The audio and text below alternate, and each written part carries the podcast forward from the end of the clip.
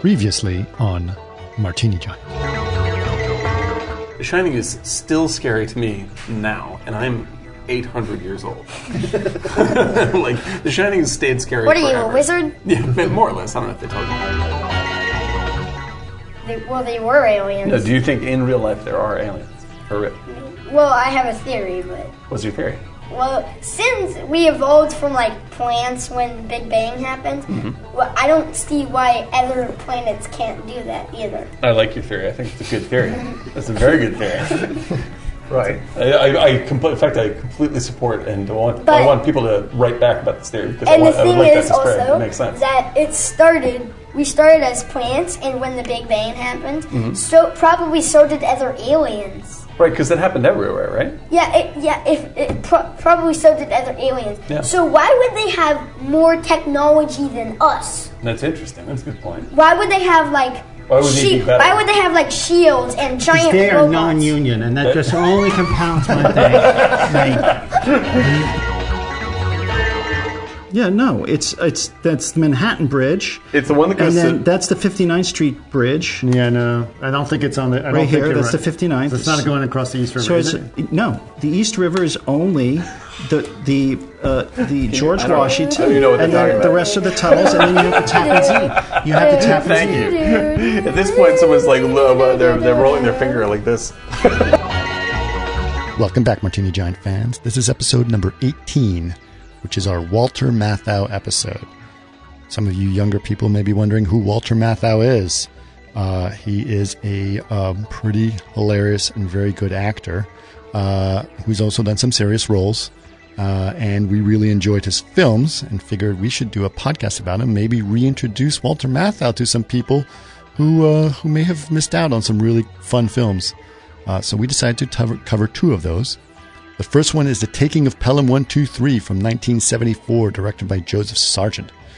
This is, was remade in 2009 by Tony Scott, starring Denzel Washington and John Travolta.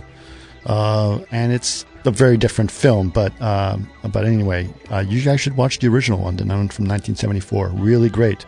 The second film from Walter Matthau that we decided to do is Hopscotch from 1980, directed by Ronald Neame and also starring Glenda Jackson, which is a great, great, fun spy film. Really funny uh, and really good, and also my grandfather's favorite film. We decided that we were going to uh, do this podcast because we messed up uh, a week before. We were trying to do a hopscotch episode, but we only ended up talking about hopscotch for 35 minutes out of the three and a half hours. So we decided we shouldn't do a podcast where we mostly don't talk about hopscotch. But nonetheless, we did it. We recorded a great Walter Matthau episode, and you guys should enjoy it. Uh, he is very, very fun. So you guys totally should check it out. Uh, big announcement uh, that you uh, I want you guys to prepare for. For those of you who like who love the show and listen to it, go see if you have not seen it already, which I'm sure many of you have. But go see uh, Once Upon a Time in Hollywood. Uh, we, I am sitting in the uh, the editing bay right now at our podcast room, uh, and we will be uh, recording a podcast about that film, and we want to make it as current as possible. So we are probably going to be releasing it as a bonus episode pretty soon. Uh, so you guys should totally check that out, and uh, uh, it's going to be a big film for you guys to uh, to digest, and a big film for me to digest as well. Uh, lots of opinions are going to fly. All I know is that Eric and Dan and I said we're all going to see it. We're going to have absolutely n- not tell say anything about what we think about the film, and sort of come to grips with it together uh, right here in the podcast room. So very exciting, very exciting. Uh, go check it out. It'll be the first time we do something that's extremely current. Usually we've been doing a lot of 1970s films. All right, guys. Hopefully you guys will enjoy this great episode number 18 with Walter Matthau's films, The Taking of Pelham 123 and Hopscotch. And we're going to have uh, something a little bit different today. What is it? Yeah, I don't even are you recognize what recording? you're concocting here. Now I'm recording, yes. So this. um, By the way, your on- son said that. So obviously, there's some like there are people in the world who want to know when they're being recorded. Yeah. it's- Yeah, yeah. no, I thought it was good. All right. We're Um, going to have a pink gin. I've never seen a pink chin. I will. I will not be having one. It's but very I will simple. Definitely enjoy watching It is one. basically gin and bitters. You totally gave up I have totally given up. Yeah, forever. uh, as I have given up for today. That's good. He's that gi- much. he's given up for as long as he feels that he needs to give up, and that could be man. That's not like indefinitely. this. Could- that very well could be indefinitely. The only the only day I have to worry about is today. That's So, okay. so a pink gin is basically uh, Angostura bitters, there you are. that, and then uh, and then we put some gin on top of that. It makes it slightly pink, and the Angostura bitters is uh, makes the whole thing taste like Christmas.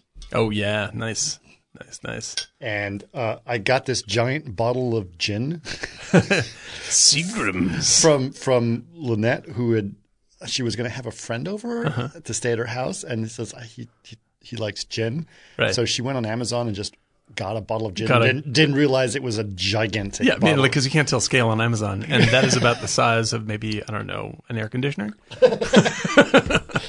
so she says, "I don't drink gin, and it's been in my house for a while." So And and, and God, I love Seagrams, man. That's like that's like that's the that's the fancy stuff at uh, Walmart. the fancy bin. Is that a good brand? it's It's- okay. it's- it does the trick. It does the It's a- trick. it, it, it'll get you there. it's it's the top of the middle shelf. Top of the middle shelf. Top of That's the a middle shelf. really good way to put it. It's not bad. It's Yeah, not it's bad. good. It's- I mean, it's perfectly not, good. It's not Bombay or Hendrix, but Yeah, yeah, yeah, that's but perfectly she brought it in. and I was like, Is I think Bombay I- good? Bombay's. Bombay's good. Uh, uh, Hendrix, I think, is better. That's I think that's my favorite of the of the Although widely available. There's top-notch now gins. like uh, a botanical one, which is really good. yeah the infusion things Yeah, they do. That was they're really, really good. Are really pretty great. Anyway, smell smell that. Smell that. So, tell me what you think. Smells interesting, doesn't it? Smell different. A little bit like a lobby of a really nice hotel in Tokyo, Oh, that's nice. Excellent. right? That's a good way to put it. Well, when you said that, you turned to me and you looked like uh, Bill Murray in um, the Sophia Coppola movie. Yes. it's it's it's got a little bit of a pine pine sol to it. That's it. That's the thing. It does smell like when you get off the elevator, because a it- high speed elevator. Like, ah, yes. yeah, they're, they're just right there with it for you. That's how you know. Do they have they have high speed elevators in Tokyo? Like the like the high speed trains? They do. Uh, I was there. Um, Get the mic close to you. I've been there a couple times because my wife's Japanese, but I went with my f- my father took uh, my daughter and I and my wife uh, th- two and a half three years three years ago uh, again, and he had wanted to go and. My daughter had never been, so we went to all the great Godzilla stores, and I did all that night photography that's on my Instagram. Oh, it's gorgeous. Yeah, Yeah, and so I would go out. Everyone would go to sleep, and I'd go out till like three thirty, four in the morning. Oh, it's- yeah, and then stunning. I'd come back. And So I was living off a thing called Black Boss, which is a canned coffee you buy on the street, and Tommy Lee Jones is a spokesman. Oh, that's right. He's famous for this over there. Yeah, this and is so like I would his just thing. chug the Black Bosses, and great. um, but it was the high speed. Uh, we did one on this Tokyo Tower radio tower, and it's uh, it's like 200 floors, something ridiculous, and it's literally like 28 seconds. right. I mean, they show the the numbers flickering. It's a, and it's so smooth. Yeah. Yeah. The acceleration. And Have yet, you actually been in the uh, Hancock Tower in Chicago? Because that That's elevator very goes famous. very fast elevator. That elevator goes 45 miles an hour. 45 miles an hour. Yeah. Yeah, Wow. you get to the top way faster Do than you you- feel like your ears pop? It seems like that would happen. yeah, a little bit, Yeah. but it- but again, it's the same thing. It's like so smooth you don't realize because the acceleration Right. is constant. Yeah. but like not dri- so you're constantly accelerating and then decelerating. To Yeah, get- so like once they reach the midpoint of your journey, then they start decelerating. Right, exactly. So it's like the moon, the moon uh, rockets. You Moon know, rockets. Like halfway through, you flip around. And you Right. Land that way.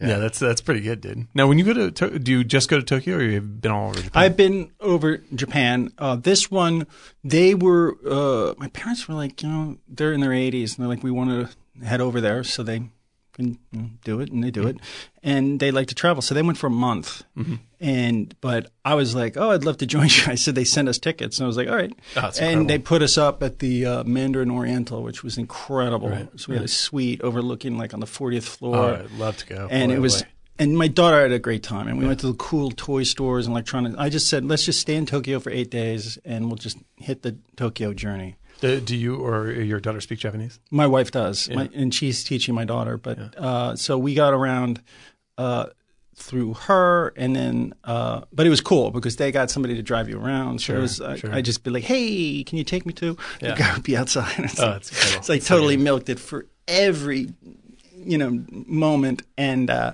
but i love it i love tokyo a lot. I Yeah. really do. And I was like flying home, like, you know, I'm going to afford it, but I, I definitely could live there for a couple of years. Sure, sure. I It's mean, yeah, really it's- cool. Seems pretty stunning. My my brother loves Japan. He's been there a couple of times. And, yeah, Ah, Dude, he you came would back dig with it. And photos I the, couldn't believe. the arts bookstores, the bookstores, the the museums of Japanese prints are Mm-hmm. like you look at these prints, it's like 1870, and it's it looks like Tintin. Mm. Yeah, yeah. I mean, like it looks like a Tintin drawing, and it's Yeah. like that's 1870, Right. And then you see, you can see how uh, Gauguin or Van Gogh, uh, Tintin, Hergé, they all got influenced by Japanese. Sure. I mean, it's unbelievable. And I have some really cool books. Mm-hmm. So next time I bought over there because I collect books.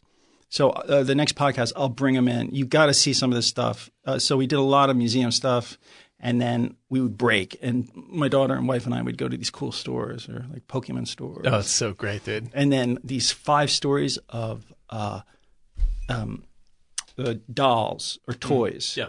So they had a whole floor is all Godzilla and old '60s Godzilla Yeah, stuff, yeah, yeah, the old cool one. and then they had bags, which was essentially for ten bucks, reproductions of the '60s stuff, and they're in plastic bags. It's like a grab bag. so I Oh, great. bought a bunch of those, Right. And uh, it's cool, like the toys and the glass cases when you go by. It's Oh, they amazing. get very serious. yeah, there's some really, really incredible stuff. Sure. and the comics, Yeah, yeah, yeah. It's amazing. insane. so it's cool. Well, because that's the, one of the things I love uh, about Japanese media is that like comic books over there are a whole different scenario than they are over here. Like that's a real, like it's it's a it's a wide ranging form of literature. over Oh, there.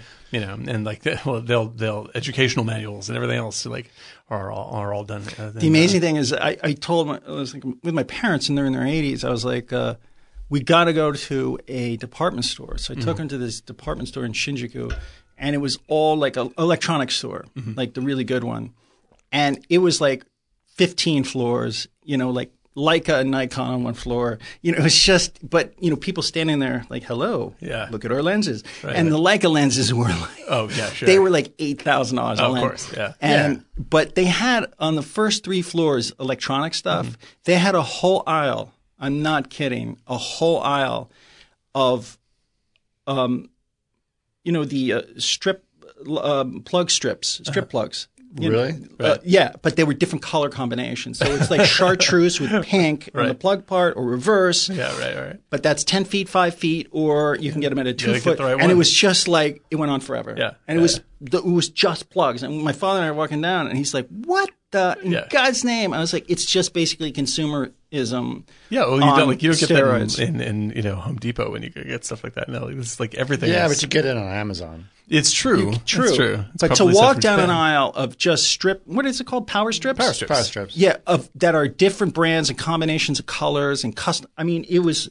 I'm not kidding. It was weird. It was Right. like, wow, this is a. I wouldn't even. You What got kind of plugs do they use there? They're, you- they're the three things. Oh yeah, yeah, yeah. it's It's like- like when you need an Are adapter. they for it. European or they're like more like the No, no, it's American. Because when we Oh, it- bombed the- them, MacArthur changed the whole thing to our voltage. right? Really? Yeah, Yeah. yeah, yeah. It's all Wow. So it's basically the same uh, because AC. the European style is like it has you have to put that weird can. yeah, on it's the end of not. it and- it's the it's the regular plug. right. I got. I was. It was Confused there. interesting because like I went to Malta, right? And Malta, all their plugs there are UK plugs because they were a colony, oh right, right, right. and right. so they Makes have sense. 240 volts. Do you there. like Malta? I've been there once. It was cool. I went once in '95. Uh, How to treat you? Uh, you know what it is? I was uh, just out of grad school and I was art directing a TV show for. Oh, we talked about this. Yeah, and yeah, I, I It was. was a TV show. Uh, it was Atlantis. It's on my IMDb, Oh, nice. and um, Dick Crenna was the host. So I Oh, Dickie Crenna. hanging out in the bar with Dick Crenna at night was nice. Dick Crenna. Man, I wish I could talk like Dick Crenna. He's the best. Rambo, it's like it's absolutely a good supply. but he's of body he's old bags. school. yeah, he's old school.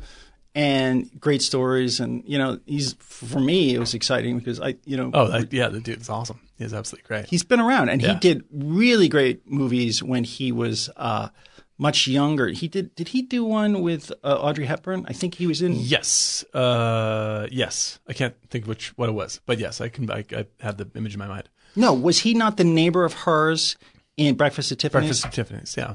because it's what it's George Papard No, George Papard was the neighbor. is the is the neighbor. yes, but Right. the, he was in one of those Audrey Hepburn Yeah, I'm 60s totally sure. of it. movies. I'm totally sure. of it, yeah. Uh, And yeah, because he was like he was a young handsome actor. He was in fact he was Oh, part yeah. of the ba- basically the Papard. Uh, that's right. Generation. He was of the actors, big so. deal. Yeah. Yeah. And then, then slowly he turned into a uh, sort of a cartoon version of himself, but it was equally as awesome, if not slightly more Now awesome. I had heard that he wasn't the guy originally supposed to do that. Oh, really? He it was somebody else, uh, Char- not Charlie Sheen, but it was somebody or Martin Sheen. It was, uh, and we'll have to look it up. And they were on it for like three days. And Oh, they this is it Arimba, first, the first, blood, and they said fuck that, and then he flew in. Oh, that's interesting. And had to learn his lines Because fast. he's sort of like the one constant between all those movies. The first movie is actually quite George C. serious. Scott or somebody like that. Sure. Yeah. Like man, that's that that like because there's a sense of realism. In No, that first Kirk movie. Douglas. Kirk Douglas. would- Yeah. Kirk Douglas would- is more in the Kirk Krenna- Douglas. Krenna mold. Yes, Yeah. he said fuck this, and he walked after three days Yeah, I understand that Oh, because he was trying to rewrite it, and and Stallone "I have said- to be Stallone shir- said, shirtless." Yeah, Stallone said you're not rewriting this; Right, just right, learn right. the lines. Right. And so they fought, or not fought, but they conflicted for three days. So they called. Um, uh, It's like screw this. I'm doing Saturn three. That may have been after. I'm not sure. but he was he's still alive. Did I know it's amazing. It is. Uh, I think props he's to that dude. 99. Yeah, it's really something because like now Michael Douglas and he look almost identical. Like they like that. They're, like and Michael Douglas. I, I lo- I love Michael Douglas. He's ab- absolutely great. We got to get to the movie, guys. Oh, we're doing a movie night. I thought it was a hang up. Yeah, Yeah. but we're we're we sort of got to in the get to zone. the movie. it was a good little left turn. That's nice. But we start with the left turn and then we straighten back Yeah. out. Okay. All right. So what is the movie we're here to talk about today? So, um, well, we we actually recorded. We should let people know that we actually recorded. Uh, Doodle-doo-doo. It's true. The music to this movie Doo-doo-doo. is so good. Dance. We're, we're doing actually two movies. Two movies. Two movies tonight, but the one that both uh, both of them are are. are look, the, the common theme between these two movies is Walter Matthau, Walter Matthau. and Who you uh, may not know. People who- may not know. who people. A lot of people, I'm sure, don't know. Yeah. like what? No, it's the- you and I, like you were Under old. 30, nobody knows Walter Oh, No, no, Matthau. yeah, Not old. yeah. Get, there you go. A little closer. Yeah. A little closer. A little closer. So Walter Matthau is the common theme here.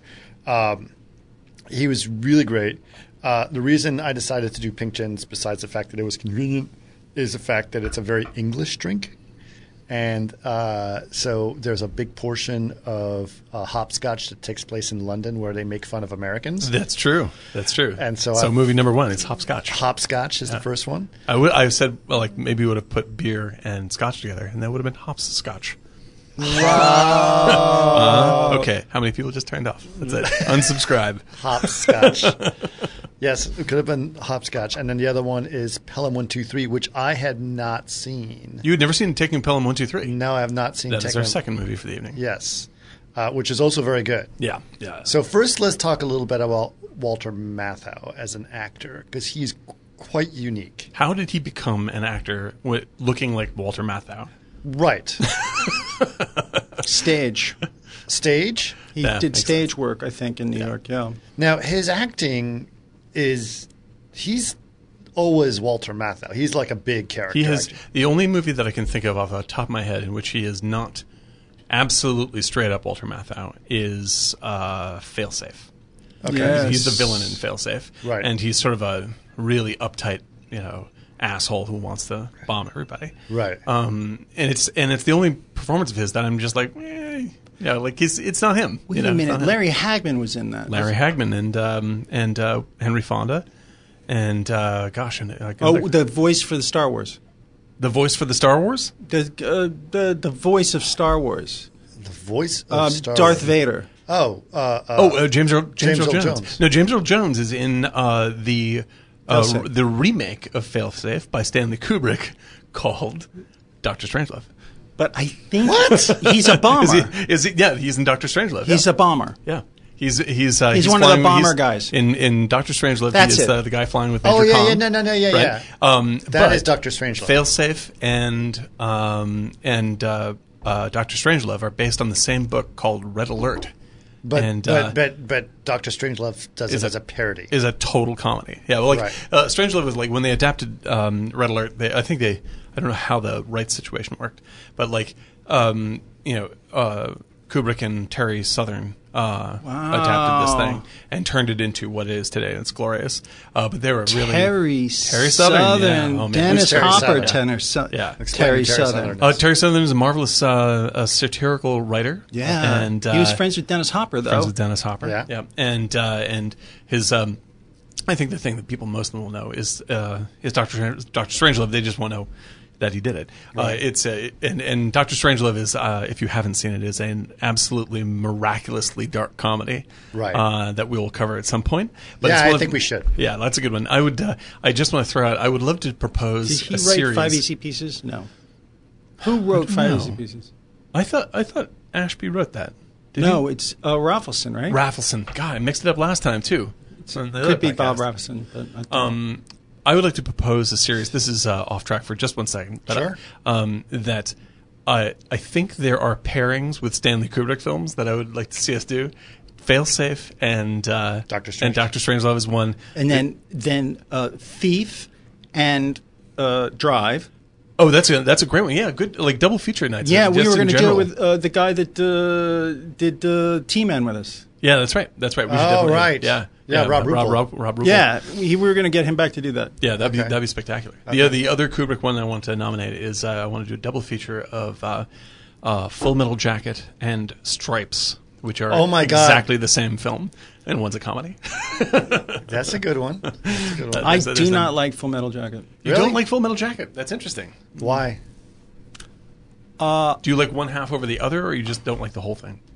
You know what it is? Because it does have several halves. It's- Um, it's, it's very very clearly Usually divided two film. halves. Yes. The guy that did it was when I was in uh, grad school. uh, Anton First was the production designer, and I thought he was uh, marvelous. Mm-hmm. also did uh, Batman. he did, and then he jumped off. Yep, then he committed suicide. Yeah, uh, Santa Monica Third Street Promenade. He really Yeah, the parking lot there. No One kidding. of the parking lots.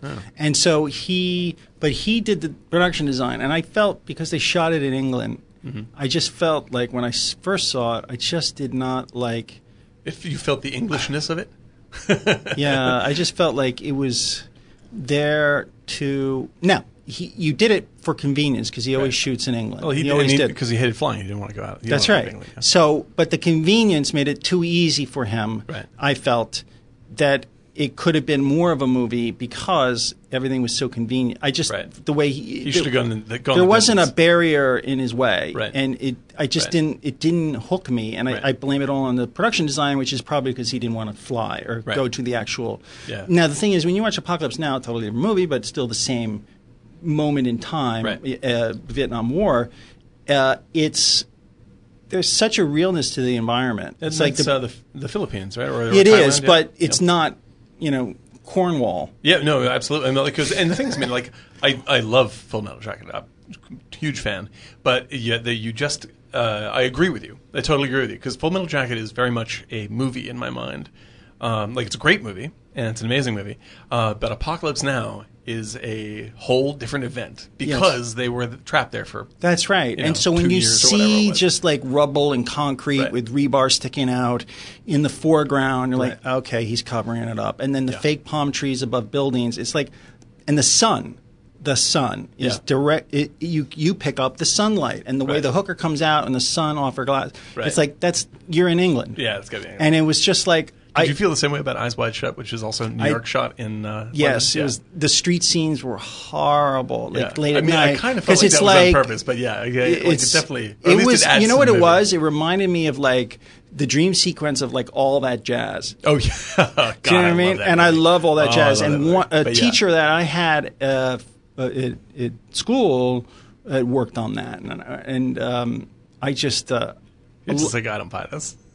I didn't buy it, and I just felt, you know, maybe because it's so convenient with the sets, it just the world you build, Yeah, you're just not thinking it's hard. but you're relying on real world grit, Right. to get you to work with the story, Right. like the ro- you know. i- Vietnam and everything, and you're just Right. kind of making it like a play, Right. which I understand. And I, it, I just, for me, I felt I was not engaged in that No, I feel world. you. Absolutely And feel you. so All right, hold on, guys. Which one are we talking about reason- tonight? The reason we did not post or d- the other podcast is 'Cause we because we, went- did not talk about the damn movie. we were- We're This is a talking problem. about a movie. We're we're not talking about the movies we're supposed to be talking Oh, about. well, then I am- clarify that. I You am said getting talk a about little- uh, movies. We That's- have Did he to- not just say talk no, about movies? No, That's right. because we're 20 minutes into this damn podcast and we haven't even started. And So, in fact, we didn't okay, even no, get that's- the you're- name right. right, so which is, it's by the way, is not Pelham One Two Three. It's Married to the Mob with Matt Modine. No, The taking of Pelham one two three. the taking of Pelham One Two Three, which was also made uh, a a remake, so some people may be confused. I- No, I, I put almost- 1974 on our th- on the Yeah. website. I understand that. And who was But, in the remake? The remake is John Travolta. like and and Denzel Washington? Oh, I love Denzel. Denzel's great. And I also love Tony Travolta. Scott did that or no? I have no idea who did. Yeah, the I remake. feel like it might be a Tony Scott picture, Really? or something like that. Yeah,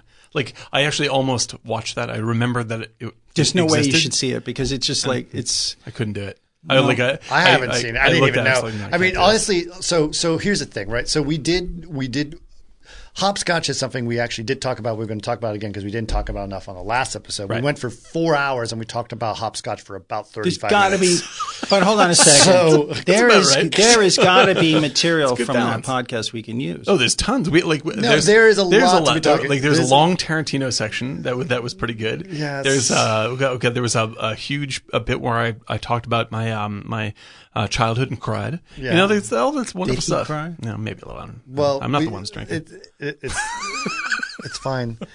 So we need to talk about who Walter Matthau is Hmm. and why, because like we said, a lot of people don't know. He's an American actor. Yeah. Um, he came up, you know, probably the late 60s. Yep. Yeah. He is very, he did, for me, my first experience with him was Bad News Bears. Right. And then I kind of went down uh, back. I love a movie called A New Leaf. oh yeah, it's nice one call. of my uh, Nice call. it's one of my favorite movies. Uh, He's like probably dry comedies. most well known.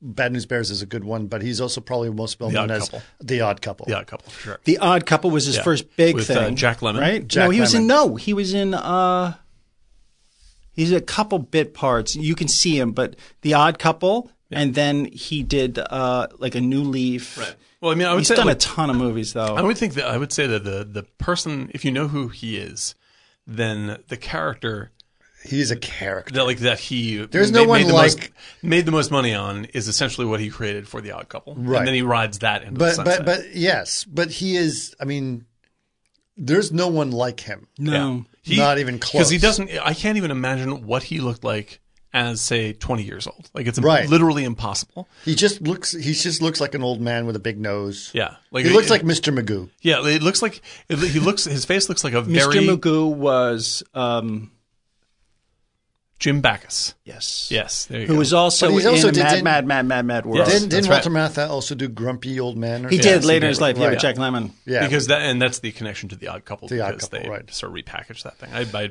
I, I know la- when last we did uh, the uh, podcast, this version of it, I had I thought that uh, he had died right after Pelham One Two Three. uh, No, after um, I'm sorry, Hopscotch. Right. and that's only because that's the last good movie he made. right, right. So I imagine was he Hopscotch might- after the Yacht Couple? Yes. I- Okay. yeah.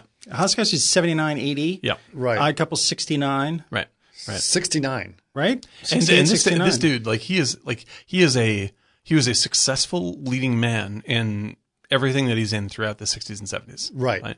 and and he has absolutely none of the qualifications of any leading man Should have uh, at all like right zero But he, you know what he's got? He's got character. like my, There is the amount of Gallons character, of and character. and, wisdom. yes and character in his face and character and Wisdom and- too, and, wis- you, you look at him like he, he he obviously is super smart. he has Well, a- he an comes- enormous amount of experience He, he comes off carved as a, into his head. as a character. Yes, like someone who, like you look at his face and it's like that guy. his face looks like a really thickly upholstered piece of furniture like it's like it's like he looks like leather. It looks it looks rumpled. It looks like you could never like you could if you stuck a straw in his ear and tried to inflate it, his it wouldn't reach a real tense spot until it was four feet wide. Right. Like it's it's really really really amazing. And he is uh, you know he's got a I don't know if he was a boozer, but he's definitely got a big boozer nose. Yeah. You know He does have a little bit of a W.C. Fields Yeah. thing to Yeah. him. Yeah, and and his general character Jimmy Durante. Jimmy uh, Jimmy Durante kind of style. That's right. And uh, his general character is um uh beleaguered i guess maybe like he's just a crusty old guy. he's a crusty old tired guy who just wants to get back to his easy chair and Yeah. and uh, and Yep. that's that's about it. That's about it. That's the only goal he has. But but he tends to like in both these movies, he also is like unbelievably smart, oh yes, yeah, That's- Right. which is great. which is great, and also like. I I was amazed by him because I'd never seen, like I said, Pel- uh, the Taking of Pelham One Two Three. Yeah. But uh, it is he's just like seems so chill about such a dangerous situation. You're right. Well, which one do you want to talk about first? You want to talk about hopscotch? You want to talk about Pelham One Two Three? Because these are like these are kind Well, of which two one was periods. chronological? So Seventy four. Well, when was uh, Taking- Pelham One Two Three is seventy four. Okay, so let's talk about that one first because I hadn't seen that one, and we can go get on to hopscotch. So let's let's give us a, a, a synopsis, a real one, right? For the way, it, first of all, the way I see this film, it is not a a big heady film. No, right. It is not. It is it is an It's action an, film. it's an action film. It's an action film, uh, and I would say it seems like a film that you would Lethal watch. Weapon. yeah, sure. It's on, Sure. It's on. It's like A little Along- bit of humor, Yeah. a lot of danger. lot of a lot danger. of likable characters. A lot of likable characters. big crowd pleasing kind of film. but a very straightforward plot Mm-hmm. that would be a great like TNT Sunday afternoon type of movie. Totally, totally. You know what I mean? The basic idea, and it start it goes right into it, right? Is that these guys are going onto a New York subway. This is all about New York subway system, by the way. Mm-hmm. The title is Pelham One Two Three, which we find out as we're watching a movie, is the name of the train. Right. the name and number of the car. the so so the, line. The line. the line. So Pelham is where Pelham it's- line. Pelham is where it's starting. Mm-hmm. That's where the and then one two three is when uh, that that train starts. So it starts at one twenty three is when it leaves the station. Right. So that's when they give these cars names, right? So you're Pelham one two three because you Very started straightforward, at yeah. Pelham station and you left at one two three. So we By the way, in the, the Velvet Underground song, I'm waiting for my man. Take the subway, um, take the Harlem line. One, two, three. Gotta see my Oh, man. nice. Quarter to Very three. nice. Very I'm waiting for my man. God bless the oh, Velvet Underground, man. Yeah. I think I wish that we had the money in this podcast to have music playing in the background because right Mm, two, there three. we'd have a needle One, drop. two, three. Just to say, oh, a little Lou Mm, Reed. little Ah, Lou Reed. Yeah, that's right. Oh man, like we just let that waiting ride in the for background. now let me man. ask you guys this: is it is singing a song is that going to be copyright? No, you have to actually play the actual. I, song. no, because it's actually it's a performance, so you can't Right. do that either. So you can't sing. I, I think you're pretty much safe under. I think it was like 30 seconds. But even if you're singing it yourself, if Eric sang the whole song, would we be in trouble? You would be in trouble. Yeah, really? Like, My that would be voice a cease and sucks, desist, and yeah. I think I can do It'd mainly it be for about critical. twenty yeah, exactly. seconds. Yeah, that's right. Yeah, that's true. right. There'd be there'd be, there'd be lots and lots of notes. Cold dark sea for Stop, me. stop. me, I don't want to get in trouble. Yeah, I'm just saying. My voice is, but you know, you the do. idea. If you with a microphone, you can tr- really like the the distance because I sing t- a lot just Mm-hmm. when I'm in my studio alone.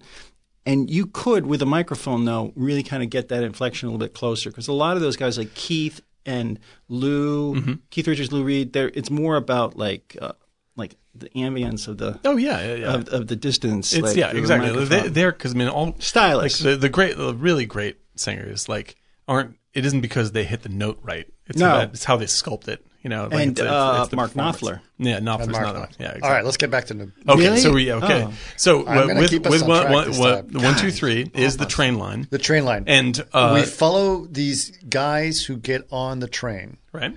Uh, actually, we. s- I really like the way it started because it pretty much introduced to you. You realize like the train is going to play a big part in this because it goes to a trainee Yeah, and he beca- he's the proxy for the audience to hear some stuff about to the. train hear he's some gonna stuff. And he basically, there's a guy who's training him, and he goes, "All right, do what you're supposed to do, and tell me everything out loud what you're doing." Right. Which is a brilliant way to put it in the Oh, plot. it's awesome. It's great. And the guy does a really good job of that. Like, all right, I'm now turning on the thing, and I'm looking out the window. I'm checking for this and looking for that. and Call blah- out the stop. Calling Blah. out the stop. There you go, and et cetera, et cetera, et cetera. And and he messes up one thing or whatever, but he gets through it and goes, "All right, kid, you're on your own from now." It's like, oh, okay.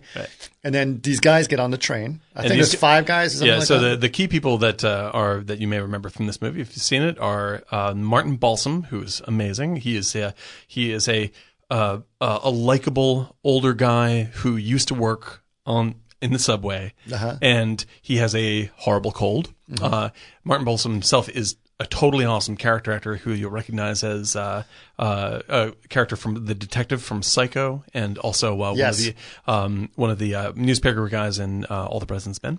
Yes. Uh, the Hector Elizondo Wasn't he also? Wasn't he also in like Goodfellas or something like that? Oh yeah, he's yeah. He's been in a bunch of things. in a bazillion things, and he's absolutely. But he terrific. actually was interesting. I didn't I didn't completely recognize him until the end, which I don't want to give away Yeah. yet. great ending, great, Yeah, ending. great ending. classic ending. But so so these guys And get on. The, so I'm just gonna say it's Ro- Ro- it's um, uh, Martin Balsam, Mm-hmm. uh, Hector Elizondo, who is not famous then. Uh, he's playing kind of the maniac character. He's the he's the bad guy character, and uh, He's the loose cannon. He's the loose cannon, right? Right. And um, and Elizondo, you don't really get to recognize and know until he's much older because he's like he plays a lot of like nice older guys in Gary Marshall comedies. Like he's the Right. he's the he's in Pretty Woman. He's the um, uh, uh, the the nice guy that helps Julia Roberts sort of get gussied up, and you, you see this dude and you go, "I love him," oh, right. and he is Oh right. Which guy? he's uh, He, he was the manager of the hotel. he's the manager of the hotel Which guy? in Pretty Woman. Uh, Hector Elizondo is the psycho, Oh, yeah. right? Yeah, yeah. In uh, in this one, in Pelham One Two Three, and then Right. of course the And leader. Kiko Biloba ads. I, yes, there you are. I, I love Elizondo. He's totally awesome. He's Yeah. one of the great character actors. And then, of course, the lead of the of the villains is Robert Shaw, who you know is Quint from Jaws, Right. And he is Good. he is he is this is one of my favorite Shaw roles. And he He's basically really great. has a very stern way of talking Yeah. with an English accent. and he's and he's a nice parry casting wise to um, uh, Walter Matthau Yes. because they both have a sort of like disaffected, tired kind of attitude. Yeah, lo- lots like I've tons of experience Mm-hmm. as a you know in in Mathau's role as a as a as a policeman. Right. and you, they're both out of patience. Like right. they're just and like, it's like "Ah, I'm done with this. yeah, exactly. So the other thing that's interesting is then you quickly realize these guys are there to hijack a subway car, which is the, the whole. This is the whole movie. Mm-hmm. This is the whole plot. The whole plot is them hijacking a subway car, right? And so it's very much like you said, it's Die Hard on a train, Right. right? They're gonna ask for a million dollars and then they're gonna get A out of there. million dollars. Yeah, it's right. so it's so ridiculous. A million dollars. I just thought of like you know Doctor Evil. It was hilarious. Like But the thing about that, I think we talked about it. No, we didn't talk about it before. But that time was uh, in 74, 75, New York City was broke. Oh yeah. close up. It was broke. Right. Like when Ford told Mayor Beam, you know, drop dead was the Right. famous headline Right. because they were broke. And with- Street, the subway, the, the streets were filled with trash. Right. Uh, they were fiscally broke. And so that was a, to get a million dollars out of a Oh, broke it's city. insane. Yeah, exactly. And the thing is, I mean, like, and you're right to bring this up because And really the mayor was the- a jackass in this movie. Oh yeah, and the and the and the third And main hated. character of this movie is New York City. Like, Yeah. New York City should get top billing in this movie, like above Right. the title, because Yes. it is it is one of the most successfully New York films I have ever seen. Like, it gives you And it's an all, like, absolute yeah. view of this particular time in history. Yes, and you really that and Ghostbusters. Yeah, absolutely, totally true, totally true. yeah, and you really get a sense of the city. It's like those are the type of subways where they shot, where like the Whiz and so forth. Oh, was shot. totally. And it was totally seventies New York, like Yeah, like uh, downtown. this is sort of like a, a slightly lighter, slightly more fun uh, version of the f- setting from French Connection.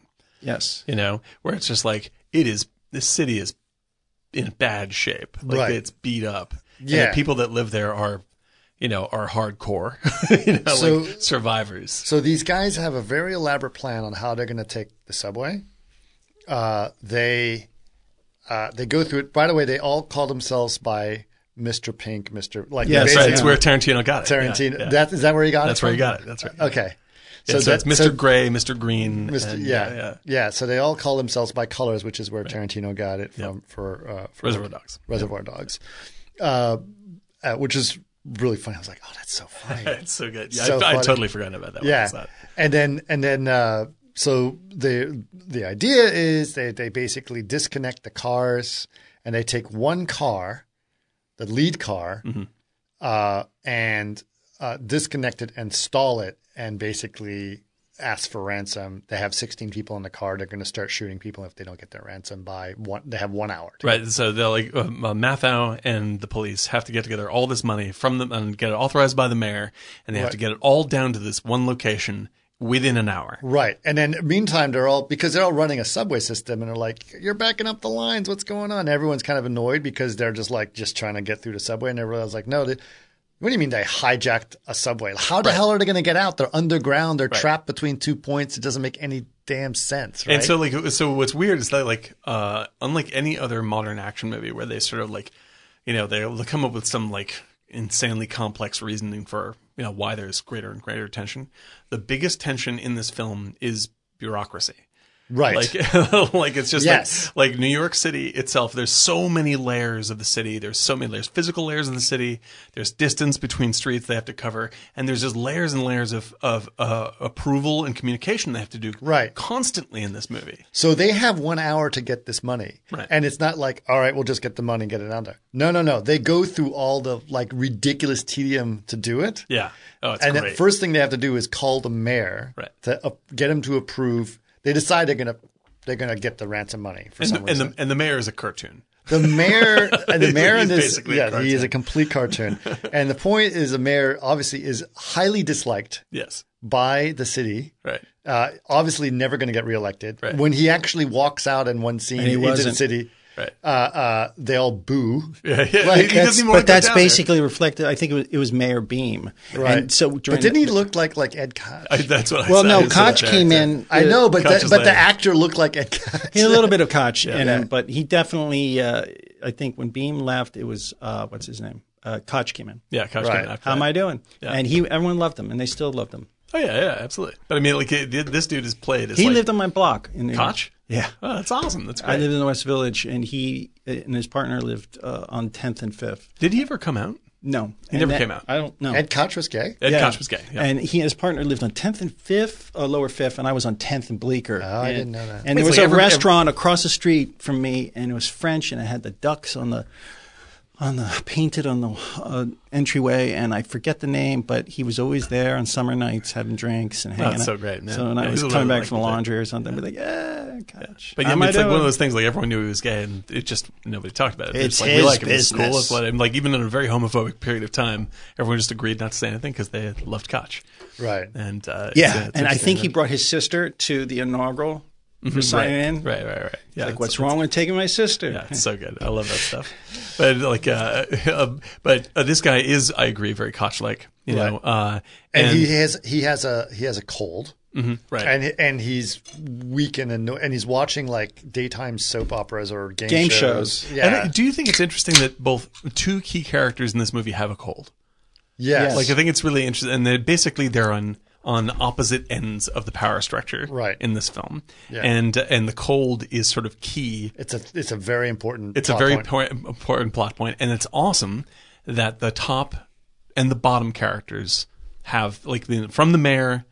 Uh, like there's a through line that runs down to Martin Balsam. I think that's a really I didn't catch that until this time. It's interesting. Yeah. um, because like the strata and layers of, of power in the city is part, definitely part of Right. the movie. Um, but yeah, the mayor is uh, his his assistant, um, the deputy mayor, Tony Roberts. is Tony Roberts. Tony Roberts. Tony All Roberts the is great always Woody awesome. Allen films. Uh, and uh, Alvy. yeah. are we gonna are we driving through plutonium, Max? Uh, yeah. I Oh, my love- God. I love Tony That's right. Roberts. So, j- just so people know, uh, Tony Roberts that are talking about when the, the quote you gave was from Annie Hall. Mm-hmm.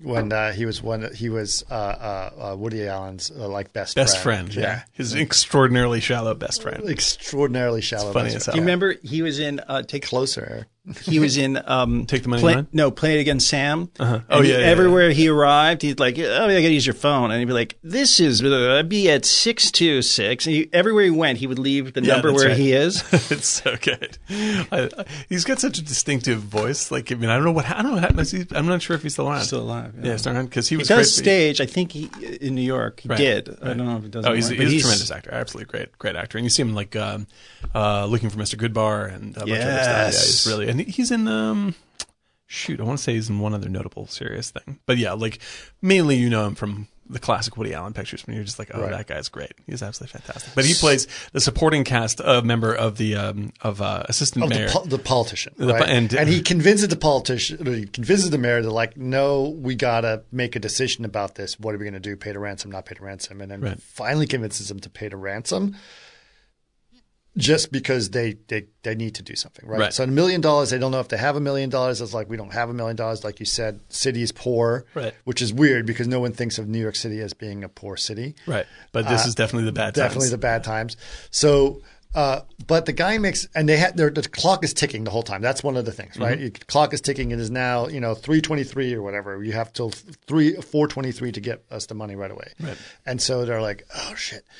And so uh, the the main guy who's talking to them from the subway system on the radio is Walter Matthau. Right, and he's just the dire- he's just like the director of uh, No, he's a transit Transit authority guy. No, he's a transit uh, lieutenant, right? Right? He's Yeah, he's yeah, a yeah. police guy. yeah yeah like and he's and he's basically there like he's just doing a regular it's He's just, just, a job doing his job. shift, and it's like, oh shit, what just happened? And now, and they have these giant microphones. This, they look like broadcast microphones that are all Yeah. talking to each other, radio, you know. And he's talking to the main villain and negotiating with him in some way or shape or form. Does anyone here do a good math though? Can you do it? Can't do a good one. Can't do it. No. because he has such a distinctive, you know, just like Yeah. ah, you know, and I can't do it. But it's like it's so He's got a very distinct way yeah, of talking. it's really really great. which It's- is it's which is perfect. actually really uh, like when you listen to him talk, you're like, I could listen to this guy talk for hours. yeah. I mean, and so like it's and it's great that it's basically like a podcaster saving New York City. Mm-hmm. you know, it's hysterical. Absolutely, absolutely. So he's in, he's he's basically negotiating with the guy to try to talk him off the ledge. At which point they get the money, they get the approval from the mayor, which took long enough because the mayor is an idiot, a total moron. a total moron, and the deputy is like, "My God, the clock is ticking. We got to get this done." You notice how every one of them, or most of them, um, uh, also Ben Stiller's mother is the assistant to the man. Oh no, kidding! Really, I didn't catch that. yeah, Doris. Uh, That's funny. no, it's um, Jerry Stiller Jerry Stiller's the is and the his cop. wife. Yeah. Yeah. She was the assistant, the redheaded assistant. Oh, that's great. I To the didn't catch it. mayor. That's So in the awesome. meeting, but in the meeting where they said the vote, so they had all the different people, the head of the transit authority, the port authority. Everyone's going to cast their vote as to whether or not and they, they, should abstain. pay the ransom. And they abstain. Right, right, right. But but uh, also we should note that uh, uh, Jerry Stiller, Stiller is in it. who's Ben Stiller's Father. father, Right. also known as George Costanza's father, Yeah, on, actual father on- And on uh, Ben Seinfeld. Seinfeld. Stiller's mother is in it, plays uh, the assistant to the That's mayor hysterical. for Tony Roberts. But yeah, it's such a great scene with the uh, with the mayor. With like the thing that sums up the bit with the mayor is like the whole thing is whether or not he like he can't be bothered to get out of bed to go down and be present for the city in the time of crisis. Right. right, and uh, Because he wants to watch game shows. Game wants to watch game shows. And Tony Roberts says he goes like he, like uh, he goes like uh, you know uh, think about it this way. You know, if you go down there, then you'll get 18 more votes. you know, like it's just Oh like yeah, yeah, oh that's right. That was like, well, what if I what what do I get if I paid a ransom? He's Yeah. like, you get eighteen votes. 18 get 18 votes. Meaning, like the the people who convincing. he saves are- will actually vote for him because he paid the ransom.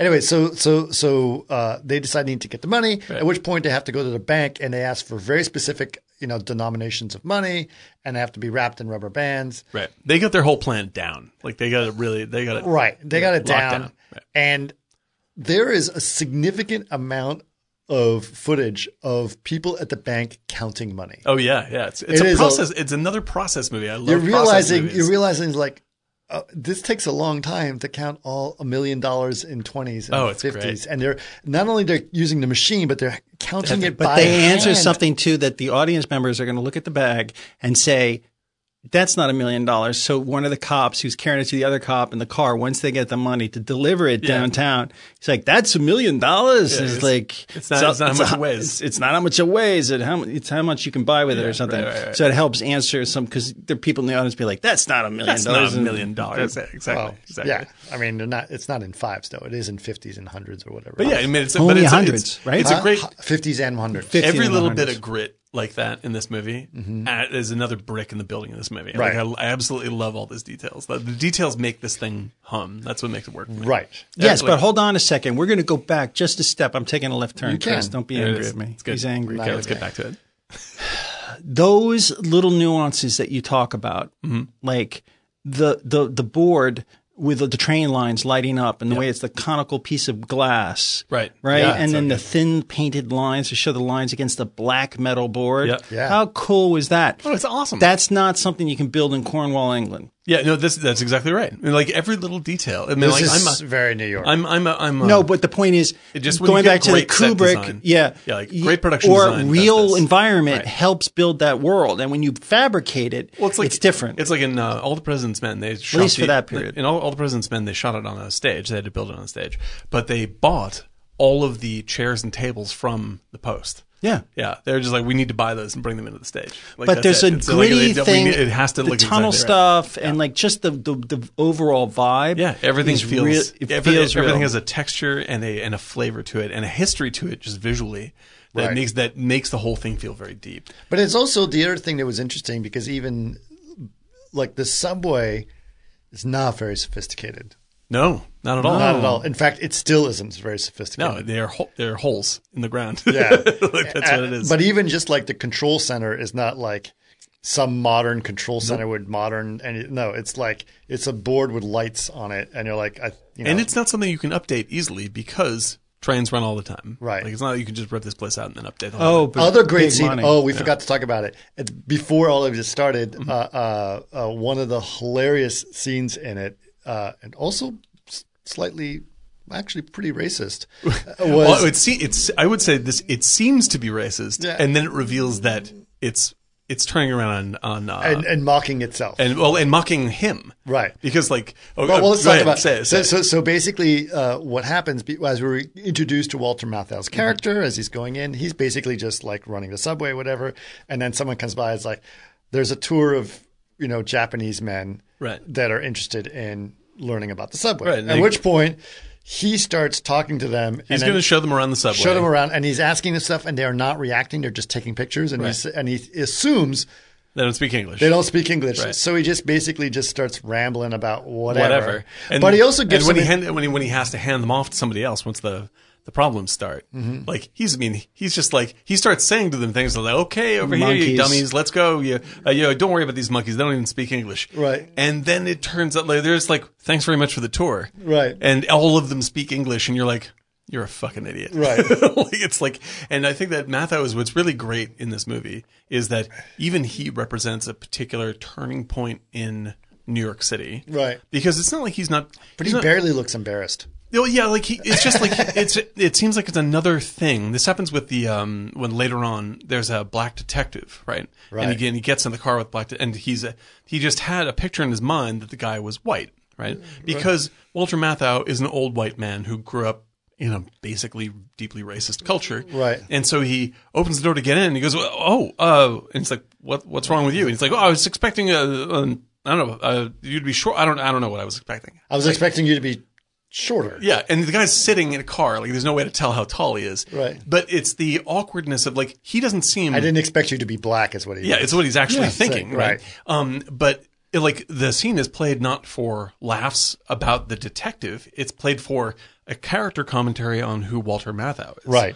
You know, like he is a he's an, like he's not a racist person. He is just grown up in a very you know, like in a racist world, essentially the way that New York City is stratified Seventies, especially. Yeah. and so he's like he's just caught off guard by things being different from the way that he grew up and he tries to process it really fast and not be a jerk about it Right. like he's just like whoa i just made a like i made a he's like you can see it on his face like i just made a really racist idiot mistake Right. and he just tries to like get roll through it Right. and i think that that's also basically what's happening for uh, new york city as it goes from the 70s to the 80s Right. when like it's like it's it's changing uh, you know like demographics are changing hugely and uh, and all, and and the city's relationship to itself is changing Right. and uh, and it's you know and you know ultimately it's going to be more connected with the world as it gets into the 80s and 90s uh, and you see that with Mathau because Mathau's an old well, just an old grumpy white dude Yeah. you know and so when you see it with the uh, uh, with the uh, um, the Japanese guys in the beginning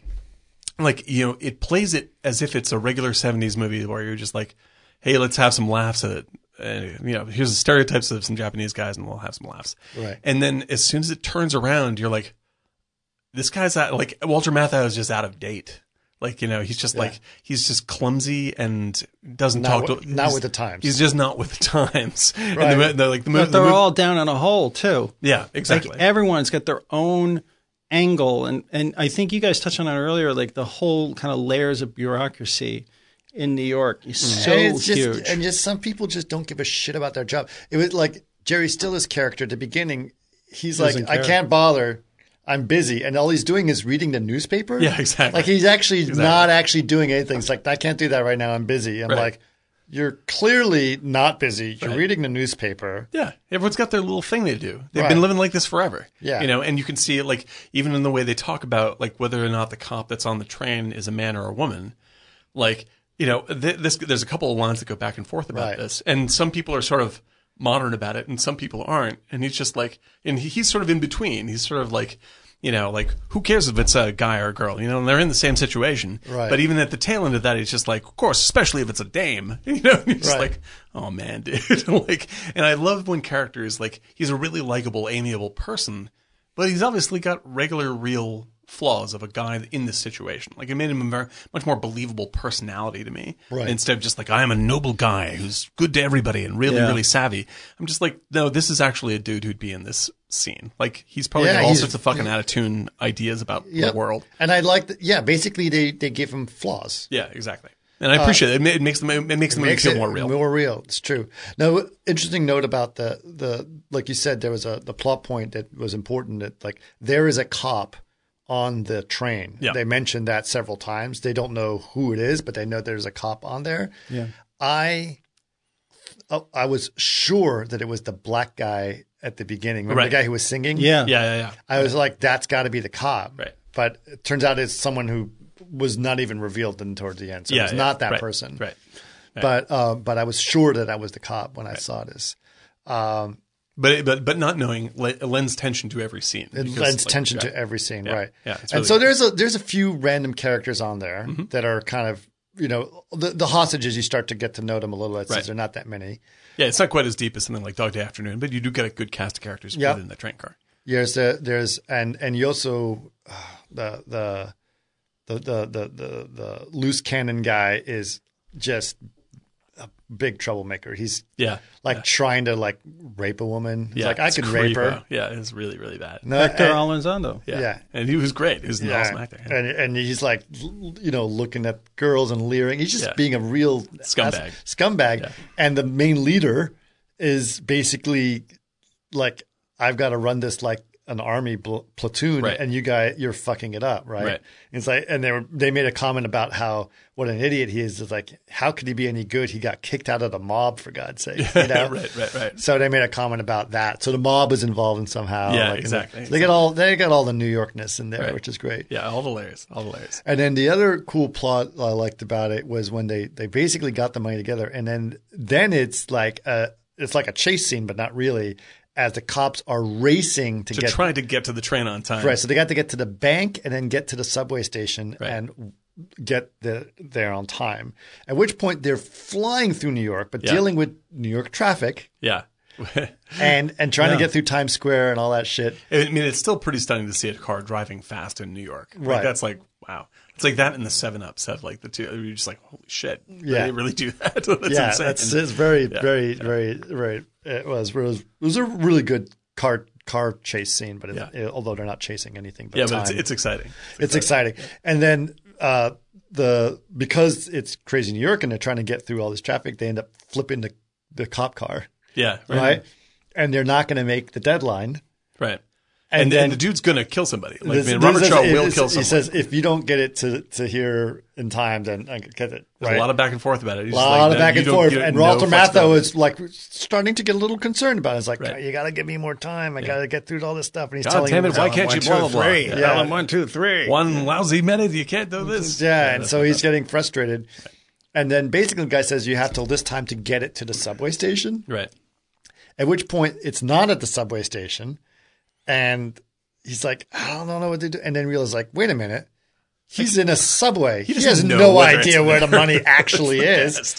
So he, they're still trying to get the money to the subway station, and he goes on the, on the radio and goes, "All right, it's at the subway station, but it's not." It's not actually there yet, but he does, the guy doesn't know. the guy doesn't know, and he's like, "All right, we're trying to work, you know, get it to down the tracks." And then, Right. and so that was that was a really like, oh, Oh, it's just great. It's such a like that's like that is one of the great pleasures of the movie just in general is like it's a it's so straightforward that when something simple like that happens, it's really satisfying. Yeah, You're just 'cause, like- like, oh, of course, of course. yeah, you know, the guy doesn't know that I'm not here Yeah. yet. Like there's no sneaky bullshit. There's no like Hollywood trickery. There's no like Yeah. you know, then he jumps the car off a ramp and flies into Yeah. it. No. It's just like it's a very easy solution. Right. Lie to the dude. Lie to him, Lie to that guy. That's it. Done. right? You know. So yeah, like they they they get the money supposedly to him or on time, but then the uh uh but then part two of the plan for Robert Shaw and the crew, Right. right, is uh is they want you know their escape route they say is going to be on the train, and he wants a clear line uh Oh, right. uh to the end of the line. so he No no red. green lights all the way through. right, Yeah. no screwing around. I want green Right. lights. I want to nothing get but all the red way to lights. the end of the line. Right. right, right, right. And what is actually happening is uh, Robert Shaw is going to uh, uh, move the car a little bit, and then everyone's going to get off, or the bad guys are going to get off, leave all of the people on the train, Right. right? And they have uh, fixed the dead man switch, so the train will just keep going anyway. Right. And then the So train the dead is, man switch is an important part of the plot, right? And it's called a dead man switch, which means basically someone has to have their hand on the switch for it to move forward. Right. Meaning that if the idea is if if a train guy has a heart attack while driving a train and drops dead, Right. the train will stop moving. And and in, and in fact, the detective that we earlier talked about that uh, he, the, that Matthew was surprised was black. Mm-hmm. Like he actually solves the movie in the first ten minutes. Like he like he he's the guy who's just like, well, you know, well, it, like what if the what if the train keeps on going, right? Right. Like, like well, they, couldn't they just get off the train, and leave the train on, Right. And which actually turns out to be true, Right. you know, and Ma- and Mathew's like, no, no, no, no, it won't be like that. They have a dead man switch, and Right. like, like if they had just listened to the detective in the first place, the movie would have gotten solved. right. So one of the big other important people of the the the the, the hijackers Mm-hmm. is someone who used to be a uh, a train operator. A train operator. This is Martin Balsam. Yes. Right. And so he's an important part. Like, okay, they figured out, I was like, there's got to be someone who knows how to operate the train as part of this crew. Right. And then they start, as they ask basically Jerry Stiller's character, I, I believe it was Jerry Stiller's Mm-hmm. character, look up all uh, uh, Train operators tribe that have been operators fired. that have been fired recently f- for bad behavior or Right. whatever reason. That, Comes up with a list of 79 people, which is hysterical. It's a- oh shit! oh, man. And the element's like, oh, we had a lot of crappy people operating trains for a long time, right? So That's a, such a good, subtle joke right there. That was Yeah. spectacular. yeah, and they have to try to eliminate all those. Like, like most of them are like in jail Right. or like li- literally like people that are operating the train are uh, in jail and stuff. It's really funny, Uh, but they, they sort of winnow it down to about 10 guys, right? right? Right. And, uh, but they figure out, Ra- uh, um, uh, Mathau figures out the basic plot and figures out, like, oh my God, they've actually gotten off the train. And, Mm-hmm. Right. they're and we have to go back to the, this stop and try to catch them.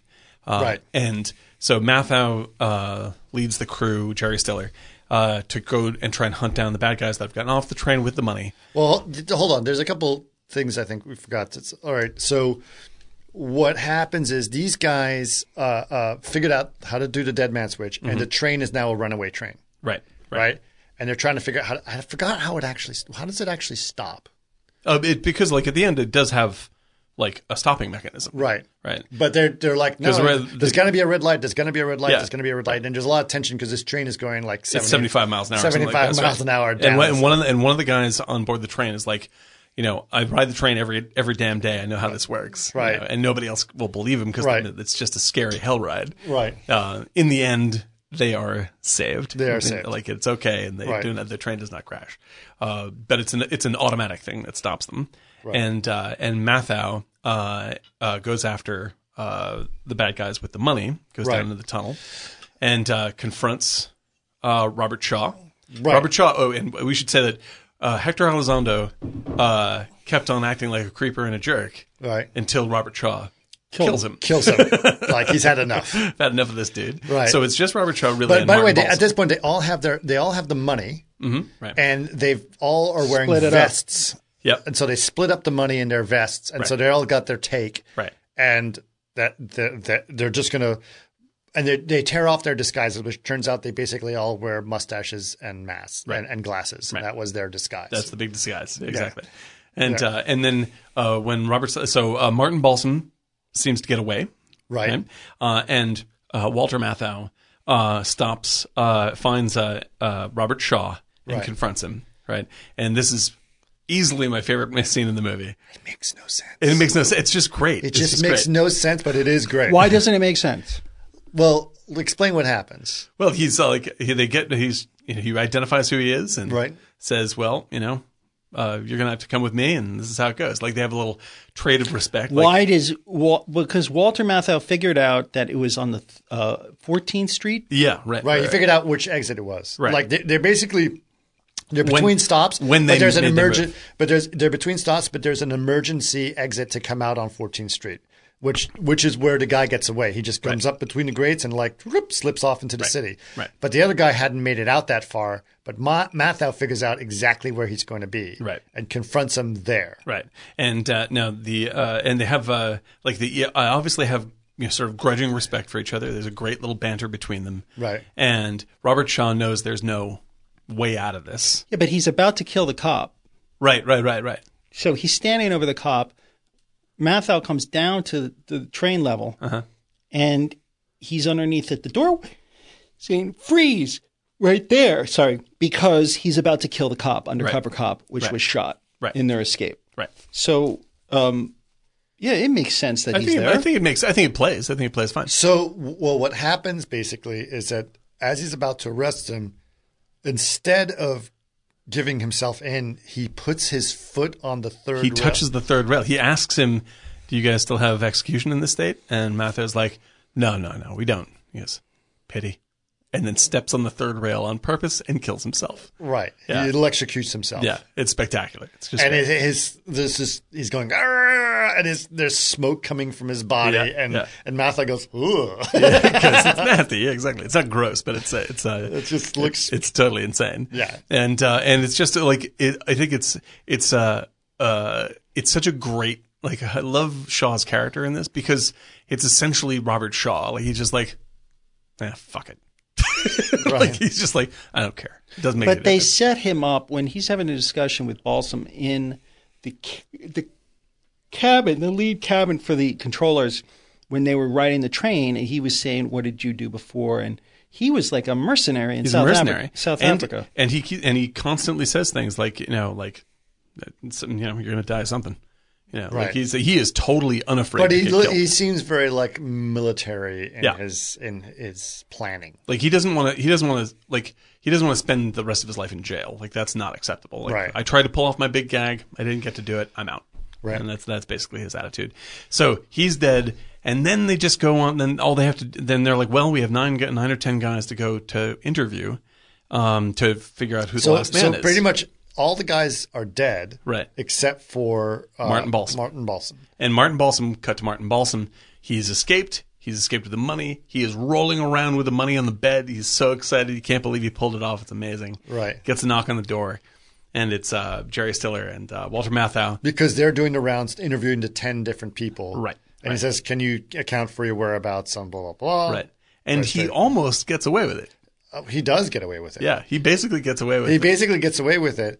And at which point, just as Walter Matthau is about to leave, he has a really bad sneeze. He sneezes, and and, he goes, Matthau "Gesund- recognizes it. goes gesundheit and goes wait because he's he's been talking to him on a microphone. He keeps hearing this The guy, sneeze 'cause constantly, uh, Just like the mayor, he has a cold. cold. Right. and the, it's a very distinct sneeze. Like the, Right. Mathau would have left earlier, but he was mouthing off to him, so he stayed. Yeah, exactly. Oh, that's right. The guy tries to get It's like, why are you giving me such a hard time? Hey, do me a favor, Immediately get out of turns here. hot and Give me a cold, and favor. it's Yeah, like he's- he could have just like, all right, thanks guys, see you Yeah, later. And then gotten the hell out of there. Nope. No, but Fucked he it up. he stalled because he was like he was getting cocky, Yeah, exactly. and basically he, g- he sneezes. At which point Walter Matthau stops from leaving, turns around, gives a classic Walter Matthau look Yeah. of like, you assholes. gotcha, and that So good. and then it's a free and then it's a It's classic freeze frame? freeze frame, end of movie. End of the movie. Yeah. Okay. And this the thing is like this movie is fucking great. like, They're like this is like we talked about uh, on the previous version of the podcast. This is a Sunday afternoon. Glad it's on. Lie on the couch movie. Yeah. And it's supreme. Like this is yeah. Like when you brought up Die Hard before, I was like, it's like that's exactly the kind of movie this is. Right. Where I'm just Lethal like, Weapon. Like, yeah, Lethal Weapon. Where you're just sort of like you just like any point I tune into this, I'm like. I love this movie. I just ride it's it all the such way a out. straightforward plot, Yeah, so easy, so easy, so easy and it's and it's the kind of uh like with with lots of great tension, but you don't have to think about it too much. and nothing that's jacked up. You know, nothing is Hollywoodized. Like all Right. the tension comes from totally believable things. Right. You know, and it's Good much acting. more good acting, great characters, and simple s- simple struggles that could go either way. Right. You know, and so like the, like it's like trying to get you know trying to drive like twenty five blocks with a bunch of money before the time runs out. Like that's a movie. You don't have to do anything Right. else. You don't have to have explosions happen or aliens show up. Like you, this is just one tense thing they got to do. The stakes are high, and there and there it is. Right. And meanwhile, like they're showing you this brilliant cross section of all these different kinds of people in New York City Right. and the and the city itself. You know, which is like the the if there's a theme to the movie, it's that weird underground connection between everyone. There was a, another really great New York character was the cop outside the subway station. Oh, he's great. Yeah, that guy's the he's also uh, um, Baron Harkonnen in Dune. All right. Yeah, he's terrific. That guy, I love that guy. He was so good at but like I got all this shit going on. And like there's so, there's something about New York characters. If, Like I said, like Ghostbusters was very much about like nothing phases New Yorkers. Oh, it's the best. It's the best. Like they're like New Yorkers, like you know, li- it, that, like that scene in Ghostbusters when you know he's getting attacked by the by the gargoyle, Yeah. and and he's like at Tavern in the Green, and he's like ah, and, Right. and everyone's Because like against looks, the glass. he's on against the glass, getting eaten by a gargoyle, and everyone's kind of looking out, and then they just stop and just get back to what Let's they're go doing. back to the dinner. Yeah, And, and that awesome that that, that uh, glass wiping sound of his face. that's the best. But yeah, like that's the that's the brilliance of one two three is like everything yeah, like it has all of these great uh New York style characters. Right. Like it's jam packed, but it doesn't feel car- cartoonish except for the mayor who's a little bit over the top. Right. But like it doesn't it doesn't feel like a cartoon. It feels like a really uh, respectful, loving New York I City think movie. that the mayor was a great parody. Oh, it's no, it's perfectly like if you're going to have not someone be real- over the top, have it be that guy. Yeah. Yeah, like I think that's perfectly in tone. Like it's And it's him good. getting shot in the ass by by the black nurse was so oh, it's funny. incredible. It's awesome. It's So awesome. funny. Everything everything is it's just all like it's like the movie keeps it light no matter what's. It's an easy movie to get. Like I'm sure they did this with the First of all, why do you get a shot if you have a cold? I have no idea. I think it was I just, think they it did just- because they needed to, you know, like humiliate him in some yeah way. absolutely Yeah, i think that's great but like that's the the joy of the movie is is these characters this place these these details Right. and like like great it's uh, like all the great movies of the 70s are pretty gritty dark movies Right. and this is one of the very few that's gritty but pretty upbeat like it feels like a positive movie you know Sure. you know it's like it's not like a happy movie but like it's, got some jokey great- and yeah. great connections between everybody And Mathau was so good in it. Him, The way that he's negotiating, I really like the way he was negotiating because he's so calm, yeah yeah which is an important part of the next movie we're going to talk about. How how how he just like the most stressful situations are completely blasé to him. Oh, it, like when, when his uh, the other guy is screaming his head off, just like uh, Mathau's like, uh, "What time does the so and so happen?" And the guy's just like, "Oh, you mean the thing that screwed me over? The blah blah blah blah blah blah. Is that what you mean?" He goes, "Yes, Charlie, that's what I mean." You know? Right. It's just fantastic. I mean, like he's he's like, why do we have to add more stress? Oh, like he God, just, just let's get through adapts this. and adapts and adapts, and which is also like to bring it up again, like you know, with the uh, with uh, meeting the detective, like he just adapts. Like you realize that he messed something up and he adapts, Right. You know, and that's basically how he saves the day. Is he's like, I made a mistake, and I'm just gonna fix it, right. and like, and it's very very work. Mm. I made day. a mistake with the Japanese uh, Yeah. you know, delegate, and I'm gonna fix it. I'm, I just, was I like- messed it up. I'm gonna fix I it. didn't even fix it. He's just like, well, It's like, sorry. well, that's how it goes. That's how it I'm- goes. I'm- I- there it is. I'm Yep. like that- like every everything and everything to do with the train is like even because he does like he does doesn't mess it up, but he like he does keep the thing from being solved initially. Right. And when he realizes it, he doesn't fight it. He just goes, well, okay, well now we got to do this then. Right. You know, and he just turns over on a dime because he knows that there's no um, point um, in making it about him Right. at all. Unlike most heroic movies, like the hero, the heroism in this movie is is uh, communal Right. rather than just you know trying to make Mathau look amazing. Like he's he's totally flawed as a person. He's totally flawed as a as in, in the job that he's doing. Yeah. but he happens to be the right guy in the right moment for this thing. I, I, I. It's interesting because, uh, you mentioned, you know, when we talked. Okay, so, so again, to, to reiterate, we, uh, la- a couple weeks ago we, we tried to do uh, the hopscotch episode, which we're redoing now because of the we kept going off track. We, we, we do have like at least 12 other episodes we can knit together out of that recorded episode. Absolutely. Yeah. but but also uh, yeah, we could just basically turn that into a Tarantino episode instead. it's true. but but the uh, the Walter Matthau one, uh, like when we talked about it, and then we said, hey, we should just let's just redo it, and we'll add uh, another Walter Matthau film. And you guys mentioned Pelham One Two Three. Yeah. I was Kudos to Eric. He brought that up. I was like, okay, and I'd never seen it, but somehow I expected something different when I saw What, this. what did movie. you expect when you I went in? expect it to be like darker, more more like French Connection, French Connection, action, sure. right? Yeah. You know, and it's not. It's like, oh no, dude, this is such an easy breezy, fun film Oh, to it's watch. Awesome, right? Even from the op- like the the music, The music, the is opening great. music is like I'm in love with this. This is great. It's so simple. Yeah. It's so simple. Like I said, it's like an easy. It. I, I don't want to diminish it because it's totally worth watching. And Mathau's character is just like that guy's fun. That Oh, yeah, guy's it's great. cool. Well, the thing And is, like, the- flawed as he is, yeah, he's still cool. Th- and the thing is, yeah, like it makes like the movie makes use of everyone and everything's flaw. You know, it's just sort of like the city is a broken mess, mm-hmm. but that's why the movie's fun. You know, this kind of stuff. Jerry Stiller doesn't give a fuck about his job until suddenly, like, oh, we got a hostage situation. Now he's jumping into action. Okay, we'll get, get it done. You know, Yeah. and like the and the and uh, you know, I like because like action movies today are more or less always terrible to me now. Like it's just like they just take themselves too seriously. Well, and it's also just like this. They've the stakes are so uh like impossibly high. What's that? Open the door for air.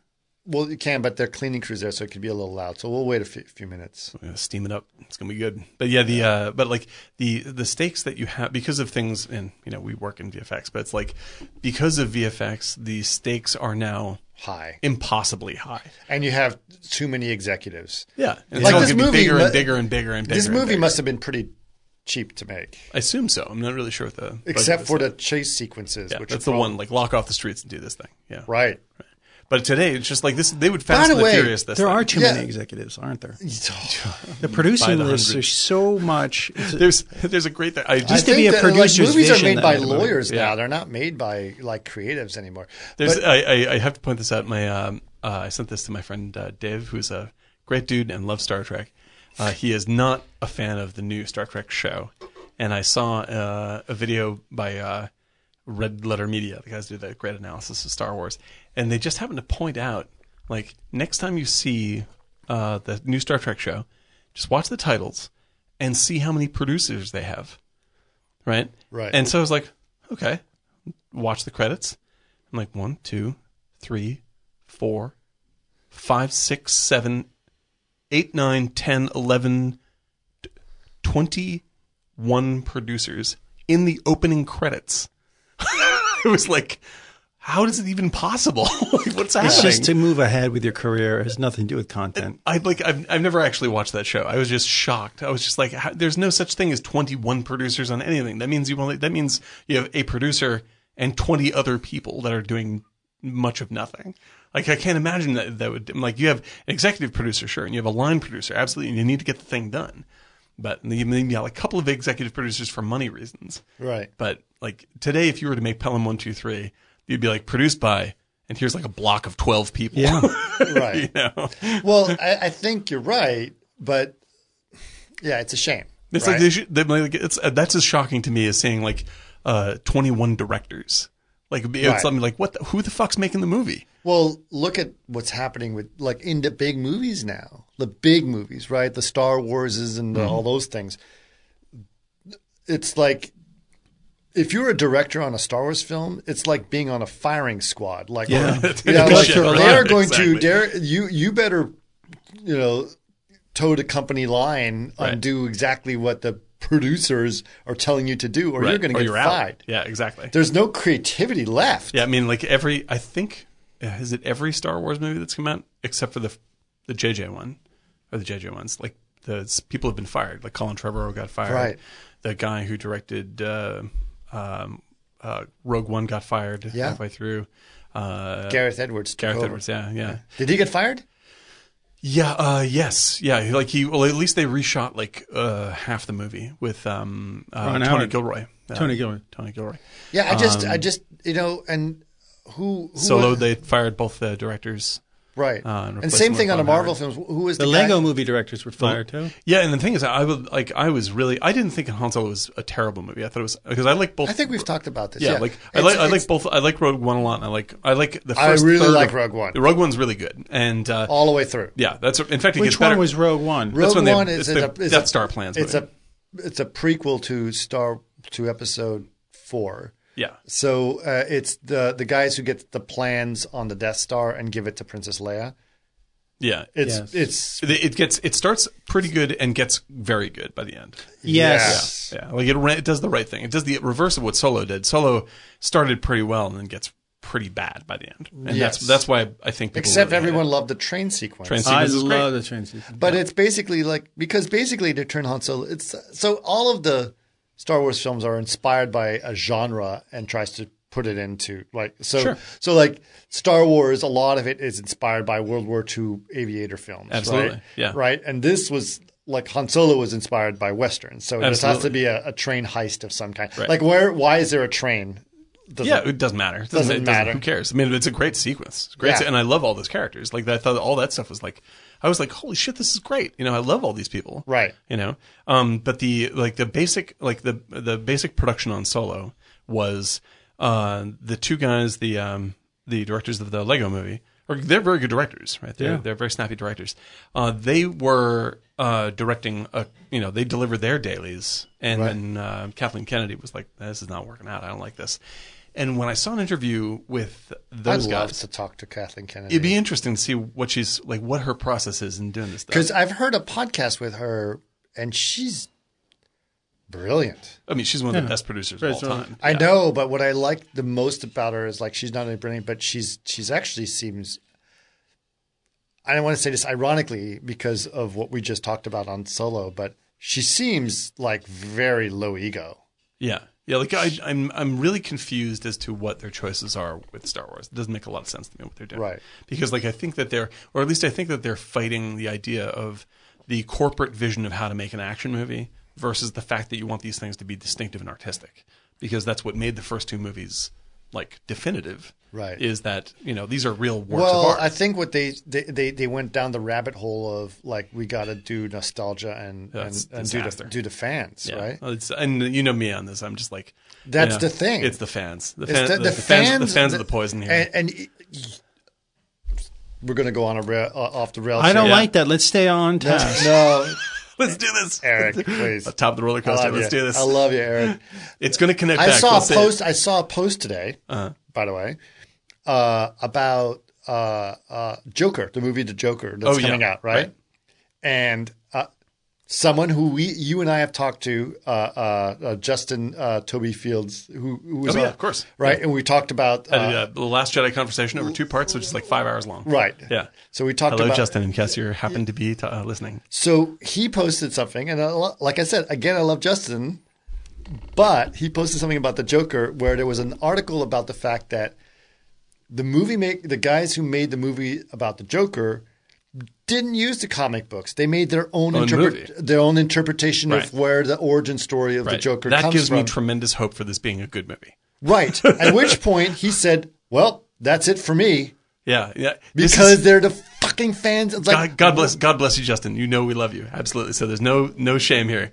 But like, uh, You I- are wrong. That, come back on the podcast and we'll talk about it. Yeah, you The- are wrong, uh, the- Justin. And I, I- love you. And I, think, and the you, thing when you is, came on for, for I understand. I understand the love that Right. uh, that motivates that reaction 100. percent Like I love the Joker. My daughter loves the uh, Batman and the Joker. Right. Like, and we look at like there's core comics from the Joker. Like uh, the Killing Joke is is one of them. You know, like how he was written for uh, Dark Knight Returns and Right. all this kind of stuff that really sort of fixed the idea of like what the character is and how it works with Batman. The fact that Batman's not even in this movie, like I'm wondering how that's going to work because Joker is designed to be a mirror, a foil to Batman. But to me, that's interesting. Like, okay, well, how are you going to make this interesting? How are you going to make this good? Well, it's just like the idea of like how would a character like this exist like in real life? yeah, No, I think Right. it's a, and like it's, it's It it's feels a- much more Chris Nolan to me. in Yeah, fact. it's a, it's an experimentation to dig around. I'm, I'm not saying the movie's automatically going to be good because they're doing this. No. but like the fact that they chose to do it means they're in the right mindset to make a good movie. Like the chances are higher because they're free to do that. Well, I, what I like about the idea is that this is based on a character that is that is part of the popular culture and the nostalgia for comic books, Mm-hmm. et cetera, et cetera. But they said instead of doing the the way that people expect us to do it, Right. we're going to do it like Taxi Driver. Yeah, absolutely. You know? and get But where you isn't that get- a lot like something else we know? What? Taking something of popular culture and putting a different spin on it. Like what? What's that? Last of the Great American Kids. It is. Oh, Uh, yeah. do you wanna- I don't know. Do you want to talk about that? Not yet, but Okay. someday. There's a project Yeah. that's But out there. that- There's, there's a That's project, gonna be amazing. There's a but pro- that is the exact same thing. yeah. Well, the Yes. things that like that's that The is guy who created it is super nice, by the way. he's a friend very Of very handsome Mm-hmm. and he's only I think thirty. mine. Everyone thinks he's a douche, but I love him. no, no, no. that- that's a Very total internet good. rumor. Absolutely. But the uh, but yeah, no, Looks a that's little bit like David Lynch, but also a lot like Tom Cruise. Eric but- Estrada. Yeah, I Eric always Estrada. joke with him. I'm like, you look like Eric Estrada. if you had the machine from The Fly and put those guys in there, and maybe threw in a little uh, Jeff Bridges This- from this uh, podcast is actually Thunder gonna- Road and Lilyfoot, then you'd have uh, this person that we're talking about. the, the this this podcast comes out uh, uh, after the one we did with Brady. oh yeah, right. Brady, I love the fact that Brady said that you look like Tom Cruise. I don't look like Tom Cruise, but I didn't want to tell him. he You was should an you idiot. should feel like you look like Tom Cruise. I know he's your son. Doesn't that's all I'm you saying. don't look like Tom Cruise, but just You the are f- good with kids, by the way. Uh, but I love kids. Kids are great, and that kid in particular was. Because a I've pleasure always to like hang out, known man. you What as a- what a mean spirited, dude. but I was like, wow, he's really good with kids. Maybe Oh, man. he is not mean spirited. No, Uh, you're no, no, no, I, I saved that up for adults. yeah. no, absolutely, you're great with kids. Uh, Oh, dude, no. Uh, yeah, you, you- controlled that podcast. that Oh, was the- your the- little baby. He, he was like Brady was such an awesome, awesome kid to talk to. It was just, just spectacular. Speaking of awesome, is anybody? This is a left turn, Chris. here it is. Fuck it, I Take don't it. care. All right, back Do to Star it. Wars. Do Uh, it, Brady. the um, the uh, Don't move the mic. the new um, trailer with uh, on uh, called Judy. Oh, Judy. I heard about this. Yeah, with uh, Michelle Williams playing. Is it Michelle? No, no. Who is it? Renee Zellweger. Renee Zellweger. I'm sorry. Yes. Yeah, that's right. okay, She looks exactly like Judy Garland in the still that I saw. Uh, yeah, Like it's exactly. such a cool trailer. really? Yeah. I can't Okay. wait. I love those kind of movies. yeah, All right. I'll do that. I'll look She that up. plays um, uh, Judy Garland in the last three weeks of her life. Oh wow, that's intense. She's perfect spitting image. I would love Zellweger like to down have a to little the comeback. twitches and, and the little fat buildup around the lips and just like and she's perfect perfect watch think- the trailer I- you're like wow I think Zellweger is great. I she's really going to like win her. an Oscar for Yeah, I that think she's great. and she's got a huge fan base already for Judy Garland Yeah, so sure. Oh, it's I just love- going to I be love like Garland, yeah, yeah, yeah, absolutely. But uh, in fact, like because that came up because War of the Worlds came up when we were talking about um, uh, Judy Garland, Wizard of Oz. Wizard the of Oz. shot. The Wizard of Yes. Oz shots. Yeah, yeah, that all comes back around. my mother had one of her cars No kidding. when I was a kid yeah my father bought it from her estate Ay, ay, and ay. he gave it to her Oh, And uh, oh boy, yeah. and I that's always it. remember that I was like wow that was her car was it with, like wa- was it with uh, with Vincent Minnelli? Was, uh, Yes. the husband was it the same time period of? Uh, it was the that? seventies, Oh, I see. and uh, I just remember uh, Dad. My mom never used it, so you know. So he uh, he sold it to uh, Joe Trump, Donald's father, Joe Trump. Joseph, I think it was. His I like Joe. Joe Trump. Joe, his Joe- father. Joe- Joey Trump. Yeah. Joey Trump. Hey, how you doing, Joey? Yeah, you get that car? You get No, that his car back? father was a big deal in New York. Oh, I imagine so. His father was a big deal. Um, uh, you know, he was the spoiled rich Yeah, kid. but di- but but he treated his son like shit. He only gave him a fucking million dollar loan. start Oh of yeah, business. I know. What kind but of fucking thing am is I that? getting it wrong Oh, though? Is God. it Joe? Is it? I don't remember. he- I don't but the remember. point is, he had a couple of sons. One died tragically, and then um, Then he got the shitty one. the shitty one, and Oh, that's then true. one became an artist, I think. But uh, yeah, he was. but Donald Trump has a artist brother. I'm almost hundred percent sure. Oh, 99.9 percent. Not all artists are great. Hitler was an artist.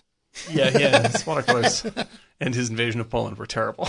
Yeah, yeah, oh, the boy. invasion of Poland. That actually was successful. Uh, That yeah, but still, was one day he took Yeah. over. I want Nice. peace. Yeah, I good- don't good want fella. war. I want peace. Yeah, what- I want a little piece of Poland, a little piece of Poland, a little piece Oh, of my- France. It's springtime for Hitler in in Germany. Germany. Oh, my lord. I, That's what we should do. I Alan. lived uh, with That's okay. uh, when I lived in Italy it, um, as an, ar- a student.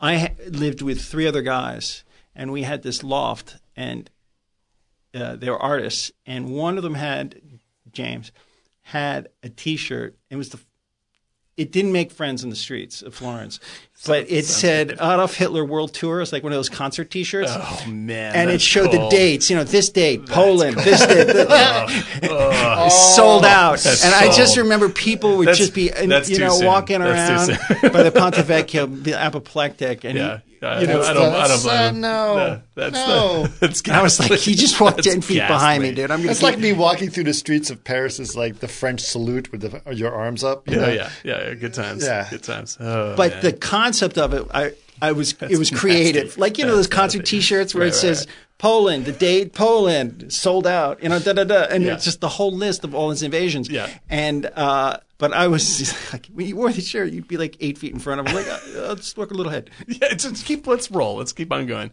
Oh boy, so that's the offensive part of the podcast taken care of. All right, Uh, but it sponsored gives by- My us- wife said, "Don't say anything controversial," but it, it's nothing. There's nothing I did. controversial. I think we all agree that Hitler was a fucking Oh asshole. yes, but the point is, I just when you brought up Poland, I, the first thing came to my mind was James's shirt. I was like, God, he's gonna wear Well, that this again. is good, Eric. This is really good because it'll allow us to segue into hopscotch. Oh yes, it's oh perfect. Yes, spies. Before you Europe. start, you guys, I want you to talk. I need to use.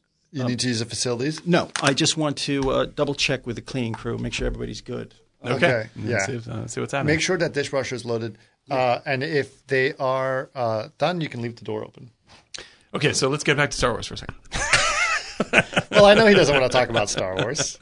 He's him when he's out of the room, and we can uh, we can just uh, settle on in. Star Wars up. Yeah, Star Wars. But no, I uh, yeah, no, I think that's They, uh, they- stalled. They basically said we're not going to make Star Wars. Yeah, they films for they a while." really they've mismanaged this uh, brand. I think it's really rough. Ah. they fucked it up. Yeah, no, and I think I, uh, I, I actually appreciate the fact that they all but admitted that they fucked it up. yeah, like they there's uh, They realized, like, they split their fan base. Like it's a it's a it's I I can only imagine it was it's rough going over there in Star Wars land because like Right. the thing is like as we've discussed before, like I don't ha- like I don't think that Last Jedi is the worst movie ever made. I appreciate it was pretty darn bad. it's it's really broken. It's really really broken. I appreciate what they're trying to do, and I There's like the going to movie be they're a trying new to one. make. I mean, Yeah.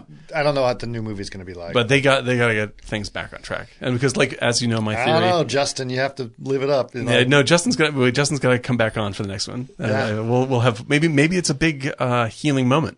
Uh, like maybe we all love the movie. and It's gonna be fantastic. JJ is a good filmmaker. Like he could do it if it's a good Did he script. do the new one?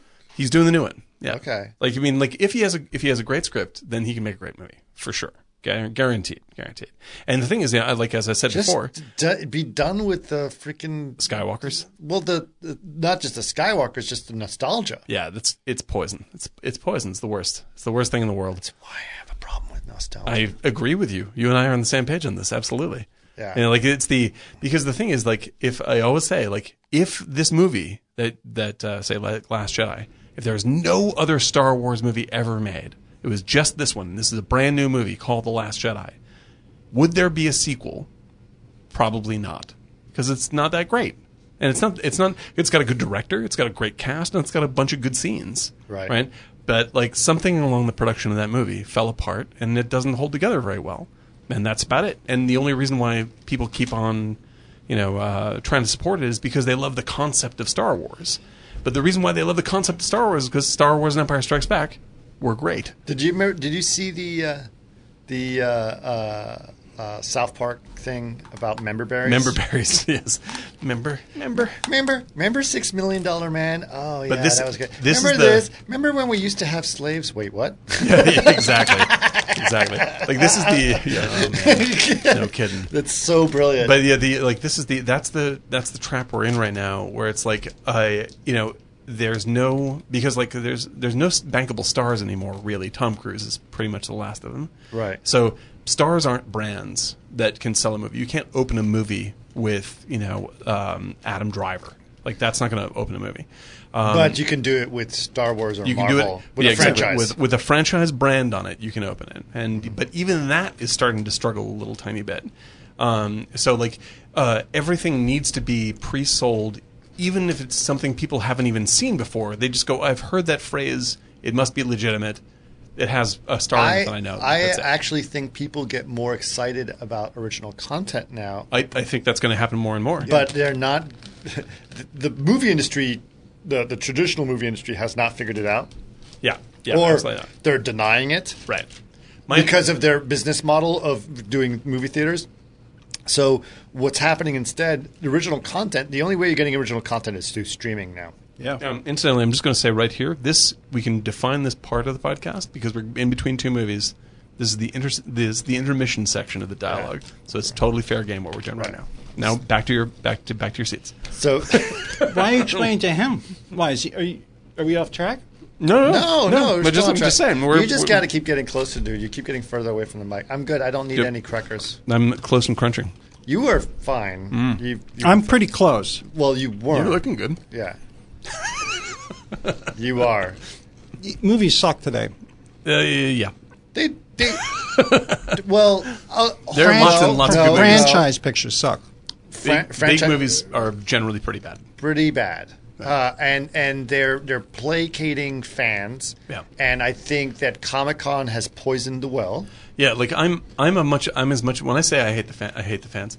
I am also a fan. Like I'm I'm as part of this problem as, I have, as anybody. I was I'm ex- I, listen. I liked X Men comics when I was a kid. Yeah. I liked you know I liked Spider Man films when I was a kid. but the wrong the the wrong folks are stealing, steering the boat right now, and and like the fans should not be controlling. And the people what that are is in the steering the, movie. and we've talked about this before, but the people that are steering the boat right now are people that are our age Mm-hmm. and basically Early 40s? yeah, so in late, Suffolk, yeah. late twenties.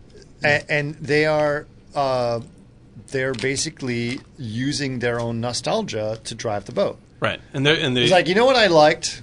I liked Baywatch, so let's make a movie about that. yeah. Let's use this. And I just- I also think they're face- going for safe. Yeah, yeah, There's exactly. like a whole It's bunch of sellable. reissues of TV shows now. All in the Family is coming back. yeah, yeah, yeah. I mean, like these are like yeah, these are all great. And Are great they not- really Yeah. all in the family's coming back? Yeah. No, no, they're just this is all they do. It's like this happened to Broadway too. Like Broadway, this like original content on Broadway is like few and far between. It's usually like, oh, let's take this book. movie or this blah blah blah. whatever. make a Yeah. Spider-Man Or the- Broadway or- show. Exactly. Right. Oh man, I would like to see that. though. That would have been great. That you two did that, The Edge. Yeah, and uh, just like in Spider-Man falling from the ceiling over and over again and breaking his legs. That sounds Yeah, like but a great Hamilton, show. but Hamilton was a huge success. that's that's true. There are some great. I mean, he's a ones. Yeah. genius, that Yeah. guy. all right, all right. But in any case, yeah. The to sum up with Pelham One Two Three, like this is the kind of movie that you could actually, if you were to redo, if you were to make an action movie today for Netflix that worked like this, it would be a hit on Netflix oh yeah, and easy to make. and easy to make. It's a, such a straightforward plot. So you need so few sets. Like it's good, tight, awesome film with lots of great characters. Hopscotch? Um, one, two, yes, no, uh, yes. Hopscotch, Hopscotch is a hard movie to make because of the locations. Yeah, It's that's out of that's a little control. bit, that's a little more tricky. All right. But like we, uh, before we segue into hopscotch, I just want to say like my vote for peak Mathau is Pelham one two three. Okay. Yeah. I I, think still it's- like. I still Spanish like. bears. I still Yeah. no. I still like hopscotch best. Yeah, Honestly hopscotch, speak- hopscotch is a very interesting. But one, so I let's have get to my it. own nostalgic reasons for it. Right. But before we get into it, you guys talk about something because I gotta. Uh, Okay, so it's round two. Check on the uh, cleaning crew again. Okay, let's see what happens. No, that's that's the thing, dude. It's like I like I love I love big Hollywood movies. I love them, and like Netflix and and uh, like Netflix just said that they're pulling back from their big budget stuff because their big budget stuff like um, um, the J.C. Chandor movie they did uh, with Ben Affleck. Uh, like it didn't perform very well for them, so now they're backing off of doing big movies, and I'm just like, like now I get no good big movies. Like I don't get them on Netflix, and I don't get them on in the movie theaters because in the movie theaters they're not making things. like- Amazon really has some nice stuff compared to Netflix. yeah, they've been doing a lot of uh, weird stuff anyway. Like they I really love take it. stabs. I definitely agree with that. Love it. Yeah, like uh, like uh, it's a little bit more. Their general quality is a little more random, but I like the fact that they try things that are a little bit weirder.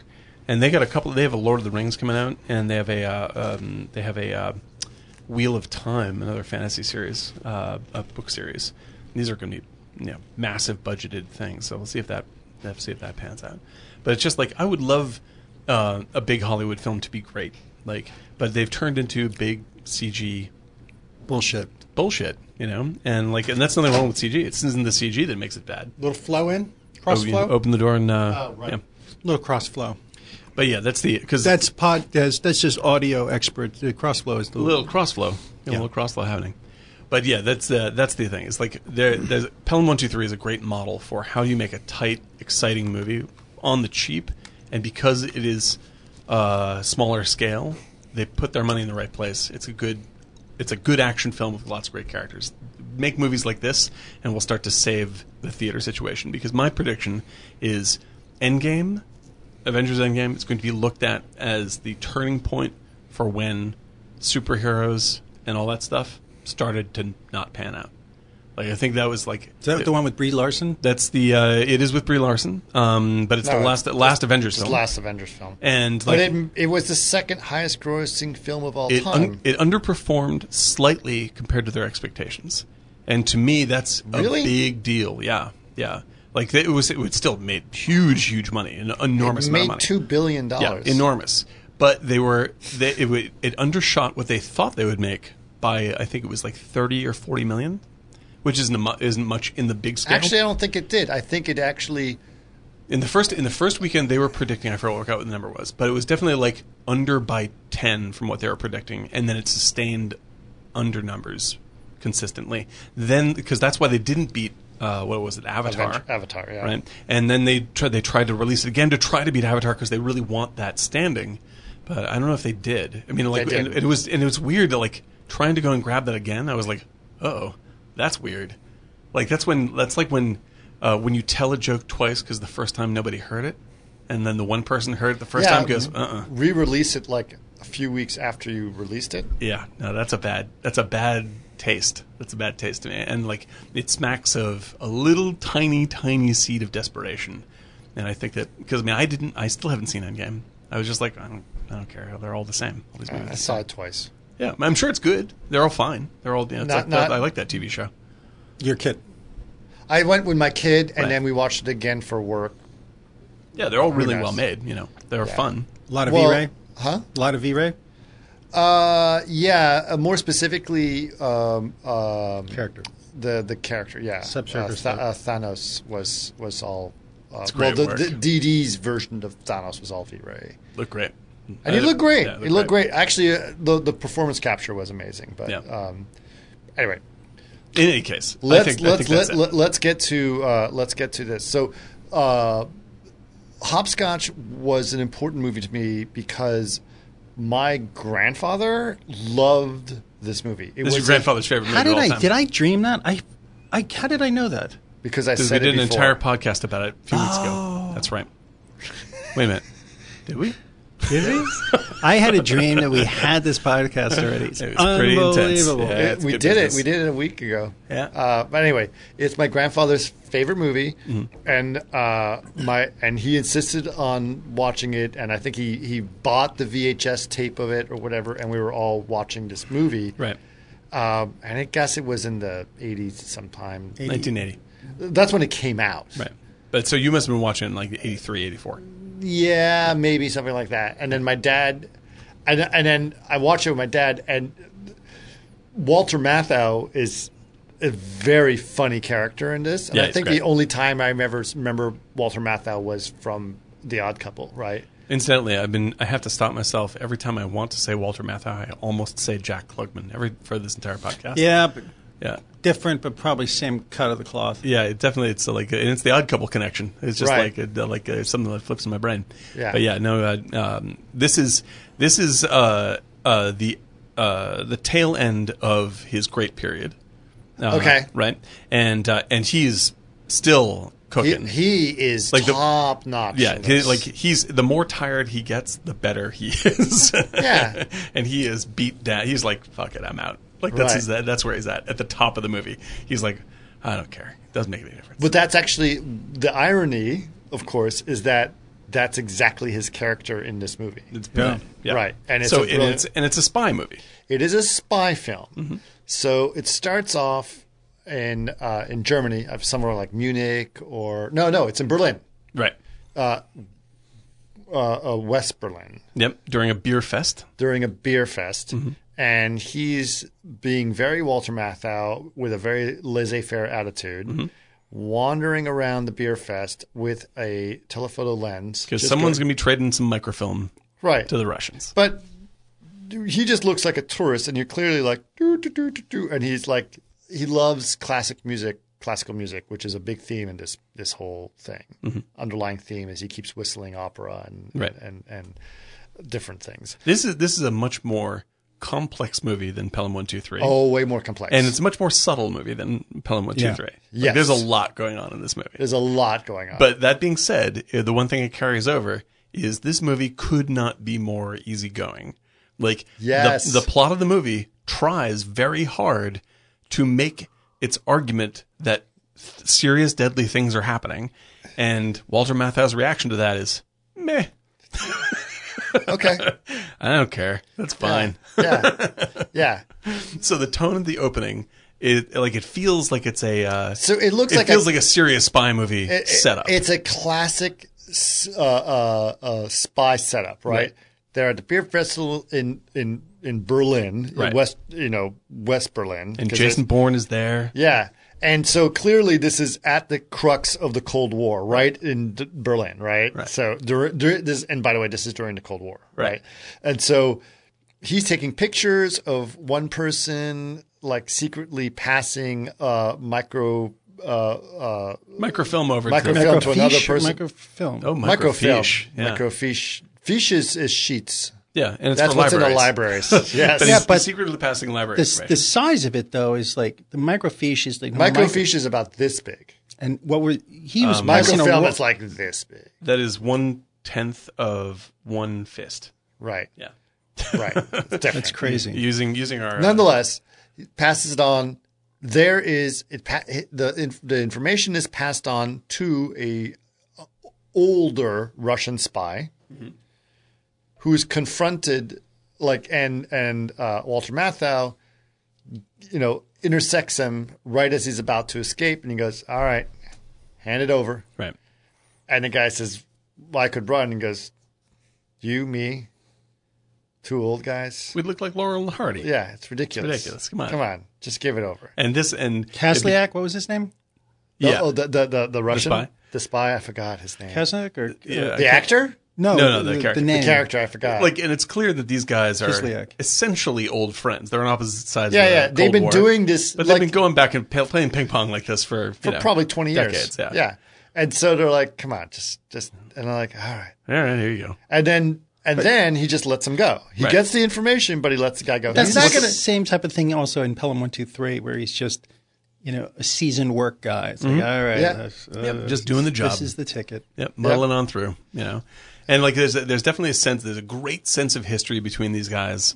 They like each other, uh, at, like at a sort of a root level. They respect each other enough that they like each other. Yep. And um and he lets him go and uh, gets the microfilm and brings it back to the what CIA or whatever they're uh, whatever he's working for. And the CIA is not psyched, like led by Ned Beatty. Ned Beatty. Oh He's my pissed God. off. He's Ned- like, "Why'd you let that fucking guy go? He's like one of the top guys." But Ned Beatty is introduced to us. Is he Like- still alive?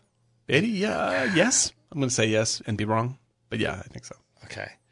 Ned Beatty Haven't seen him in a while. is introduced to us. great like they do t-shirt. this they do this Say yes great and be wrong. It's a great great- T-shirt.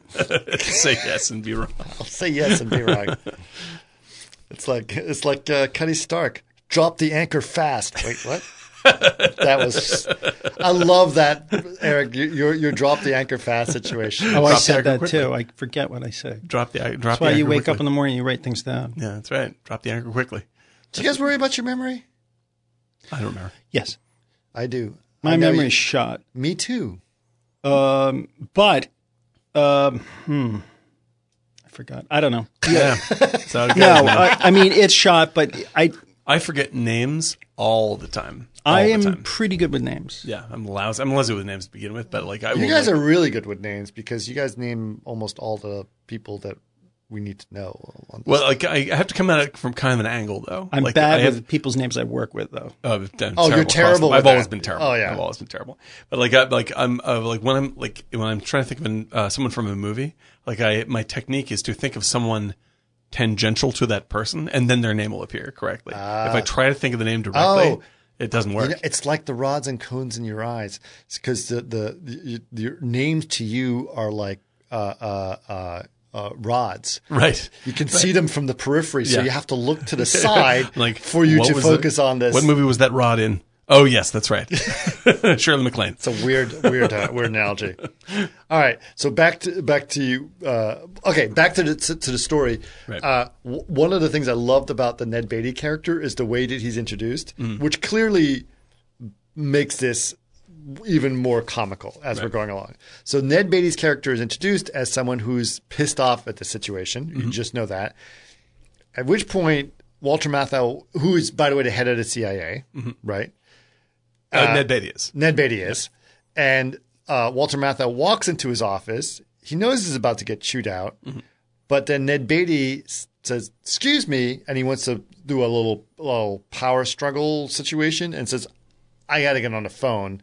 I have an important phone call to do." At which point, Walter Matthau does the same thing he was doing at the beer festival, which is to whistle classical music Right. while sort of wandering around and looking Well, And- Beatty is making him wait for some fucking phone call that he's on in his office. in his office.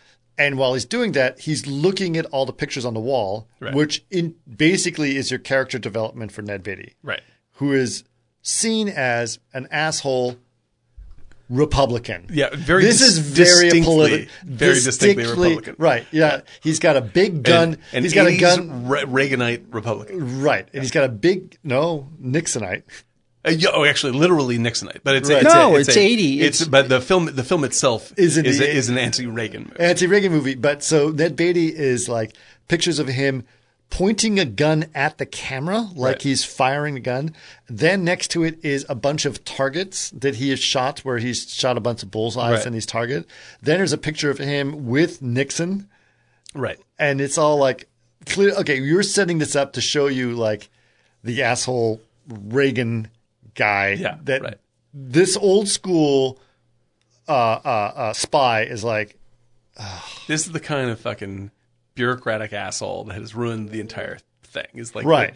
like, and because like he doesn't. basically like I, these, these spies I, I believe that the spies both the russian guy and walter matthau Hmm. believe that they've stalled the cold war Mm-hmm. by just not engaging with each other and just sort of like yeah, just chilling, just chilling out. they're just like get it "Y- done. your turf my turf it's fine let's Yeah. just like no, there's no hurry.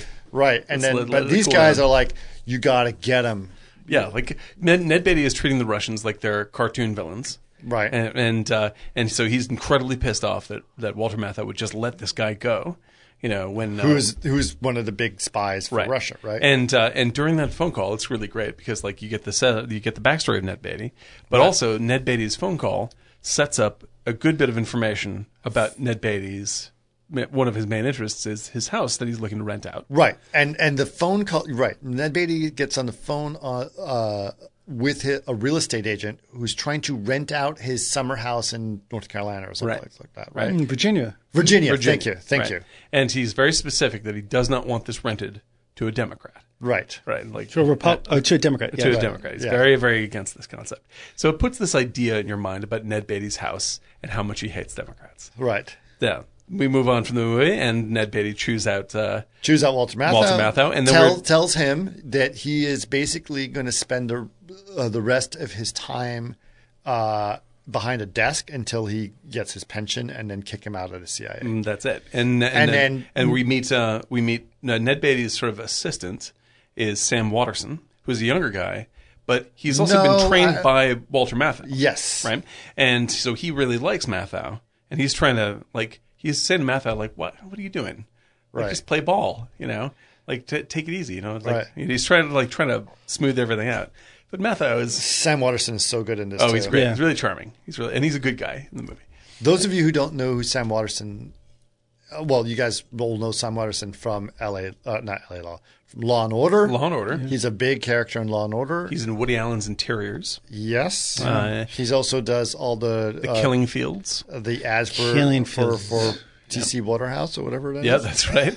and he has gone from Price being uh, Waterhouse, right? Yeah, Price Waterhouse. Price Waterhouse, yeah. He has uh, like when he was a young man, he had sort of a voice like just like this. But now on uh, uh, whatever the cop show is or the law show, Law and Order. Well, he has the real- he has the real warbly Orville Wed- Redenbacher style voice. little bit, a little bit. but he's a great actor across the board. He's always Yeah. been great. And he's got a very calm demeanor to Yeah, him that's too, his- which is also a really good part of this Right. is is how calm uh, he is throughout the situation. Yeah. Ned Beatty is An asshole. an asshole to an like to a caricature, which is, makes it even funnier. Yeah, he is. He's over the top in the most pleasurable way, Yeah. and he is the only one in the movie who swears all the time. Right. like he's swearing like he's like in a Tarantino movie, and everybody else is in the 1970s movie. Right. and so he's just like those motherfuckers, blah blah blah, and you're like, whoa, dude, leave Yeah. the room. You know, it's it's such an awesome way to sort of push a character over the top. It's really fun.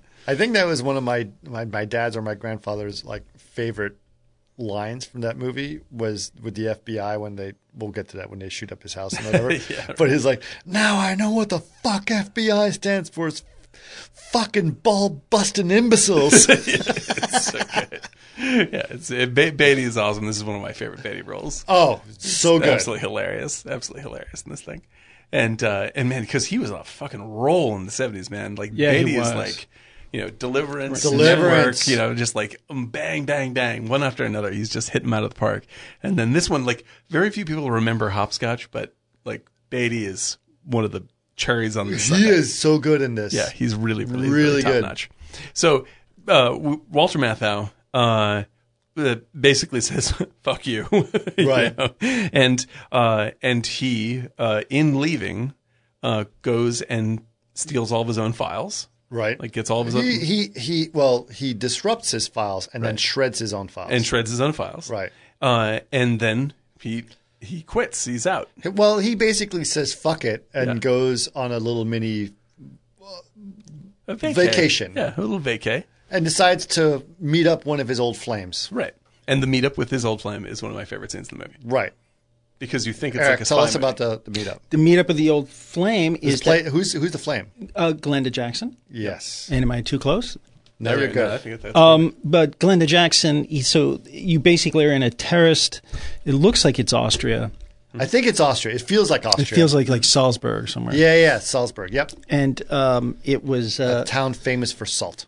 oh my God. Salzburg. Yeah. Yeah, makes sense. It's so good. Salzburg. It was what it was The at one point at pretzels. one, Try the pretzels. at man. Oh, one- at- so, uh, yes. Salzburg was once the richest city in the world because Yes. of salt. because of salt because it was Salt, the big one. highest it was all about the price of salt was the, the main commodity. There's, there, there's a uh, there's a nonfiction book about uh, salt that will make an impression on you as to how the salt trade was one of the most important goddamn things that ever happened. It's interesting.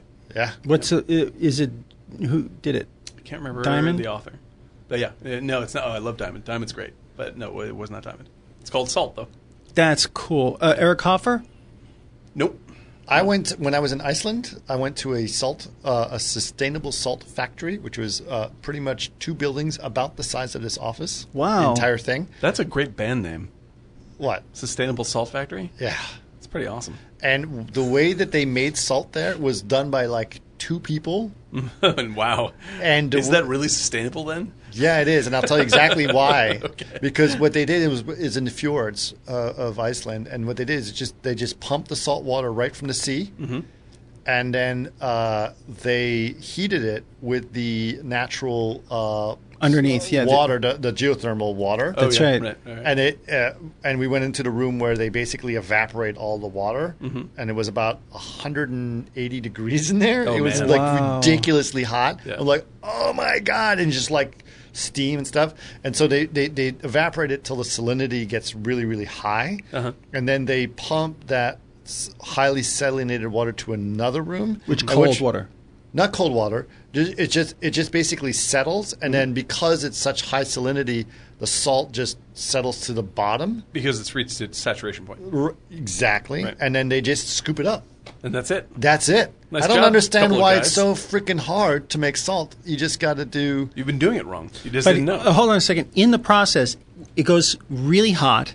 Yes. Then it's pumped to through- evaporate most of the water. That's right. Then what's left is like slush. Just highly salinated water. because Okay, and then that's pumped into another room via tubes. Yep. Or little cups that people carry. in. Tubes. okay, and uh, little cups through the room. Like, Yeah, I Dixie got, I got cups. one cup, Yeah. and uh, into there. Then it's room temp- settles over the course of about 24 hours or so. and it loses all the water. Right. Well, no, the water stays there, but the salt settles on the And bottom. then they just scoop it out. they scoop it up. The, the salt can't bond with any more water. Yeah. And so all the, so the all the salt that is now in the water is just That's what well, I blo- figured. blocks of Salt. And they just scoop it up. Yeah. And it's that easy. And then the drying process for the salt. Oh, right, and then and then they take the, the salt that they, they make, and they said basically on a good throw day, it right back in the ocean, and That's then they it. do it again. That- that- yeah, double double salted. Yeah. Oh, that's that's how you get That's double how it salt. happens. It's Yeah, like it's like distilling it twice. Yeah. It's, that's what I do with coffee. The so so the drying process takes another couple a day or so, but they put it on these racks and they dry it in a. Mm-hmm. but the drying heat comes from the steam. room. from the- geothermals. yeah, everything. Yeah, so so it's all it's all It's basically crazy. so they don't even have to pay for like you know a big power salt oven or something. No, like that. So, No. right. it's all done naturally. That's pretty. Okay. So that's why I'm it's convinced. sustainable. Turbines sustainable. uh, for the geothermals. Is that it? Like the Uh, Seventy-five percent of all power and heat in Iceland is geothermal. Because it is sitting running on a the turbines. volcano. It's Yes. sitting on 125 volcanoes, and I'm not. All That is Iceland, true, yes. Iceland is 125 volcanoes. Iceland is, seems like a very, very pretty, slightly dangerous country. Oh yeah. Oh yeah. That's exciting. You were just in Iceland. I think there's, we covered this in the last one, but we should say that you put up some photos from Iceland that were pretty mind blowing. Yeah. I There was love Oh. one that looked like it was in black and white. it. Yes, and, it, was, not. and the kids had a good time. they had a great time. They had a great time. Uh, it's it's beautiful. The only the only big thing that was a big shocker for us in Iceland is, although we were warned about it, but it was like, oh, uh, price of food, Yeah, The price of hamburgers. like ridiculous. Like, I mean, I'll pay a lot for a hamburger. Well, I'll put it this way: my kids at one point were something, and they're like, "Ah, "We just need to get something." It's like, and you know, my it's like, "Can we just get a hamburger or something?" I was like, "Fine." So I found like there wasn't a McDonald's, but I found the equivalent of like a fast food place where you can get like a hamburger, And there are only Rolls Royces in the drive through. three hamburgers. Three hamburgers, fast food hamburgers, nothing's fancy, right? Two fries, and three soft drinks. Okay, I'm going to guess $35. What are you guessing? I I would say per burger is probably twenty two It was sixty-five dollars. for a- $65. one hamburger. Three hamburgers. Oh, They have okay. a 60 so sixty-five dollars. Yes. Wow.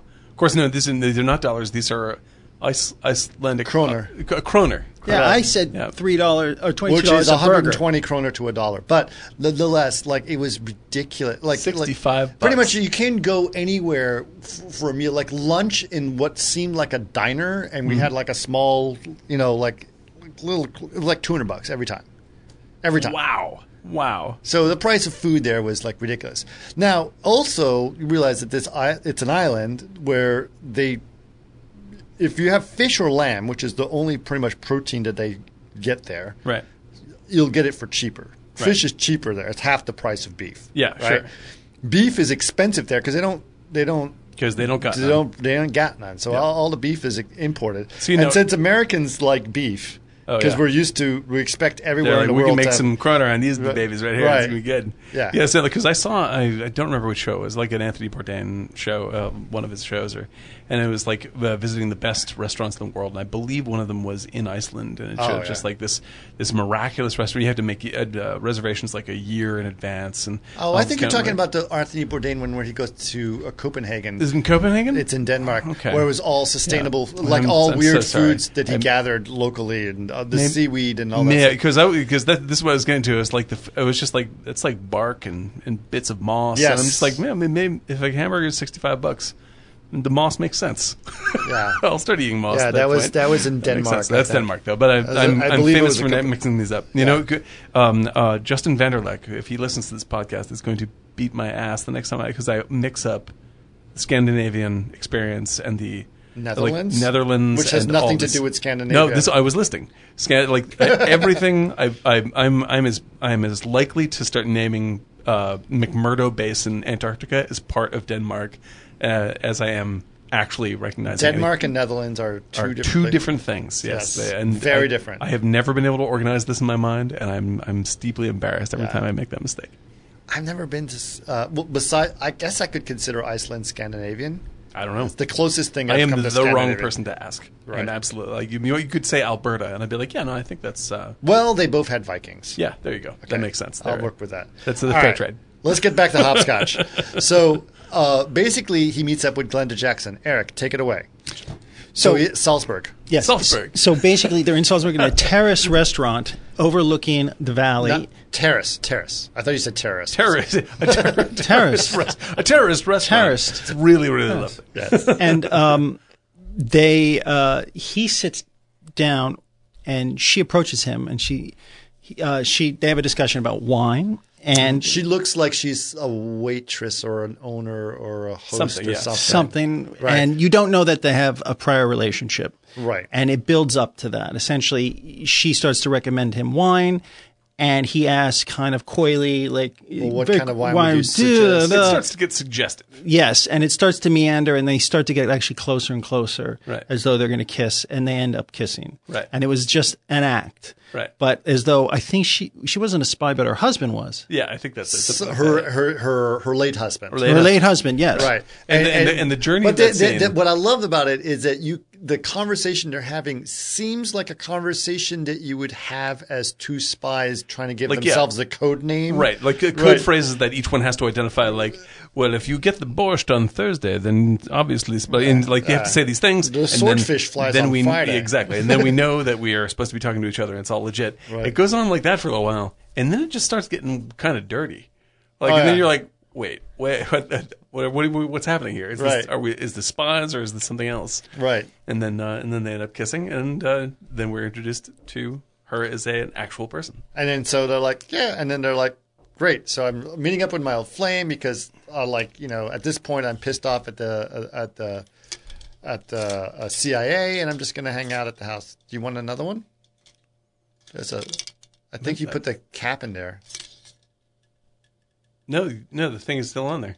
Uh, Eric is shaking a Lacroix can, and there is the sound of maybe a paperclip inside it. We Hmm. don't know. Did you lose a tooth? Mm. Should we check what's inside Is of it a it? pen cap? Hmm. oh yeah. I'm sure. I'm sure it's safe. I didn't put any arsenic in there. Don't worry. I know, but there was something in there. I was like, I don't. It's a kinda- ball bearing. Don't Yeah. know. A mouse. Little a little paw comes up. Oh, hi. A little Hi, silver critter. ball. So they start. They meet. That's how you are introduced to both of them as a Right. character. Right, right, right, right. And so he's at her house. Beautiful home. Beautiful home. It's Beautiful all dog. sort- Beautiful. Yeah, and she has a dog. It's a big part of the plot. A big ass freaking Doberman, which Yep. is the most like Germanic Yes. power play you can do. Right, right, right, right. right. Beyond beyond the German Shepherd, we're looking at like full on Doberman, right? uh, and very scary dog. Yeah, Oh, it's yeah, sure, absolutely. Terrifying Yeah. dog. Possibly the scariest dog. Right. I think that's it. And- Uh, and- if I'm going to have a nightmare about a dog, it's this dog. Right. Yeah. Not Cujo. This one's scarier than Cujo. absolutely. Uh, and so uh, he ends up, you know, sleeping with her, or whatever. And he's like, "Yep, you know, just hanging out here." And then there's It's very a chill. It's very chill, Very, very chill. And I guess he's having breakfast in the morning or whatever. And then as he looks through, there's a in the kitchen. There's a bottle of vodka Mm-hmm. and a note on the vodka sitting on the table. Mm. At which point he goes, "Huh." He looks it up, and it's an invitation from his old Russian friend Kislyak.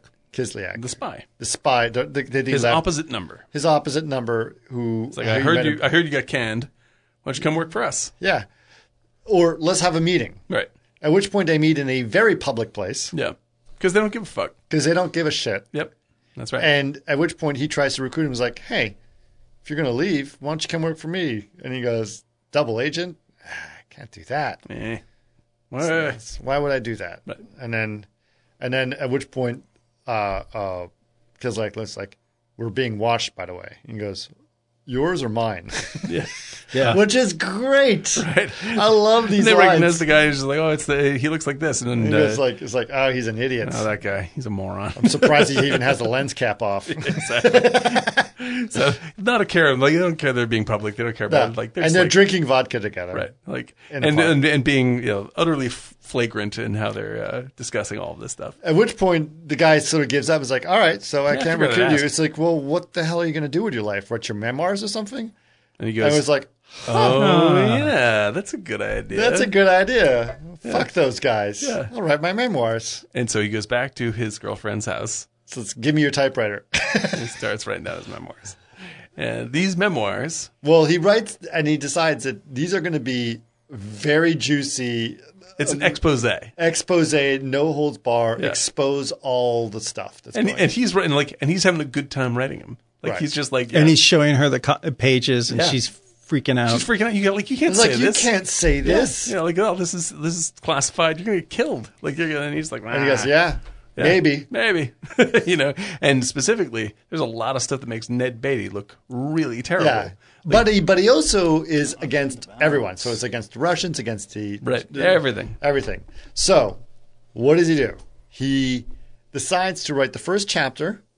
He mails it to Ned Beatty. He he, no, he mails it to Every everyone. agency. Everybody. Yeah. He mails it to to the Russians. the Russians, to Chinese, the the the the, the like, this is Italians, what's coming everyone. out. Sorry. Every- And he and he says more to come. Right. At which point he knows, like I've I've put that out there, I'm sick and tired of all this bullshit, and I'm going to blow it all up. I'm just going to let everybody know everything. here and is. but he knows that like at this point everyone's going to come after him. Right. Everyone's going to come after him for for for doing this. right, Right. right, right, right. And Ned Beatty is in fact incredibly mad. Oh, furious. Right. So they're on the hunt for him. Right. And a common theme in this is that they're all like he's one step ahead of or several steps ahead of all of them. Yeah. All and the is time. and is very very comically confident about this. Completely confident. Like not in a come comeuppance way. Like in a yeah he's yeah he's getting away with this. Yeah. like you, you feel as confident as he does. if in what's if, if happening. he shows up on the radar is because he wants you to yeah. no- It's all going the way he wants Right. to go. He knows how to do this stuff. He's that been was in the one game thing for that years. I like after watching it now is like ah, there's very little like concern. There's very little. no, This is not a criticism in the movie. There's very little tension in this movie. There Like, you go. The the like what's funny about the movie is that the movie is very, as I said before, it's like the movie is very insistent. Like Ned Beatty and all this stuff. Like there's like he's like this is dangerous and we are going to come and kill you and this is bad. Right. And that that is pounding down on Mathau from every corner of the screen, and Mathau just doesn't fucking care. And Right. it's hysterical. Like he's But just you like, know he's whatever. never in danger though. That's that's what I mean. It's like you're like there's like there's he is so confident that you know you know like you have you have perfect confidence that this is all gonna work out because like he is so far ahead of the game. He knows the ins and outs, and he's just playing everybody. everything he learned. He's take, putting it against his own company. Right, and it's and it's just watching the buffoonery of everybody around him that makes it. Isn't it very essentially funny. though nine to five? oh, nine to five. I love good- nine to five. good- I good love nine to five. comparison. Yeah, that's like, like- Right. It's just Although like, nine to five, they they do have a moment in nine to five where like, oh shit, our entire plan could backfire. right. Yes, but the thing about it is just like disgruntled employees in a way. Right, right, right, right. That's the same time period, I think. It could have used a little more Dabney Coleman. That's a good thing to point out. I have, any movie could use more Dabney Coleman. a little more dab. A little bit dab of Dabney. That's what this could use. But other than that, it's quite fine. So, um, but In any other movie, uh, Ned Beatty would have been Dabney Coleman. That's that's the that's the uh, the one trade off I'd make. so so one of the first things he does is basically, uh, you know, he he's on the run, Mm-hmm. but not in any like we mentioned earlier, not in any dangerous way. Just like he's got a plan. He's gonna, Yeah, he's- and his plan right now is I'm gonna fuck with these guys. Yeah, I'm just gonna make it hard for him because Right. it's funny. And and to give the audience an idea, it's like imagine if Ferris Bueller was an old spy. Like it's just like Yes. he's just like this is gonna work out. I'm Ferris Bueller. Like there's no there's not even a question in He anyone's is. mind. That's an excellent analogy. Wasn't this done again? No, this concept though. I'm trying to think. Ferris It wa- Bueller. It's well, an excellent example. It though. wasn't uh, crimes and misdemeanors. I'm trying to think of like, like he's going against the very system that he was with, oh yeah, but in there's a comic fashion. I was something else. I'm thinking. Oh, Uh, of. yeah, I mean, I think it's a yeah. There's a couple examples of this. I can't. uh, They're not popping up in my head, but yeah, that's the uh, that, like y- like usually like usually the way this stuff plays out is like uh you know someone's really really cocky and confident, and then in the end, it turns out that he he overplayed his hand. Uh, that kind of stuff. Like uh you know like the, the tension in the end of like Ocean's Eleven is like oh no, maybe Clooney didn't pull it off. you know. And in this, like, you know, I never felt that way. Not even for a second. Not even for a second. You're just like he pulls this off, even when there's Yeah, like you some never shenanigans worry. where you might it's might so go wrong. in f- that. fun. It's Yeah. like it's like yeah, it's so great. Yeah. and uh, so because this is a comedy, this is totally a comedy. Yeah, a wry, laid back comedy. Right. A Sunday afternoon comedy. So he, uh, It's the same in-laws type of feel though to the comedy. Oh, God bless. yes, Yeah, that's it. That's it. excellent. Yeah. Like it- yeah, like it's it's the you know, no matter what happens. It's light blue comedy. Yeah. Where it's just like you, no one's ever in danger. Yeah. But the dangerous moments are funny. Yeah. It's leisurely. It's uh like Midnight Run is part of the same kind of uh But Midnight Run had the grit because it had the liars. Um, uh, Joey Pantalone. Oh, yeah, was yeah. such It's a little bit devious, dicier. li- Yeah, yeah, uh, liar. some danger. Some, some danger. danger where you just never trusted him. Right. But everybody else is a buffoon in Right. in, in hopscotch. Right. Yeah, I mean it, it almost has like it's almost as if like the Pink Panther were played totally realistically. That's like it's like this kind of plot where you're like, yeah, I don't know, sure. like you don't even there's not even a dumb guy to follow. Like it's just sort of it's just sort of easy. So uh, the, one of the great comic pieces of this that all ties together, and uh, that the the part that confused me because I I've seen this forever, uh, is that the part what I'm about to talk about uh, in, in terms of the house that he rents, I. It was such a pinnacle scene and so freaking funny that in my mind, remember it because I hadn't seen it. Like I, brought, I watched it again recently, Right. but I hadn't seen it for like 15 years before that. In my mind, I remember that as like the end of the movie because it would seem like something you should do at the end of the movie, but it's not. It's like actually the beginning of the movie. Uh, so the, the gag is he gets on the phone with the CIA from a telephone booth somewhere Mm-hmm. on purpose, and they're all like, "Shit, we got to track the call, track the call." Fifteen seconds or whatever. whatever. Yeah, got to yeah. track the call or Seconds to whatever. Track the call. And then, and so he knows that they have enough time to track the call. And he's talking to Sam Worthington, I believe, right? Yeah, yeah. And at which point, it's like, "Wha- "What's going on? Where are you? You you know, you're not going to get away with this." And it's like, "No, no, it's fine." It's like, "All right, I think I've given you guys enough time to track the call. I'll talk to you later." And he hangs up. At which point I realized, like, oh my god, he's in Washington D.C. He's right here in Washington, here. Right. and like, like almost outside their office, right? Where right here. Yeah. you know, and then like- they're all like freaking out and they're trying to find him and he's gone of course Right, right. Uh, at which point he's rented a house Right. so he can do his writing for his next chapters of his book Right. turns out the house he rents is ned beatty's It's Ned house. Beatty's house, and there's a great conversation when he's rent, uh, renting the place from the uh, from the realtor, and uh, she goes, "Now you aren't a Democrat, are you?" And he's like, "Mm, "No, no, no, no, no, no, no, no, no." And that's when you go, "It's fucking Beatty's house." Right. Yeah, it's so great. you realize that's who it is it's like I, he's a great writer He- And he finishes writing his memoirs. the other In thing his house. inside of his house. So he's in this like sort of solarium, Right. Right, and I love the fact that Ned Beatty plays a character in the house as a non-character, as a Through the photograph, photographs, yeah. through a photograph. Yeah. So he, there's a there's a framed photograph of Ned Beatty that's probably just somewhere on the mantle because he's rented this house. Which he grabs and puts next to his typewriter as he's typing As inspiration, as inspiration. Right. At which point, Ned Beatty looks really cocky and confident. right? More writing, cut back, a little less confident. So it's this, it's the same picture, but they use different pictures of Yeah, him. it's almost as if they're animating the photo. They're in between anima- they cuts. are Yeah. animating Yeah. the photo between the cuts, where he looks like more concerned and Right. more worried. As that's so brilliant. Yeah, and it's great until It's he's pissed. comical. Yeah, exactly until he's angry because yeah, and rep- and it represents the kind of stuff that Mathau is putting in this is Right. going to piss off Beatty even worse. So then he, you start realizing he's creating some elaborate plans, which you don't really know where they're going to, but he's talking to some person about renting a seaplane. He's got a few other things going on. And uh, he's getting it's cop. He's like, okay, see, there's an elaborate. He orders oil. Yep, right. He right, orders right. oil. Yeah. He he, he got he's got Fireworks? a fire. He buys a bunch of stuff, and he's got an elaborate plan. He's like, okay, some big thing's going to happen because he's always one step ahead of everything. So he's still writing his thing.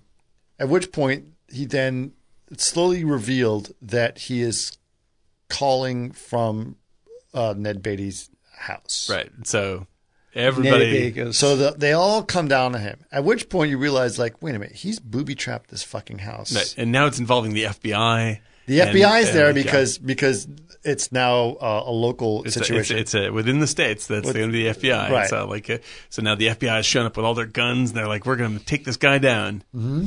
And uh, and inside the house, uh, Walter Matthau has set up a bunch of fireworks. he sets them off. At Sounds which point it sounds like a bunch Gunfire. of gunfire. And so the FBI blows the shit out of the house. That's right. And Walter Matthau is not even close to being inside the house. yes, no, he's long gone. He's long gone. Uh, that's outside. And then Ned Ned Beatty loses his mind Because the house is being apart. torn apart by all this gunfire. Yep, and that's Which when he is says where his he, line. he says his line, you know, fucking ball busting imbeciles. Yep, yep. Uh, at which point, then Matthau escapes and goes to. I think that's the point where Ned Beatty basically decides to kill him. Yeah, I think that, he- that now it's like I'm going to kill this. I'm douchebag. going to kill this Yeah, guy. I yeah, can't. I can't. I can't stand him. yeah, right. Right. There's and then he get he hires this woman who's got a seaplane, and they're supposed to go somewhere, and then he changes her course Right. to Bermuda. Right. Pays her a lot of money at Mm-hmm. the time, like five thousand dollars, which is a lot of money even today. Uh, and so they go to Bermuda, and then he's gonna he's gonna keep going, right? He's gonna go do his thing. Uh, at which point, most of the movie is about him jumping around from country to country. Yeah, he's like a really leisurely James Bond. Yes. Like he's just he's like well, I'm here, hang out with this woman, and I'm going to fly over here. Right. And they stuff keep done. and and uh, uh, what's also interesting is that his love interest, Glenda Jackson, they're not together for a big portion of this movie. yeah. Right. And and I really uh I this is one of my favorite middle-aged romance movies Mm-hmm. because like they're fine. Like there's no like big tension about whether they're going to get together or not.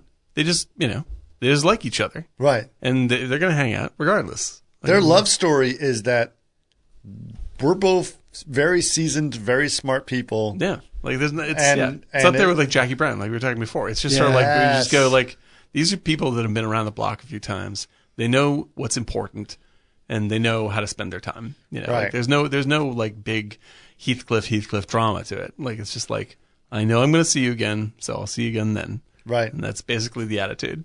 But If I don't see you, I, then we've had a nice time. so she she helps him out uh, whichever way she can, Mm-hmm. and she is being spied on by uh, by the CIA constantly. She's very aware of this. Obviously, she's been in the spy business herself, Mm-hmm.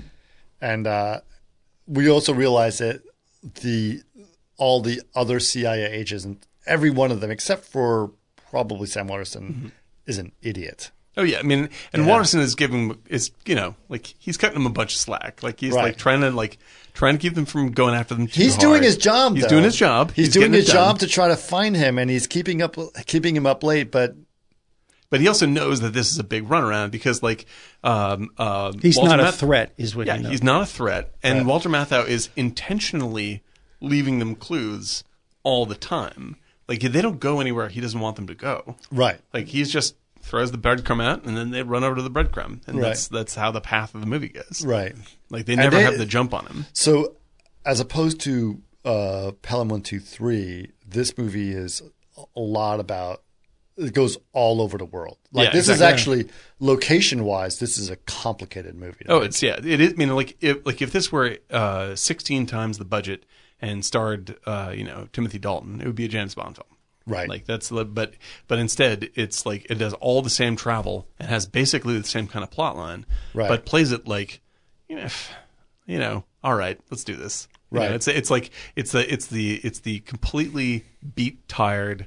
I want to get back to my Barca Lounger, James Bond, mm-hmm. and it's awesome. That's what makes it so savory. You know, because like you're also because when you think But about it's not- James, it- it's- like James Bond movies, you're also confident that James Bond's going to win. Like it's Right. not, it's a fucking James Bond movie. He's not going to get killed, you know.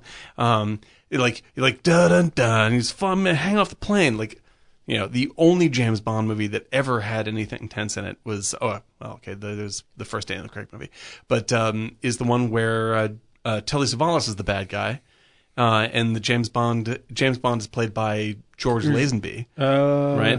And uh, in Her Majesty's Secret Service. And in the end of that one, like it's all James Bond, fun, fun, fun. Meets a girl, is going to get married. Make I think gets married, and then Telly Savalas shoots her through the head, the end, and you're like, oh shit, you know. Then there's 20 other James Bond movies after that where it's like, who gives a shit? And so this is like admitting that James Bond is an old beat idea and it's kind of silly, Right. and we're going to cast this guy instead Right. you know and because like at the same time period the james bond of the moment was roger moore right Right. and roger moore was about um uh his uh, was about walter matthau's age when he's doing james bond movies yeah Oh, you're right. you know he's doing like uh More handsome though. he's more handsome he's a little more yeah he's a little more handsome um but like you know you watch like octopussy or um uh, what's the- Moonraker. Moonraker, and all this Spy stuff. Loves like, Me. Yeah, like towards the end of that run, like he's getting old. He's an old Yeah. man running around, and it starts to just get like weird, right? You know, whereas like. Uh, with this movie, they basically go, okay, what if James Bond really was this old? Yeah. and he acted like that. Kind of, It yeah. had an adult viewpoint instead of Yeah. just trying to, you know, go Yeah. have sex with as many people as he possibly could. It's the end of our man Flint. Like Yeah, it's the- exactly. yeah. yeah. Yeah. It's, uh, James Bond. eh, I'm now I'm not quite so interested in in you know uh, being the playboy. Right. Yeah. So yeah, but still, Was it Timothy Dalton that was after Roger Moore? yes, yeah, I believe so. And then it, and then it's Pierce Brosnan, and then it's Uh-huh. dead for a long time, and then it's uh, and then it's Daniel Craig. Is it uh, Daniel Craig after a long time? Yeah, I think so. Is there any? There's no one in between there. I can't remember. Uh, Hmm. yeah, No, I think that's it. Like, Pierce 'cause- Brosnan was. I, I liked. Uh, who, who was before Daniel? Uh, no, the before one- Pierce Brosnan. Uh, D- D- Dan- Dalton, Timothy Dalton, Timothy who I Dalton. thought was great casting for Bond. The, I the movies, did. the movies are not that great. but Living he's- Daylights. yeah, like where he's up against Joe. Uh, who was the uh, oh, one? Where wait, was the one where what's his he name? was? Uh, um, Wait a Where he minute. was going against Christopher the- Walken was in it. No, that's in Octopussy. that's It's an Octopussy. Octopussy. Yeah. That's not, that's Octopussy, right? No, View to a Kill. I'm sorry, View to Kill. That's View right. to a Kill. View to a Kill. Uh, With soundtrack a by View Duran to Duran. yeah, Duran. but yeah. that's still Roger Moore. Roger Moore versus Christopher Walken, which is a, it's a bad movie, but that's a great and because it also has Grace uh, Slick. No, Grace Jones. I'm sorry, Grace, Oh, yeah. Grace Slick. That would have been amazing. Grace Jones. Yeah. Uh, Grace Jones looking amazing in that movie. Yes, uh, Uh-huh. she she is the villain, Yeah, she's awesome. She's totally and uh, awesome. and, a f and and she she plays the like the the the, the muscle. yeah, she's terrific, man. I wish J- I, I wish that Grace uh, Jones had made more uh, made more movies. I thought she was just dynamite. 'Cause she's also in like Red Sonja and stuff like that, or Conan, one of the Conan movies. She's in a Conan movie. Yeah, for and sure. oh man, she's well, she's got that badass. amazing Dolph Lundgren body. was- Yeah. Yeah, one of those. Yeah, she's. I mean, she's got Dolph such. Lundgren was her boyfriend. Yeah, that's right. Really? Yeah. Oh, Yeah, Man, like for that- years. That woman is so like Back then like, in the 80s. spectacular looking in every way. Like she's like she. I would be absolutely terrified of her. Like her shoulders are nine feet wide. Fantastic, mean Well, eyes, fantastic. She's beautiful also woman. got um, such a, a s- dark, dark screen color. Oh yeah, I mean yeah, yeah. Her she's- skin color yeah, is beautiful, so beautiful, beautiful. so dark Yeah. that uh, stunning. Beautiful. that her uh, uh, the the shine be- because of her muscle tone. Yeah, and she plays this up. Like this is definitely part of her. Yeah, like, yeah, yeah. That was part of her whole makeup. But design and but like that. yes, but but Incredible her muscle style. tone is so strong yeah. and her accentuated. physique is extraordinary. but right? because of the dark skin color, Yeah, you see the all the, shine. the specular is The really, really, specular really is it's really incredible. Yeah, sharp she, on it. She played that up so very, she very. looks like she's made of like you know Yeah, like, you see the the cover of a couple of her albums, Right. Like uh, you know when she did uh, "Pull Up to the Bumper Baby" Island and stuff Life. like that. You- Oh, if you Island took a Life, picture, yeah. if Oh you my took a God. picture That's of her pull up to against, the bumper. yeah, pull you up. took to a- I the Bumper remember Baby. pull That's up to the incredible. bumper, and I was at a club in New York. Oh, dude, that and song it was is like the fucking 80 awesome. early 80s and i was out of my Awesome. mind drunk and i Awesome. just remember like just like Badass, in dude, the, unbelievable. like semi middle of the dance floor like that's why she's so she- stopping she's so, just like spacing out like wow this is the most beautiful in Oh, she's song. so, So good. and good. she's got She's- such a great voice. Everything. I, I, I But, love- like, she also I love does a Grace la Jones. vie en Love Grace rose Jones. which is incredible oh yeah, yeah. she does. Well, she also is fluent in French as well. Which Yes, really She's up, If- but if four you- stars, amazing across the board. if you Grace take a Jones. picture of her against a black background, all you would see Yeah. is highlights. Oh yeah, and, this and is- it's amazing. She's, I mean, she was very aware of her uh, presentation. you Oh, yeah. and really, really leveraged it. she's and got a really persona. fucking Is she great. Oh, still around? yes Yeah, yeah, yeah, yeah. She's still around. Yeah, haven't she's- seen you're her. Totally right. Like, but she she looks Like, all right she just did a show in london i saw pictures of it Really? yeah she looks all right yeah, she's one of the most beautiful. Women I I've ever love seen the live. f- Can't the, believe the, it. the the the the songs she sings, which are bilingual, English and French, are Oh, amazing. terrific. All right, Anyway, back to uh, but uh, it would have. I just want to point out, it would have been great to have Grace Slick in a James Bond movie. sure, Grace Slick, yeah, also excellent, Okay. just not quite as cool. not quite as cool as Grace Kelly. Um, Grace Kelly. Grace Kelly, Grace Slick, and Grace Oh my Jones. God, that's like Grace Kelly. Yeah, That would- hit the if we Grace did Charlie's subscribe. Angels in about 1979, that is a that's the top three right there. The Three Graces. the three Graces. That'd be it. Charlie's Kelly. Angels, Grace Kelly, Grace Jones, and Grace Slick. that would be. I would. I would own that on Criterion. That is That's- that that's is perfect. Oh talk about odd couple. Yeah.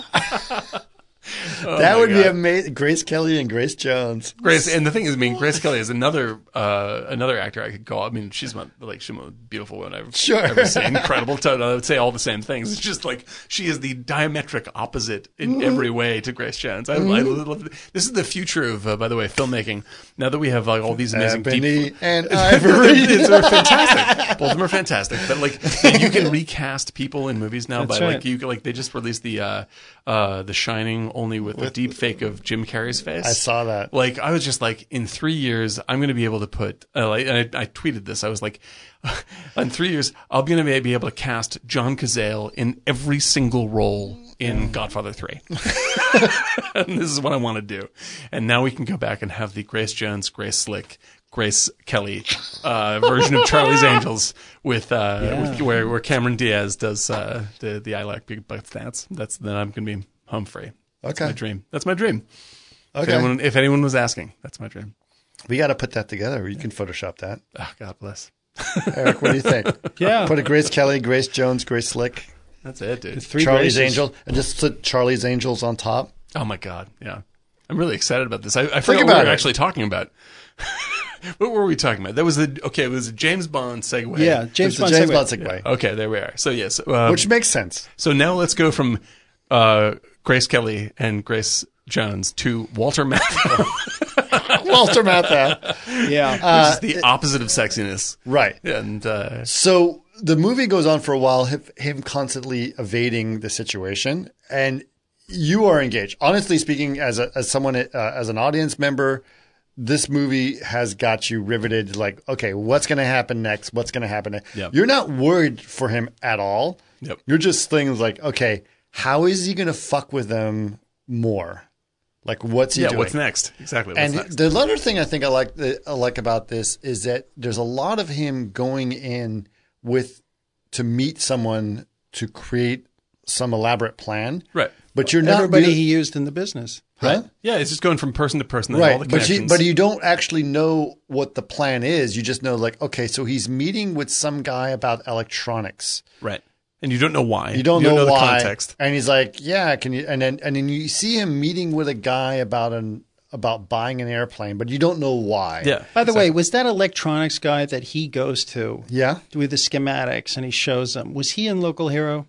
Is that that guy? Oh, Wait. I don't remember. You mean the mayor? No, he goes in the lawyer. Was that the lawyer guy in I mean, the the, bar? yeah, the lawyer. Oh, maybe. Oh my God! Hold on. You you guys keep talking. I'm That'd gonna be look it up. interesting. Yeah. I'm gonna look it up. Because he he's goes very to get the unique- plane built, and he said, "Here are the Right. Uh, schematics." And he's a I wasn't paying youngerish attention, guy, yeah. English. That might be him. You guys Yes. keep talking. I could be Oh, wrong. also, I just want to say Local Hero is going to be available on Criterion. Uh, they're putting out a Criterion DVD because they must love this podcast. I think so. uh, I think that's what Here's the happened. deal: Are you with Criterion Online? I am uh, on the channel. Yeah, I did. yeah, yeah. I got it. Plus, how much? Uh, hundred bucks for the year. Yeah, I did it. Yeah, like uh, nine blah blah blah a month or whatever it is. I did it. I- honestly speaking, I wa- I did it because I, I, I should because of this podcast and everything else. Mm-hmm. It's not as I don't. I'm not super happy with it. It's not as good as Filmstruck. Definitely. Not as, First of all, it's very hard to actually search for things. yeah, they're, which- they're not very they're not very clear about what they have, which is not helpful. Right. And they're not very good about uh like alerting you to what's available. right. and uh, I mean they have great stuff. I have I have no complaint about that whatsoever. But like uh, the way that whoever was managing the Filmstruck version of the site, not only did they have sort of a slightly wider selection, a more sort of accessible half of films, um, uh, like Criterion's a little bit is, is a little bit more closed you know uh, has a little more closed attitude about what they're showing off. And I wish they would open it up like they used to. Well, first of all, because it's called Criterion Channel, you assume that all Criterion movies are available on Which is is not true. Which is not even close yeah, to they true. only, they only open up certain things for a certain period of time, and uh, and they're only available for like a month or whatever it is. Yeah. That being said, they are still the only place where you can get some of the very very best things you can see on the internet. Mm-hmm. So yeah, like the uh, like uh, I have it on my phone, and like for instance, my library right now has. Did you say library? my library, uh, Bottle Rocket, Third Man, uh, Twin Peaks Firewalk with Me, um, Malanoche, which is uh, Gus Van Sant's first film, uh, a hard to find film called Overlord, Funny Games. Fun uh, and games. Funny yeah, the- games. Funny Games, fantastic. Uh, and also, Heineke is my one of my Funny Oh, games. Haneke, wait, yeah. that, that's uh, that's uh, Michael Haneke. yeah, Michael Haneke. And also, because he directed both versions, the American version and the um, But European version. that's the one we were talking about it before. It's some podcast Yeah. where it was um, fun games and uh, Benny's fun and videos. games or funny games. Uh, funny Games. Funny Games. yes, Right? Fun and it's funny games, but it's um, Benny's video first, and then the actors are the same actors, Yeah, yeah, yeah. and then they're older as psychopaths in the second in one. the second funny one, yeah, games. right? Uh, but I do want to point out right here we have uh, one of the best films I have ever seen, Army of Shadows, which I only just saw two years ago, uh, because they have a whole bunch of Jean Pierre Melville. Oh. Wow, it is terrific.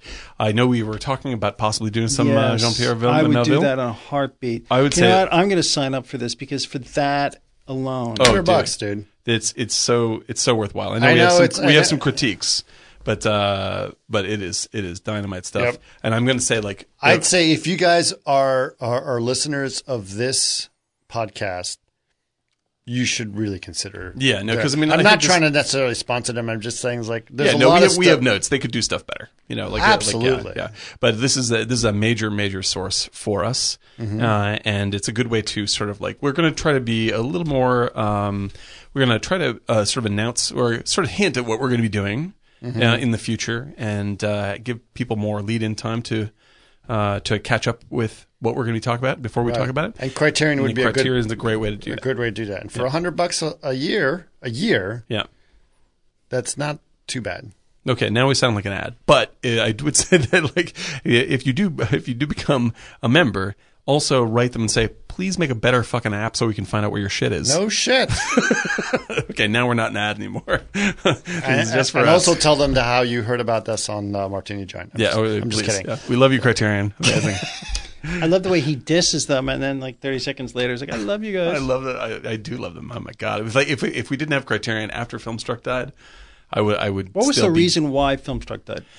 It's uh, it's complex, Studios. but I believe that it had something to do with China. Uh, yeah, like it has the China. like it's- that uh, Warner. I think it was. It's yeah, yeah. Warner's Warner. Uh, whatever it is, like whatever. the Warner ma- Brothers. the Warner Brothers. well, dur- Major, you know, uh, uh, sales deal between studios.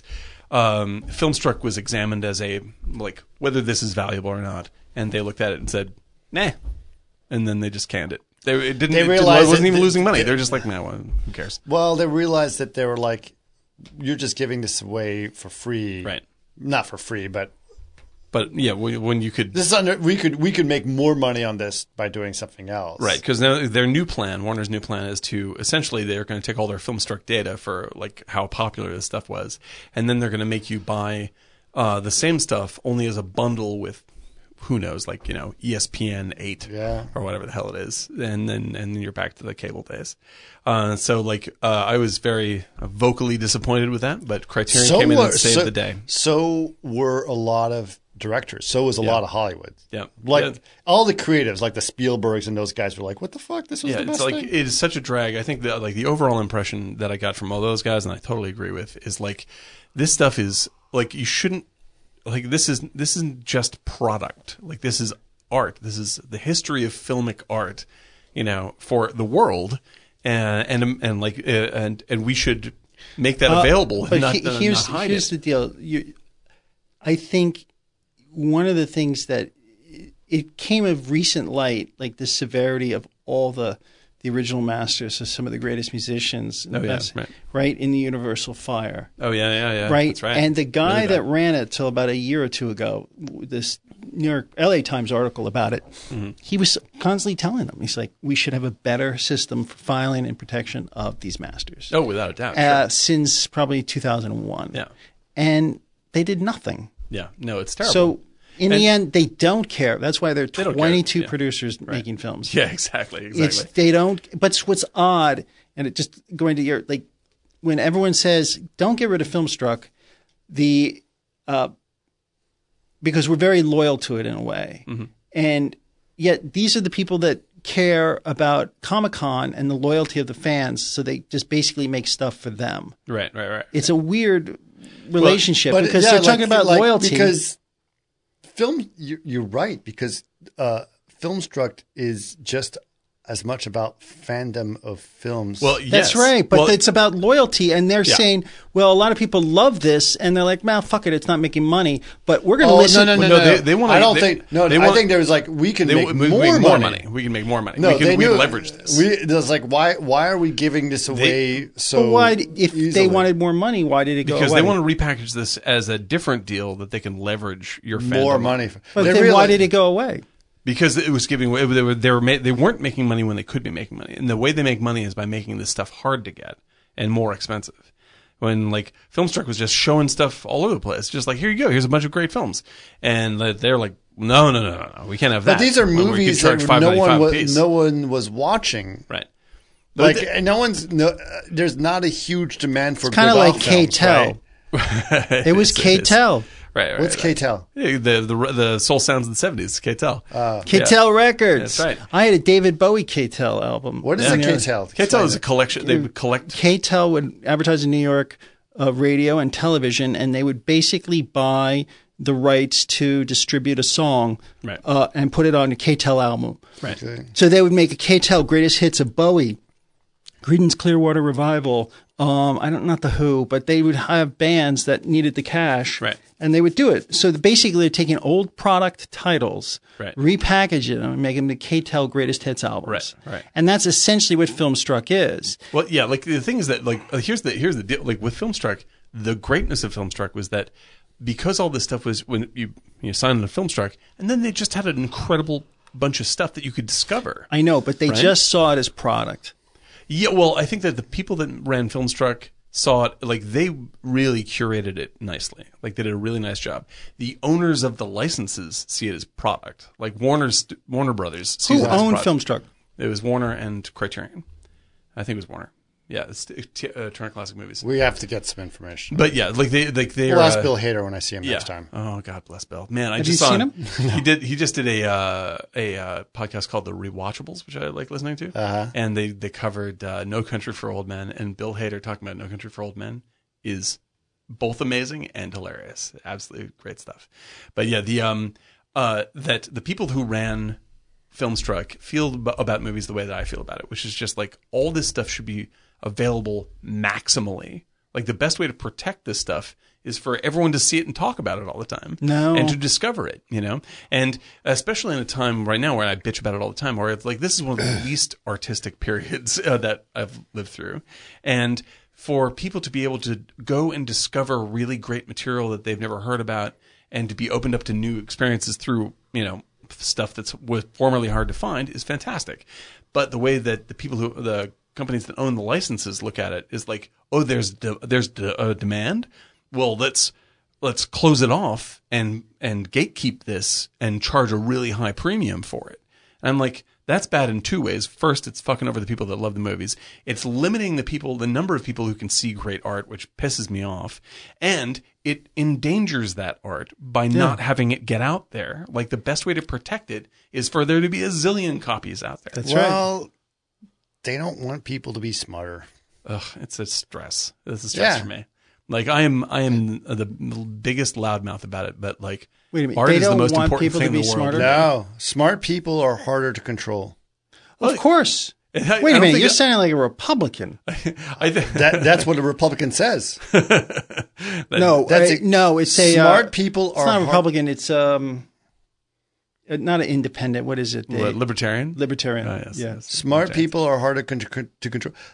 There was a big speech that I saw freaking Donald Trump gave it where he basically said, I love the uneducated. Oh yeah, yeah. I mean, like yeah. 'cause Really? it's- Yes, he said that because it's like we're winning with everyone, we're winning with the educated, we're winning with the uneducated. I love the uneducated. Right. Clearly, you do Yeah. Like, because less education. Yeah. less education you have, Great the chance more for- likely you are to vote to for to Donald to, Trump. to, to vote well, for Donald Trump.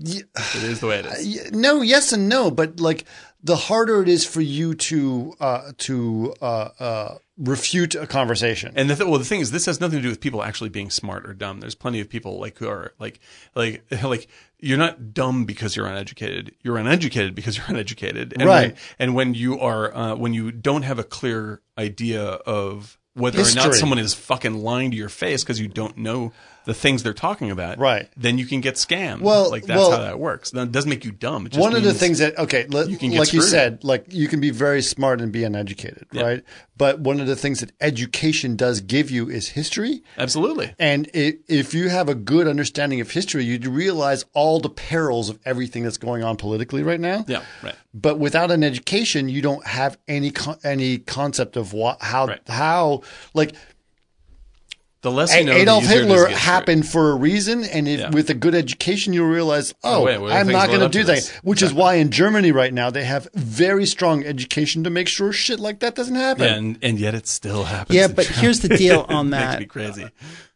Uh, my wife said, "Don't be controversial." Here we are. I already started, so it's my fault. Okay, how bad is this? A one to ten? How con- controversial? Well, uh, look, We can go back to Walter Matthau. Cut it out. Go ahead and say it, and then we'll cut it out. I'll put a you marker on talk it. right about here, right here, marker. You talk about the um, the importance of education.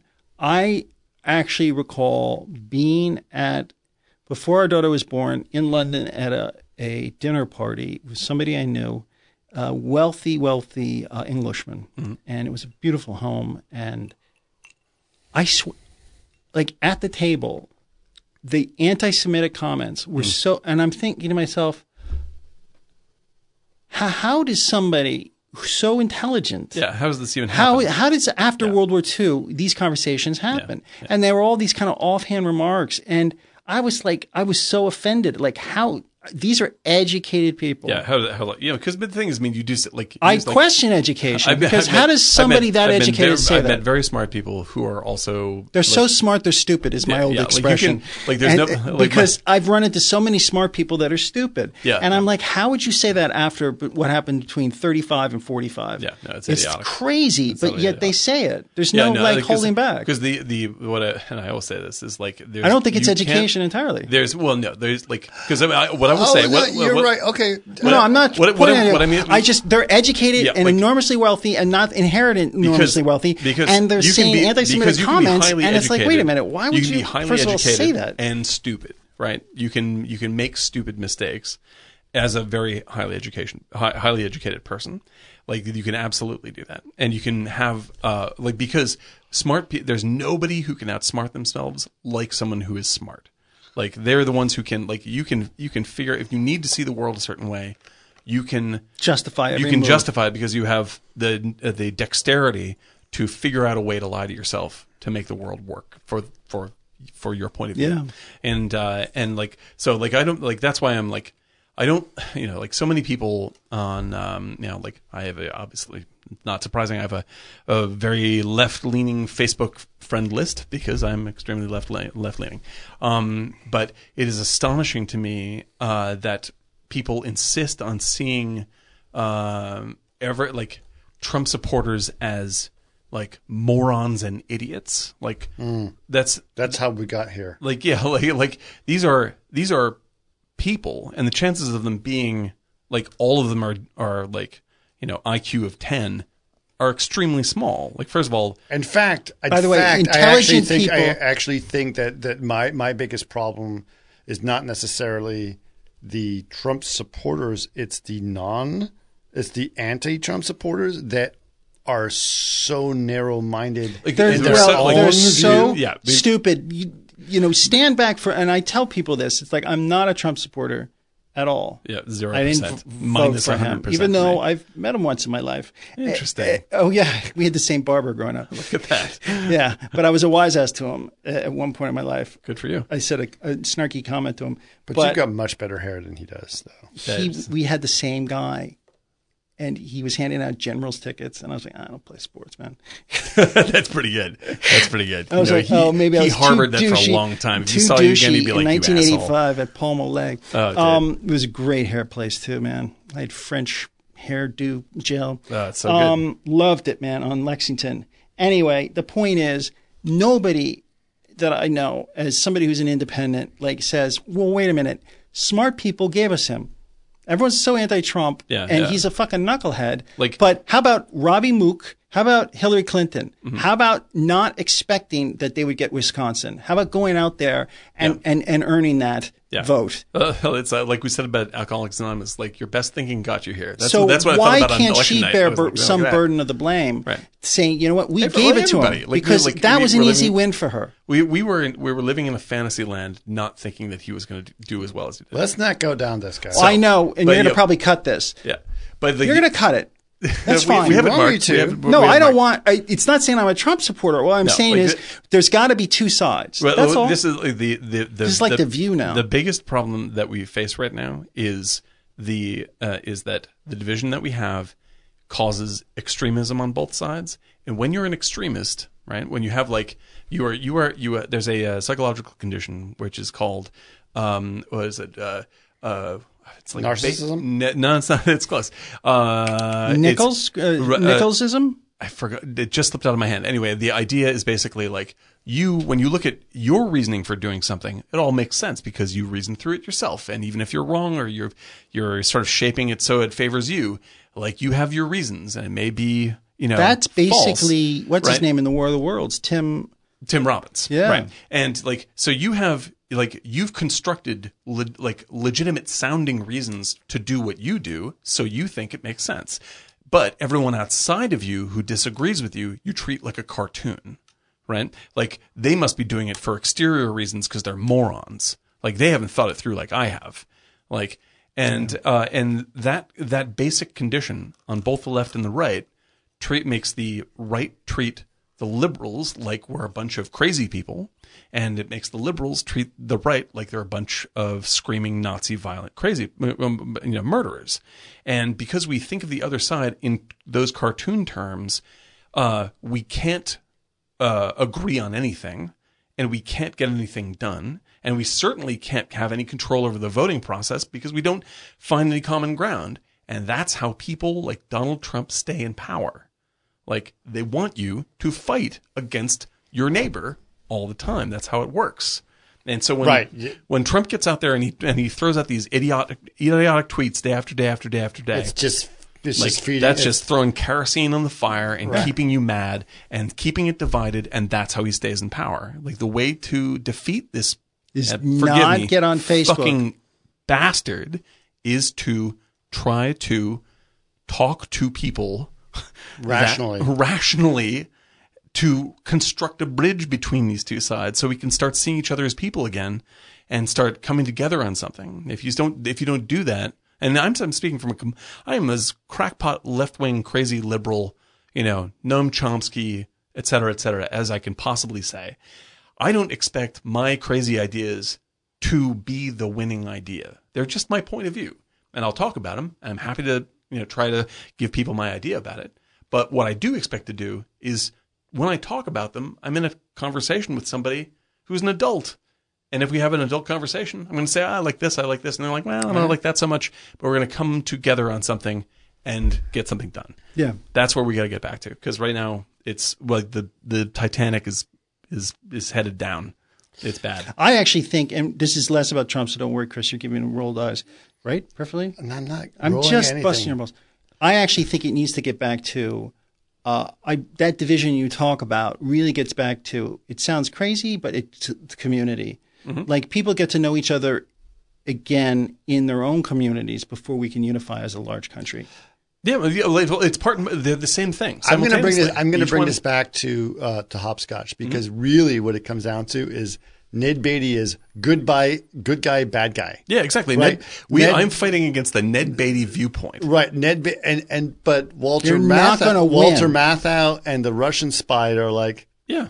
Let, let's be we're easy. on opposite sides, but we're But basically we the can- same person. Yeah, we can figure this out. we and still can be figure friends. this. out. Let let let's make this work so no one gets hurt. Right. Like there's They just don't want anyone to get hurt. I because can we're just, humans. Yeah, we can work this out. yeah, and they're smart. Right. Okay, but quickly, that could go back to because they're older characters Yes. and they're mature. And they have maybe the history. level Yes. of maturity and lack of history is what drives a lot of what we talk Absolutely. Right. I, I actually think history is like or or or ignoring history is a about. Or big what I find is that I feel like this is revisionist history thing going on because Mm-hmm. I love history. That's mostly what I read, and it's just like you don't have to make up shit. You don't have to delete the past. Oh, yeah, just yeah. learn Yeah, from um, it. yeah. And don't make up like things about FDR. It's just this is what Like happened. and- yeah, like the, there you can be like There's about- no. It doesn't hurt, help us Right. to distort history. right. Well, and the thing is, I mean, like it was. We've been distorting history for years. It's bad. At any, I'm- at any point in history, we're still distorting history. We were still But, like, mm. distorting, like, remember we like we distorted the history of Christopher Columbus for a Of course, yeah. long time. So it was crazy. Yeah. Yeah. I mean, like, the guy's a brutal slave owner and Yeah. then the slave dealer and uh, incredibly cruel. Um, But that's like, like the, the, the way that we are encouraged to think about stuff now is, uh, uh, not to think about it, like just to accept it. Like this came from my side, so it's good Sure. you know and it's like it's short and punchy and it came from my side so i support it and that's what both sides are doing like we don't give a shit whether it's true we give a shit whether we want to investigate it further we don't give a shit We're like we just want to be the winning side because the other people are villains and we have to beat the villains and that's Ned Beatty in Hopscotch. Like, there's no reason for him to think what he's thinking. He's just acting this way. And it seems totally reasonable to him because he's him instead of being a grown up or an adult or trying to take someone else's point of view for a second, like he's creating the story that gives him definition as a hero. And I think that that's our greatest addiction right now is like everything we do in terms of how we interact with uh, the outside world and other people is we try to create a story for ourselves that makes us heroic and the bad guys clear. Okay. And that's terrible. So I want to keep going on this because we actually are relating back to to to hopscotch Mm. in a very interesting way, right? Yeah, we got it. We roped it back in. Yeah, we Rubbed roped it it back back in. We, you guys did it. You guys are awesome. You did it. I You did it love just you now. guys. I That's pretty love you good. guys. You're handsome. Because what happened is basically as as the story goes on, it, it there's a one note I'm going to say is you we actually no I'll go the the ending of the movie mostly takes place in the UK Yep. Right. right? And the reason it takes place in the UK is that Brady, Walter Matthau's character, what's his name? I forgot the character's name. Oh, I can't remember it. I, I tried to memorize it for the podcast, but I couldn't do it. Yeah. Anyway, Walter Matthau's character uh, finds a publisher that is going to publish his book. Genius. Who's willing to take a risk on Willing to some take a highly risk. sensitive material? And I realize not the top publishers because it's like, you know, me going to, you know, uh, Random House or Oh, uh, something. Random House or whatever is like not going to happen. But they find this guy is like, this is going to make us a shit ton of money and we're willing to risk it and get a huge insurance claim to make this happen. Right. Which they also realize like they have to they know that all the governments in the world are going to come down on them Mm-hmm. and but they really don't have any power to stop them in any other way. It's a very interesting thing. So it all takes place in the UK. Um, which is, by the way, a entire joke on the. Uh, Am- there's a lot of jokes uh, that are anti-American in this in yes. this area. Yes. In a very charming way. Very charming way. So the UK people are are are have more history, more education compared to Ned Beatty, right? Right, right. Ned Beatty Who's comes an down. oaf. Who's an oaf comes down on on the guys like you got to give me. He's like, it's like no, I can't do that. It's you know we have an agreement. You you have no jurisdiction to do anything here, et cetera, et cetera. And he's trying to get the uh, uh, the the, uh, the the British government to basically help them out. Mm-hmm. And it's like, where are you guys standing? It's like the Hilton, and I, of course you are. Of course you are. oh, Yeah. the fancy place. huh? Yeah, making fun of right. Americans who stay at the Hilton, right? Right, It, it is just the classic, like making fun of Americans, which actually at that time in the you know late 70s Mm-hmm. and 80s was at the height of American tourism, Right. Right. Right. So So they have all these sort of like, you know, there's like a me lot going of, over there. There's a lot of. so I li- I was living I was living in Europe at during that time, and as an American, right? So American tourists were not seen favorably, Mm-hmm. as in any tourists that invade a country are not necessarily seen favorably Oh. right. right? Like right now, uh, I can tell, and then I'm not saying anything bad about it, but right now, uh, Chinese middle class has invaded the tourist industry, right? Right. So A lot, you- lots of disposable income and they're headed out. to yeah, hang out. so so there's a lot of Chinese middle class out there. So if you go to any country, like I went to Bul- I go to Bulgaria all the time because my business is there. Bulgaria, I go to this this pretty decent hotel. It is constantly bus after bus of Chinese of tourists. Chinese tourists, right? They're all Chinese. You go to Vancouver, it's all like half the menus are in Chinese. Yep, right. You, I, I, I, and Iceland, right? Like it's Chinese tourists, buses of Chinese people Right. everywhere. Which is totally cool.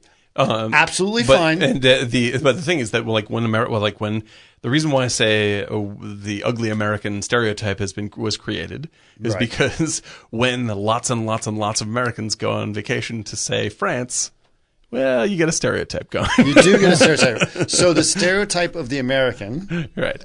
and, and still holds true, is that they are loud, Mm-hmm. Yep, culturally illiterate, yep, and uh, basically uh, history like no knowledge of history at all. check and check. Right. So so when they go there and like, oh, get me a picture of me and the Eiffel Tower. Or what was the the the, the quote that when I lived in Greece all the time? G- I lived in Greece, right? So I lived in, in Athens, very touristy place to go to Athens, go see the Acropolis or whatever it is, you know, Parthenon. And uh, Americans would walk around and say things like, "What is that in real money?" Yeah, right, right, right. Right, so opposed to that your is play just money. so culturally illiterate. Like, there's no concept. Why don't you guys And- use dollars? What's and all on this top of monopoly money that, for? it's extremely loud, right, right. So when I was traveling with my kids uh, in Iceland, I was like, "Bring the volume down. We don't want to be seen as the loud American So tourists. would you take your MAGA hats off or just keep them on? we wouldn't wear any red hats. Make Iceland great again. Make Iceland more volcanic. Yeah. Actually, Iceland is doing just fine. Do you know what Iceland did during the 2008 crash? Do you know about that? Um, did they take all the computers and then put them in cool air? No. Uh, so so Iceland actually had a uh, massive, massive uh, uh, volatile investments in real estate because Iceland was uh, was had a lot of disposable. Icelandic people had a lot of disposable cash. Was it the pension funds that did that? well, they they invested in real estate like everyone else around the world, right? Pension funds, though. The government pension funds invest in real estate or the people I'm individually? not sure. I'm not sure, but basically, This is actually covered in if you see the a great movie called with uh, Matt Damon uh, narrating. Oh, it's about the it's about the 2008 crash, and they talk about this very thing. I'm About sorry, yeah, Iceland. yeah, yeah, the No, one with I- Matt Damon, yeah, the documentary with Matt Damon. narrating. oh oh oh, uh, documentary. yeah, it's a documentary. Okay. Um, the but Iceland is a very small country, three hundred thousand people total, right? So really small.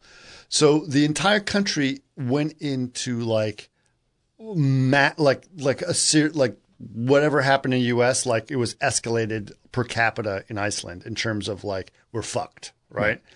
And what Iceland decided to do, the entire country said.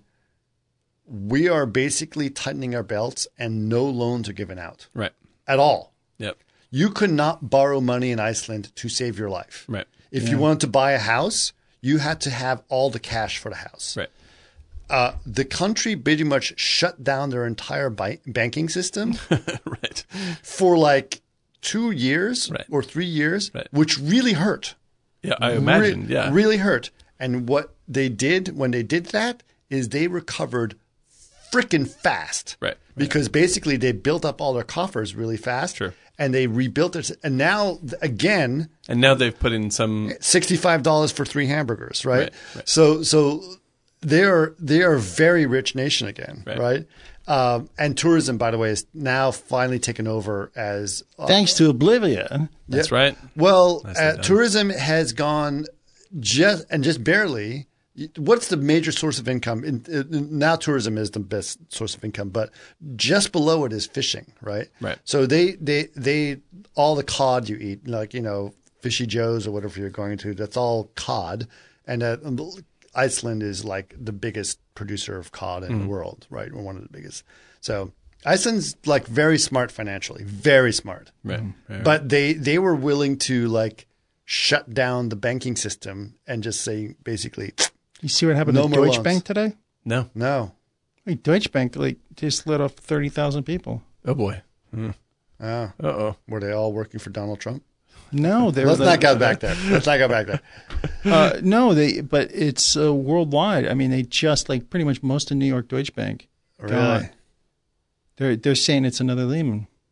Could be Uh, because they didn't do anything to like. There's nothing put in place after that disaster to stop it from happening again. Nobody did Educated anything. people making stupid, selfish decisions. This is the thing, man. It's just like when I there's a great NPR uh, podcast about what happened, and it's called it's called the Great Pool of Money. It's on America, This American Life, and when you hear that, like you just go, "Oh shit!" Well, that was almost Mad Max.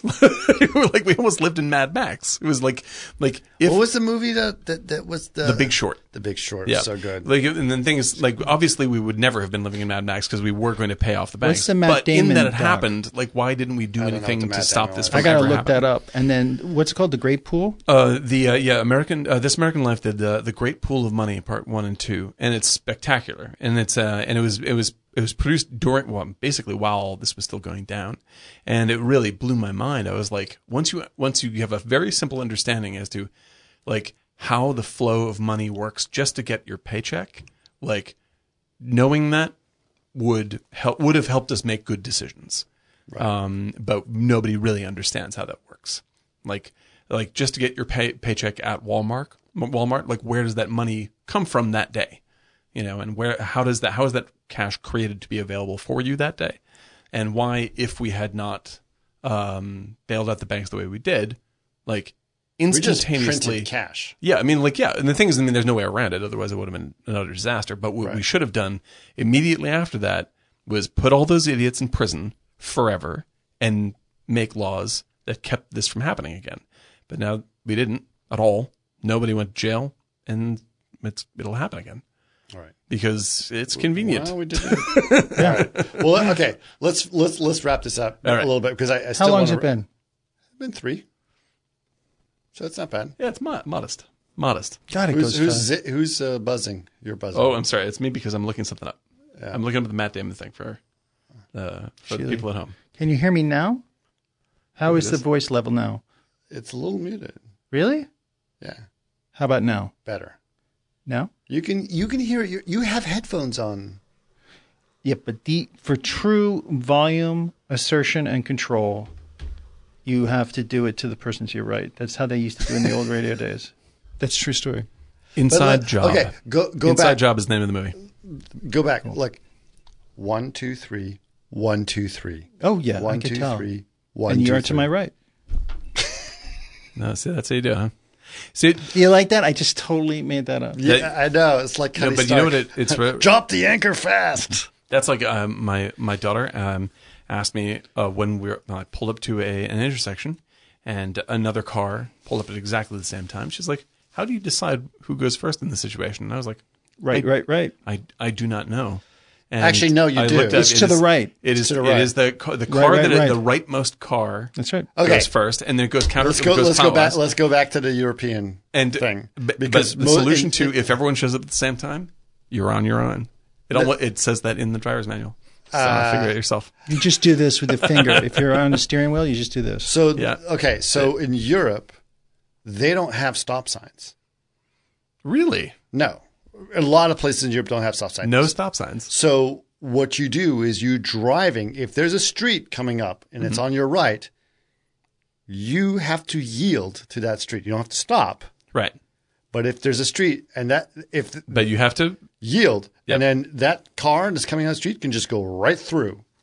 That sort of makes sense. I'm going to say that's, So that sort of makes you sense. pretty much have to pay attention to any street that's on your right because that's actually easy. You can see a street to your right, Right. very easily, which is why you're on the right side. You right. That's drive on interesting. the right side and you see a street on your right. It's like, is a car? Uh, okay, another car, just keep going. Yep. There is no stop signs, right? In the United States, there's stop signs everywhere. Mm-hmm. because It's they a- like to be controlled. Uh, What? What? Because there's Like, what's so the mindset of Americans that we want stop signs? yeah. Because we sue the shit out of people. No, Ah. but not in 1920. It wasn't like that. Why was the need for the government to be a helicopter parent and put stop signs on every? I don't know. I mean, it gives me time to check my email on my phone, so I'm okay with it. Don't go. I find in LA, don't go when it turns green. Wait. Don't don't go.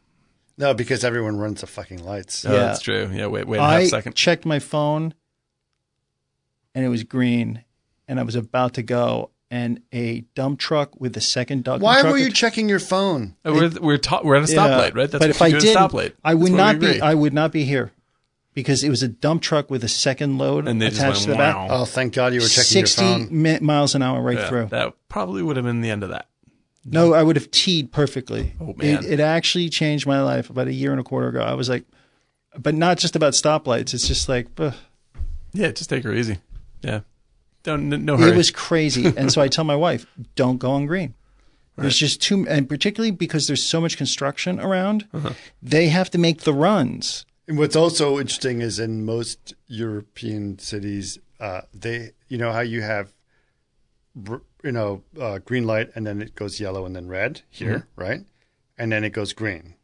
In Europe, they have I, I'll tell you what, it goes green and goes to nudity and then it goes to red, yeah. no, ooh, wow. no. right? Because So it goes it goes from, think that's from what happened. red. they always have everything from, nude. from red, You're more comfortable with nudity. it goes red, red, yellow combined, Oh, which means what? get ready for green.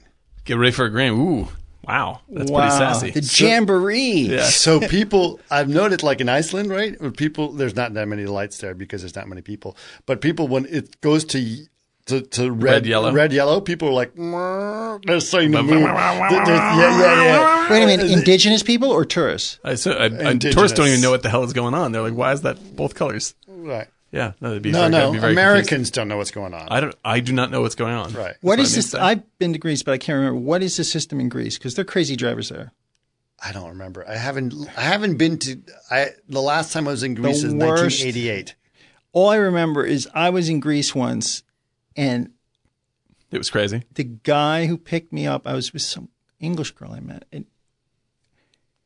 he was driving crazy and he slowed down and he turned around to both of us and he said, No sex, catastrophe. And then he turned around and kept driving. I was Another like, great band name. I was like, holy shit. And I wrote it on a sketchbook of mine and it still have that sketchbook. And it says no sex catastrophe. dot dot dot catastrophe. I was like, I don't know where that came from, but that was genius. No But I sex was really, catastrophe. really nervous though, because love it was that. just like whipping around. He didn't care. It's crazy Oh, taxi hair. drivers in Greece, I remember they were crazy. They were usually No sex They, catastrophe. they would usually just wear like wife beaters, Uh-huh. and they would play uh, Yes. bazoo- bazooki music, Mm-hmm. yes. right? So it's like the music, and they'd be smoking in the car No while they're sex driving. catastrophe. It was like, yeah, I swear to God, that's uh, that's going to be an album. No, sta- no sex catastrophe is like that's got to be that's we gotta put genius. out. That was no sex 30 catastrophe. Martini, 30 Martini so- 30 Band. something years no ago. sex catastrophe. I was like, thank you. Twelve hot tracks. Thank you very much. Yes. That's not bad. That's not bad. Yeah.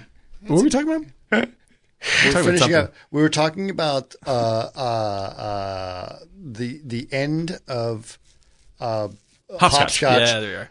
and uh, the American tourist phenomenon in the Yes. seventies. Right. That's how we Ned- got Ned, down Ned this line. Beatty is the uh, is the is the, ugly Amer- American. The ugly American. Yeah. The loud ugly American. right, right. At which point now, and this is the only point in the movie where uh, they're in London where there's a slight sense of peril to Walter Matthau's it's character. getting tight. It's getting tight. and he gets a flat tire. Right. It's That the only is- thing that That's goes wrong the for him. only scene The where only Yeah. scene where something goes you're worried wrong. about him. Right. We're like, Oh That- man, not according to plan. not according to plan, but he plays it cool. Yeah. He's like, ah, I got a flat He's tire. a little worried when And he gets stopped by the cops. And they're like, what's going on? It's like, well, I got a flat tire, guys. And, I- and they're like, well, we'll take you to the station. Maybe we can help you out. And he goes, okay. And he Right. goes with them, at which point the station, because Ned Beatty got with the, the British uh, police or, or the British uh, Secret Service, whatever. Did MI six? MI6 uh, said, you know, they're like, we just, you looked like this report that we got in of a person that were of interest, but you can't be anything like him because he's supposed to be a really dangerous character. Because Walter Matthau is playing like, "Meh, No. cool guy. And I was like, guess huh, he kinda looks that's like me." interesting. And it's like, well, it's like anyway, what any news on my car? And it's like, well, we'll we'll get back to you on that. But he already is like mm, dodgy because there's a description of me and et cetera, and so he he does a really cool trick. I love where that trick. He old British plugs. We were talking about that earlier, right? He uh, he takes a paperclip and puts it inside the plug Right. to short circuit Right. and Smoke goes everywhere. s- plugs it into the into the socket. At which point, create the fuse burns Sparks. out, sparks. All the lights go out, and he escapes the police station. Right. And the thing is, like, the big tension here. Steals a police car. the big tension here is not that he's going to be in it, like, you know, th- not that he's threatened by the cops and not that he's in danger. It's just that a lot of time is being burned. Right. He, and he has a he's- schedule that he really needs to keep to. Yeah, this is about the in schedule. order to get out a lot. In order Yeah. to get, in order to get, for everything to fall we into already place. know, like he's an experienced spy. He's going to get out of Like, this. these guys are not a problem. It's just the fact that they're burning a lot of time, and Mm-hmm. I think this is part of like the because they're so uh, sort of like it's you know small town British cops. They're just like I don't know, hanging out. Right. There's not a lot, not a lot to do here. How you doing, sir? And, yeah. and he's like, uh, you can see in his eyes, he's like, we got to hustle it up. right because because he's got uh, Glenda Jackson waiting for Right, him. right. Ned Beatty's supposed to be arriving at a specific time to do whatever he's going to do with him. et cetera. Anyway, he fakes his death. Mm-hmm. Long story short, he fakes his death. Too late. Uh, by pretending to crash an airplane that Everyone, everyone Ned Beatty is hot on his, uh, on his believes heels, he's in, but it turns out the entire airplane was a remote control. which he's been slowly purchasing all that stuff through the movie. So when you s- when you saw him at a place buying Ah. an airplane, saw him with the electronic guy, he's actually putting the remote control system into the airplane. That's what it's all about. Right.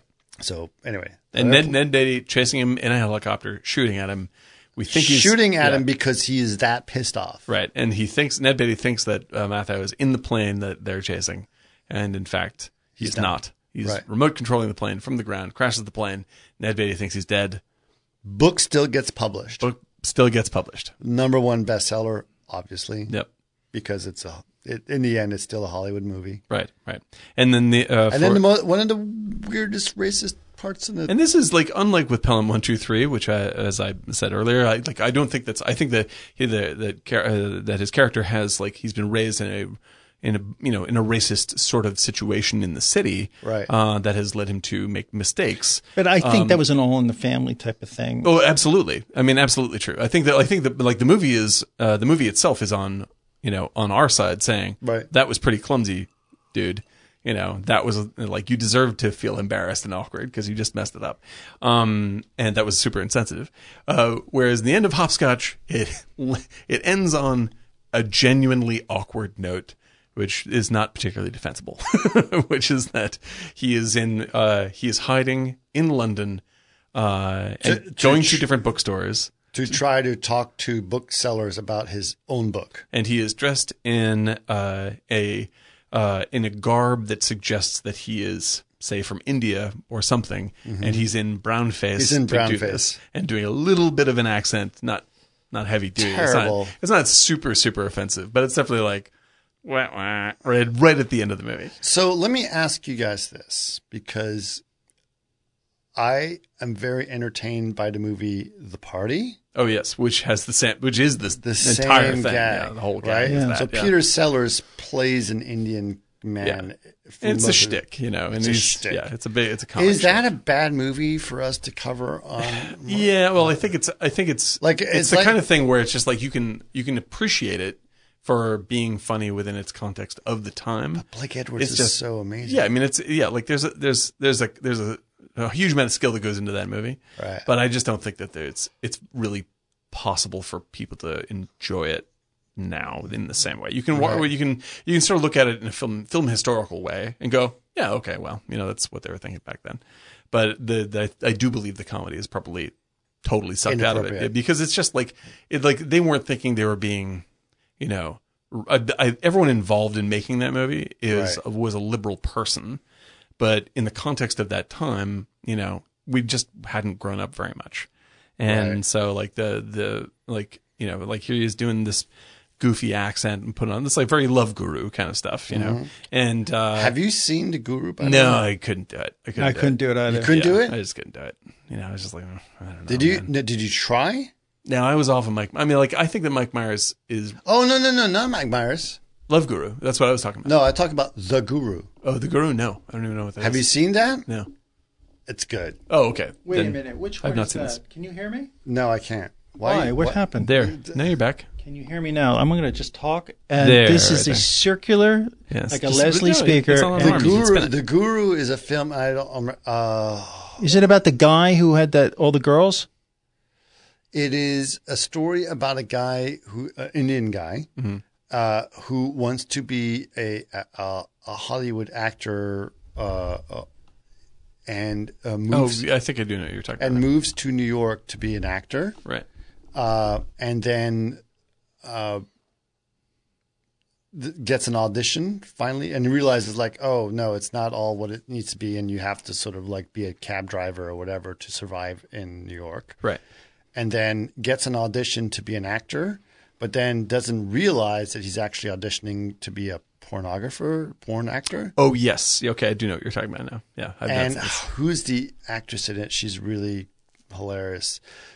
But he ends up meeting a porn actress who's going to teach him how to like sell sex in the movie, wow. I'm- right? Sounds- sounds and so amazing. he's like, okay, and then he takes that skill and then turns it into him figuring out that he can actually sell himself Mm-hmm. as because of his E- E- Eastern Europe, you know, uh, Eastern background uh, Mm-hmm. or Indian background as a guru Uh-huh. Right, right, right, right. and right. sells this to like rich white people as I am the sex guru. Oh, so he right. takes everything Yes. he's learned from this porn actress and, And he, turn- and he frames it as if frames it it's like- as, as a- as a guru. Yeah. So the idea is that he is he like he is selling this as if it's some sort of ancient knowledge because then it's Right. Like, but it's that- really but just it's actually basically just porn. this porn Yeah. actress. That's kind of clever. Kind It's really funny. Which movie is this? it's called The Guru. but who stars in it?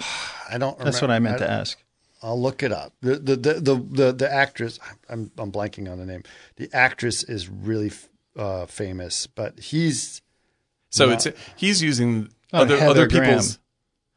Heather Graham is in it. Heather Graham. Wow. You're right. How'd you get that one, dude? That's You pretty great. fucking nailed it. Did I really? Pretty good. Yeah, you did. Uh, you're absolutely right. I haven't even looked it up, and you, and it's a movie you haven't seen. I'm impressed, dude. 2002. Yeah, I Oh, know that's that. interesting. Heather So, like, Graham. She uh, was actually friends, or is, with a guy that lived below us in our apartment around Oh, that interesting. time. Okay, That's so- how I so know. it's I got- think I I haven't seen it, but I Jimmy Mystery is the main character. I don't know if you guys Don't know. Right, it's Eastern Europe. Uh, uh, I mean, like uh, Indian guy. Very, very good. He's very good. Heather Graham plays the porn uh, actress, and she's really good. Yep. She was in Boomerang too, wasn't she? Ye- uh, I can't remember who The Eddie Murphy directed that movie? movie. Who Yes. directed Who directed the Guru? Directed by uh, Daisy von Schurler Meyer. I'm, I don't, I don't know I that. think I do know that name. Schulermeyer? Uh, Marissa Tomei is in it as well. Oh, Michael McKean is in it. Very Uh-huh. I funny. love Michael McCann. Uh, he he Yeah, plays he's the always porn director. Oh, that's funny. He's always good. He's hilarious. Always, always good. I got to check that out. Uh, it's good, Yeah. and and they totally play it up in a very lighthearted way. Well, because I mean, the, the basic gag is that he's using the fact that other people have stereotypical ideas about India and Indian mysticism to sell them Sex. On, se- sell them sex. Yeah, that's okay. That's kind of a clever. That's kind of a clever it's setup. really It's good. fine.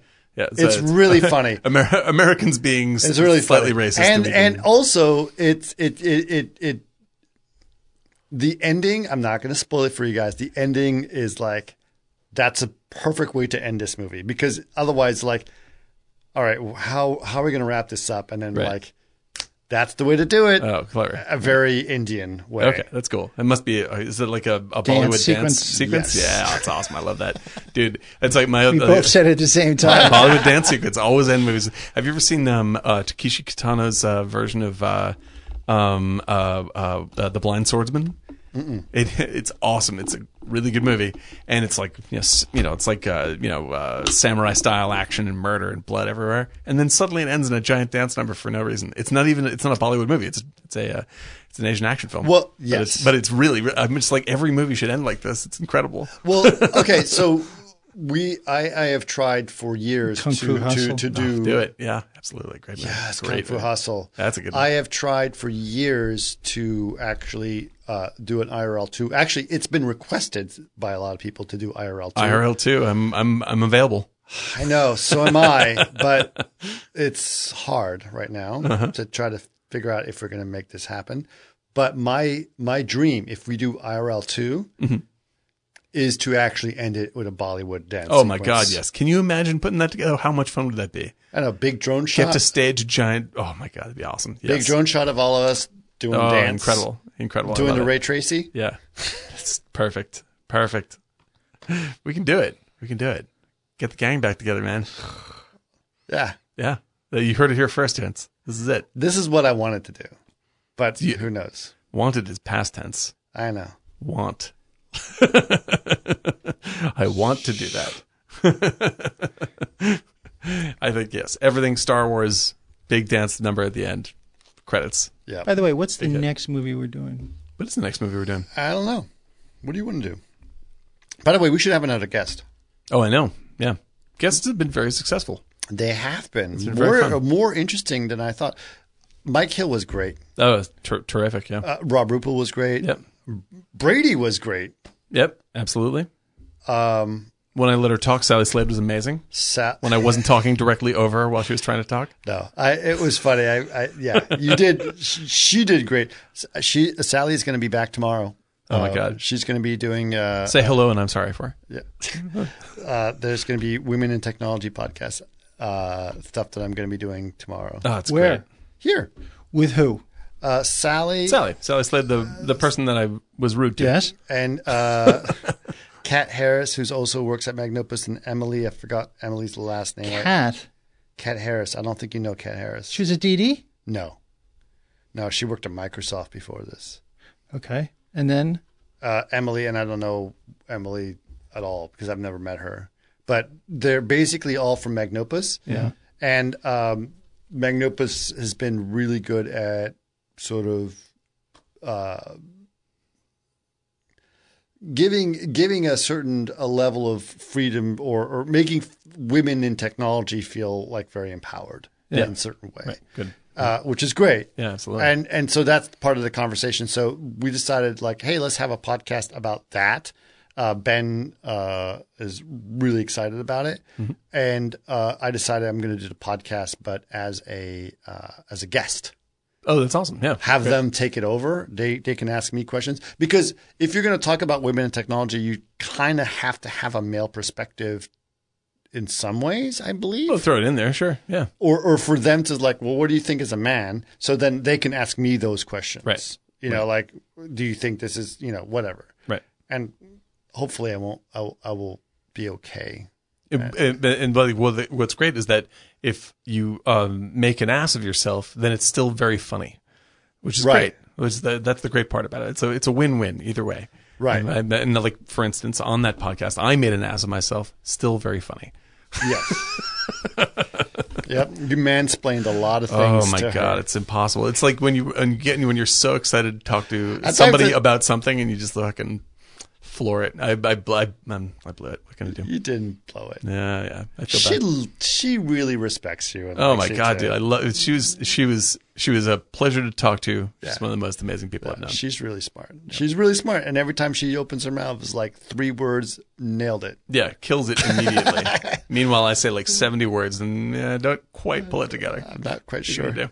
Even Brady was like, "Nope, not buying it." I tried real hard though. I You tried real hard to convince Brady about that ending. Yeah, yeah, yeah. No, I mean, I like your theory, he, though. He li- he listened. He he considered it. He, considered he it. did. Now is that is that podcast out now? On while we're saying this, That podcast will be out. Yes, so it Okay. will be already be out. Right, yeah, because I, I was uh, I was very impressed with that kid. He was like he was definitely going. He was he was weighing it and going, okay, I'm willing to be won over. And in the end, he's like, fuck no, No, you can't do that. no. If you're dead, you're not. Ju- well, first of all, my son was. Uh, uh, uh, uh, we don't. We're not religious, right? Mm-hmm. Karen and I are not religious at all.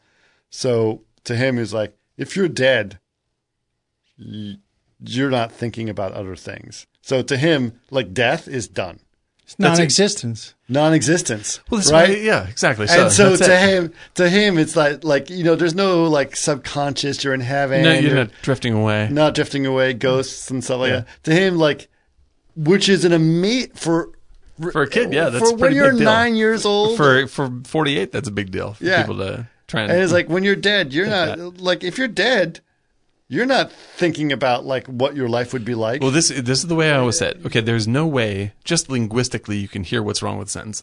Like you can't be dead. Like being is being and dead is dead. Yeah. You can't be dead. Like you can die and you Exist can be and dying. not exist. Yeah, it's like there's there's like there's only two things to choose from w- after you die. One is you, you there's more stuff, which is just more stuff means you're alive in some other way and you continue to be alive. Or there is no stuff. right.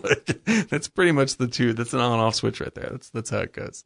So yes, cannot I agree with him. You cannot be dead, and you cannot just have a dream sequence where everything works out because you're dead. Because you're dead. 'Cause you're dead.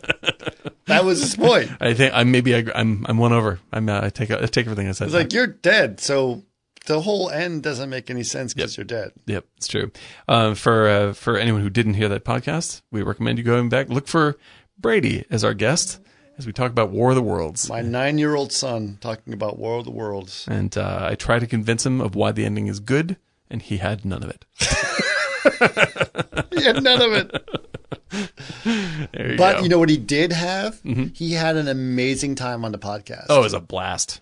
Loved He- it. It was a good podcast. He could not wait to be on another one.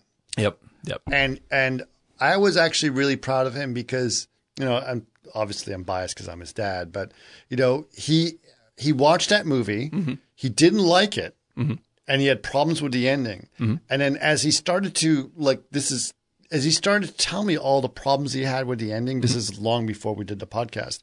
He started to realize like he's analyzing the film. Yeah. And then he realized, like, wait a That's what minute, my dad does. This is what my dad does on Martini Giant. Yeah, it's pretty And he awesome. goes, I want to be on Martini Giant. I said, okay, let's figure this out. You guys obviously agreed. He came on, at which point he had to be on Martini Giant, and he goes.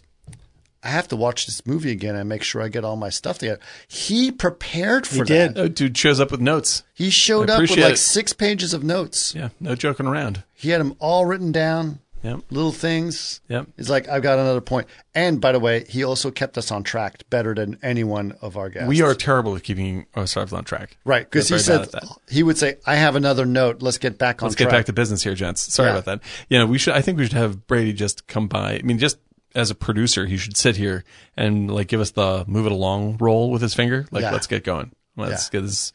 This is going. This is going a bit uh, bit thick. That's good. Yeah, or wait, wait, what's the phrase? That's a lot of butter for a tiny You're roll. pretty good at keeping it on track, though. Oh, me? Yeah. No, that makes sense. No, I sincerely mean that. Well, okay. Here's a typical situation. Mm-hmm. Uh, we're we're all bad at this. I know. And even though I claim that like I'm trying to keep it on track, I'm just as bad as all of you guys. So it's not a thing. What's what's interesting, and I, I I- I listen to all the podcasts because I have to QC them before they go up, Mm-hmm. but you do tend to go on you. you You meaning me? you, you meaning uh, uh, uh, yeah dan Yep. what happens is you find something that you go and he's like you have a long story planned so your off track is not like i'm just gonna go for like a like a No, like it's, it's got multiple stops. Yeah, there's you're- a, like there's a there's a turnaround station your- at the end. your detour ha- your detours have plans right so you go on this long rant it's like okay.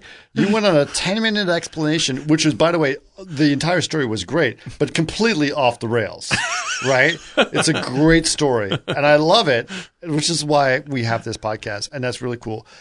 Eric is like off the cuff. Yeah, like absolutely. so off the cuff, which also is It's the really spice. good. It's the really spice. He's like, boom, He's the Salzburg.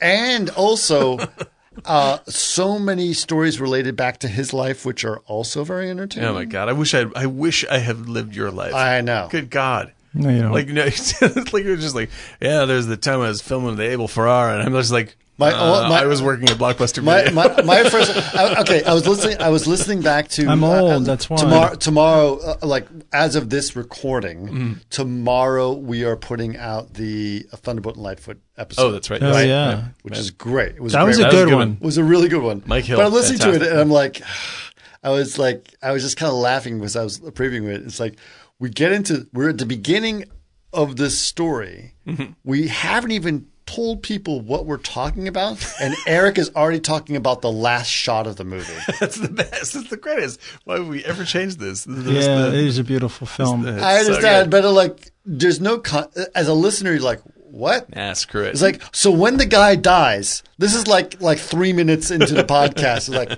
that's the end. Of, what? like you have to s- give some people some context, but at, to Eric's point, that was the the most that was that's the the thing that leaves you right oh, and, we, and we come back to that hardcore. Like we still have a after fair amount you of time. yeah which we do come back to it uh, like you said hardcore but like to eric it's like no i, I want the frosting like i want Yeah, i want like, the, give- the, give me the sauce. juicy ju- ju- the juicy part of the steak right away Yeah. give me the filet mignon Uh, Yeah. No fucking around. i'm no fucking around i no want apps. the i want the emotion right now and give it to me and that is now. the emotion, man. That is yeah the emotion. you're not you're not building up to that you're like no i want the sauce you yeah, know? that's it, man. That's so it. that's No Eric's. foreplay. No, yeah, except play. Just play. That's it, dude. No, What's I'm, the, what's the line from uh, What's the line from uh, Three Amigos? It's like, do you know what foreplay is? No, good. Not a guapo. I'm no, that's a problem. That's right. How can you tell it's a mail plane? Anyway, like, we don't- That's right. That's funny. oh, I what love movie that are we doing next? What movie are we doing next? I, I, we let's see. Oh, what came to mind? Shoot. The- the- There was you a- had a- there- you had a- we have to find a guest too, yeah, and it has to be Oh, man. next week. So we Yeah, have like gotta a week. Hustle. We gotta hustle. We'll, we'll, What time next week? Tuesday? Same Doing thing. Tuesday. Same Tuesday. We, we record these. Yeah, on I Tuesday leave on a nights. Thursday, so it's fine. Okay. Yeah. Okay. Okay. We'll, okay. We'll figure it out. It's gonna be great. Keep an eye on it. All right, we'll figure this out. Doctor Strangelove sounds pretty good though. Did we? Did we? Did we uh, finish up with uh, hopscotch? Yeah. So the guy published his book. He shows up in brown face, Yeah. Awkward. awkward. Awkward last note. But Glenda Jackson. It's not so bad as that. Like, it, like Yeah. if you're if you're prepared for it, you just go. Well, all right, that's fine. He doesn't. It doesn't. em- It doesn't starkly embarrass the movie, but it's. it's I a- will it's a- say it's a bad beat. I will say this though, if you want to put a bow on it, that uh, for people who have not seen a Walter Matthau film, these are two really good ones. Yeah. Oh, they're so good. And a new leaf. The New, New Leaf. Leaf, yeah. And if you- if you want to know like where he New became Leaf. famous, hon- honestly speaking, you guys should also see like The Odd Couple. Odd Yeah, Couple's yeah, great. the original Odd Couple Yep. because that is a very very funny Super good. movie. Odd, I would say like uh, Odd Couple. Oh! Bad News Bears. Oh. What? Oh, California Suite. Oh, California Suite. Sure, absolutely. There you go. Where That's he's nice. having the affair. Yeah, it's the good. girl passes out and the wife shows up surprising. Yeah, that's pretty good. Uh, th- I would say like my uh, the depending upon whether you want to go uh, the two directions of Mathau. Like there's the Bad News Bears direction. So I would say Odd Couple, Bad News Bears, or Pelham One Two Three, then Hopscotch. Those, Good. Those, Yeah, those New two Leaf. paths. And then and then after that, New Leaf. I would Right. say New, New Leaf Well, is nice. If you're gonna if you're gonna watch your first Walter Matthau film Mm-hmm. ever, If, I would go Pelham One Two Three. Really? Super I think super you should do accessible. what you said. 69, do the first one, big one, the odd couple. do the Odd Couple, right? Super, very likable, very likable. But I, I Pelham, when I was, I was really well, just Did a, the Odd Couple Just really- a touchback on Pelham One Two Three. That movie is really nicely shot, really nicely edited, super fun, great characters. Gets right to the freaking gets chase. right to business. Everything about that thing is a pleasure. That's that a pleasure. movie does not spend too much time I on think, Act you, One. I think Yeah, if you were, yeah. if you were It's going act to do now. it, if you were going to do it, Why is it kind of, I can't hear my voice. because, because you're leaning way like Back. 17 Back. feet. Because You you're gotta in the move- next room. yeah, I got to Hmm. move closer. You know, splash guard. Um, but the thing is, if you're going to do it, do it this way. I think this is the way to do it. You do it a new leaf, excuse me, Bad News Bears, Mm-hmm. because both those films are him trying to adapt to a new social setting. Yeah, true. True. A new leaf, he runs out of his money and he has to marry this woman who has money. Bad News Bears is that he's trying to adapt to these young kids right. and it's totally a generational thing. Oh my god, I did see New Leaf. Yeah. New Leaf. Oh my god. Carbon on the valves. Uh, is the, the scene where uh, there's a scene in that movie. I remember this as a kid uh, watching this, where he's dating this very th- this older woman who's got huge boobs. yes. He's like, and ah! she's like she's like taking her top off Yeah. and just going ah. Yeah, that's right. That I did see that movie. Yeah. I wish I had God, I- a photo of your Carbon on face the right there. Uh, valves. That was pretty good. Yeah, I want to see that movie again. Give it to me Yeah, that's one of on the. your thumb drive. I'm Marking this again. it, I have it outside right there. Um, it is so funny, and it's in the deck. If you go look at my deck, it's in it as a reference I because totally it's want to see that movie. again. seventy-one. It's awesome. Okay, it takes. I'm gonna, I I'm gonna- shoot I'm it in gonna tell Connecticut. you this. I'm, I, I, I'm going to tell you guys this about movies that we need to do. I think we need to take a break from the '70s for a little bit. We did, uh, yeah. We, I noticed that we were hitting a lot of he- heavy seventies, which I'm always proud, proud to do. But yeah, a lot. How about a touch of evil, or searchers? Yeah, or or or bring Joe Farrell back on and do Dune, which I am dying to do. We can do that. Cat Baloo. You know Cat what? Baloo, nice There- one, there's yeah. a cat. Cat Baloo. Capaloo, great one. James Oh. Coburn. Cat Baloo. James Yeah, but Coburn and that's Jane 70s. Fonda, right? Sixties. 60s. Late sixties, the sixty eight. Jane That is Fonda. hilarious movie. I will. I, will- I will watch that. and, movie. and James Coburn, right? Am I wrong? James Jimmy Coburn, Coburn, Jane Fonda, really good. that's a good one. Um, my Point Blank. w- There's another. Oh yeah, Point Blank. Lee Marvin. Ooh, that's a good. Ooh one. la la all la right, la. All right, all right, all right. A friend of mine. Um, Carol O'Connor's in it. a friend of mine. Yeah, that's right. Yeah, a friend it's of a good mine who performance. is on uh, who uh, who's also a director. Uh, he said I. He, it's a non-drinker, but he said uh, like I would love to be on the podcast with you guys to talk about International Hotel. Uh, W.C. Fields, nineteen. Oh, yeah, man, let's I do not, that. I do not know that one. I have not seen that. I'm not. I, we my- oh, should do that, I and would- I then we would should definitely also do a stagecoach or Oh, I any love John stage, Ford. Yeah, yeah, Stagecoach, great. Stagecoach is good, Yeah. but International Hotel. Have you guys I have ever not- seen no, this I- That's movie? my- W.C. my depth Fields. of, It's uh, W.C. Fields, it is- pretty shallow. I don't It know that is. very well. Oh my god, I'm a big W.C. Fields fan. I have his box set. Yep. Uh, Oh, I, I could do a lot of Buster we Keaton. I can do that. No, I love um, what's it called again, like the Ealing Street, uh, the um, like the man in a white suit. oh yeah, those are great. Alec Th- Guinness. Those are all on uh, Criterion. Oh! uh, there's a Yes! Alec, there's an Alec I have Guinness a box collection. set of it. I have it. okay. yeah. Uh, uh, uh, uh, uh, Our man in Our Man in Havana. Amar and Havana, uh, man in the white man in white, the White suit, Suit. Man in a White Suit, uh, Captain's Paradise. and the one with Yep. Peter Sellers' first movie. Uh, what? They Peter Oh Sellers. yeah, yeah, yeah, yeah. yeah. Kind Hearts and Cornets. Kind hearts and cornets. Corn- Yeah. Kind hearts and cornets, but also the uh, the ones where the thieves they remade it. Oh, the, the Lady Killers. Yeah, Lady that's great. Killers. Lady That's Killers. Peter Sellers' first movie. Is that? Is it really? Wow, that's He's weird. in it. He plays one of the Oh, henchmen. That's Lady wacky. Killers is. Wow, uh, Lady what- Killers is great. Bad remake You know, by the you know. Coens, but Actually, great I was film. thinking. it was- That's d- the d- Ealing Studios, Ealing Street Studios. What is I that? think no Ealing. Yeah, that's right. Uh, Ealing Street pretty sure. Studios. What's the other one? Uh, Arsenic and Old Lace. That's Yep. hilarious. That's funny. That's uh, uh Cary Grant and Yeah. uh, Catherine Hepburn and uh, and man, I'm, ah, God, I used to quote that one all the time. That's a great one. Arsenic and Old Lace super is funny, really good. super funny.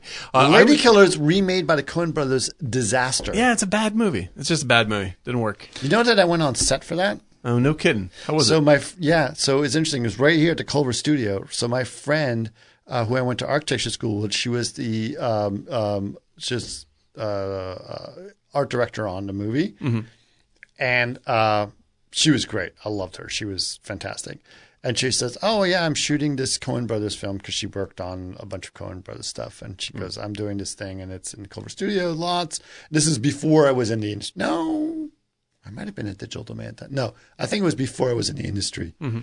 Um, anyway, so she said, "You want to come on set and see how we're building the set?" So I got to walk around on the stages and seeing how they're building sets for the house and stuff. And she was awesome because she um, she's really smart, really good designer, Right. um, but Uh-huh. no, but is a bad word, but sh- she's blonde hair, She has a very high pitched voice. She sounds like a little girl, Uh-huh. Right. right?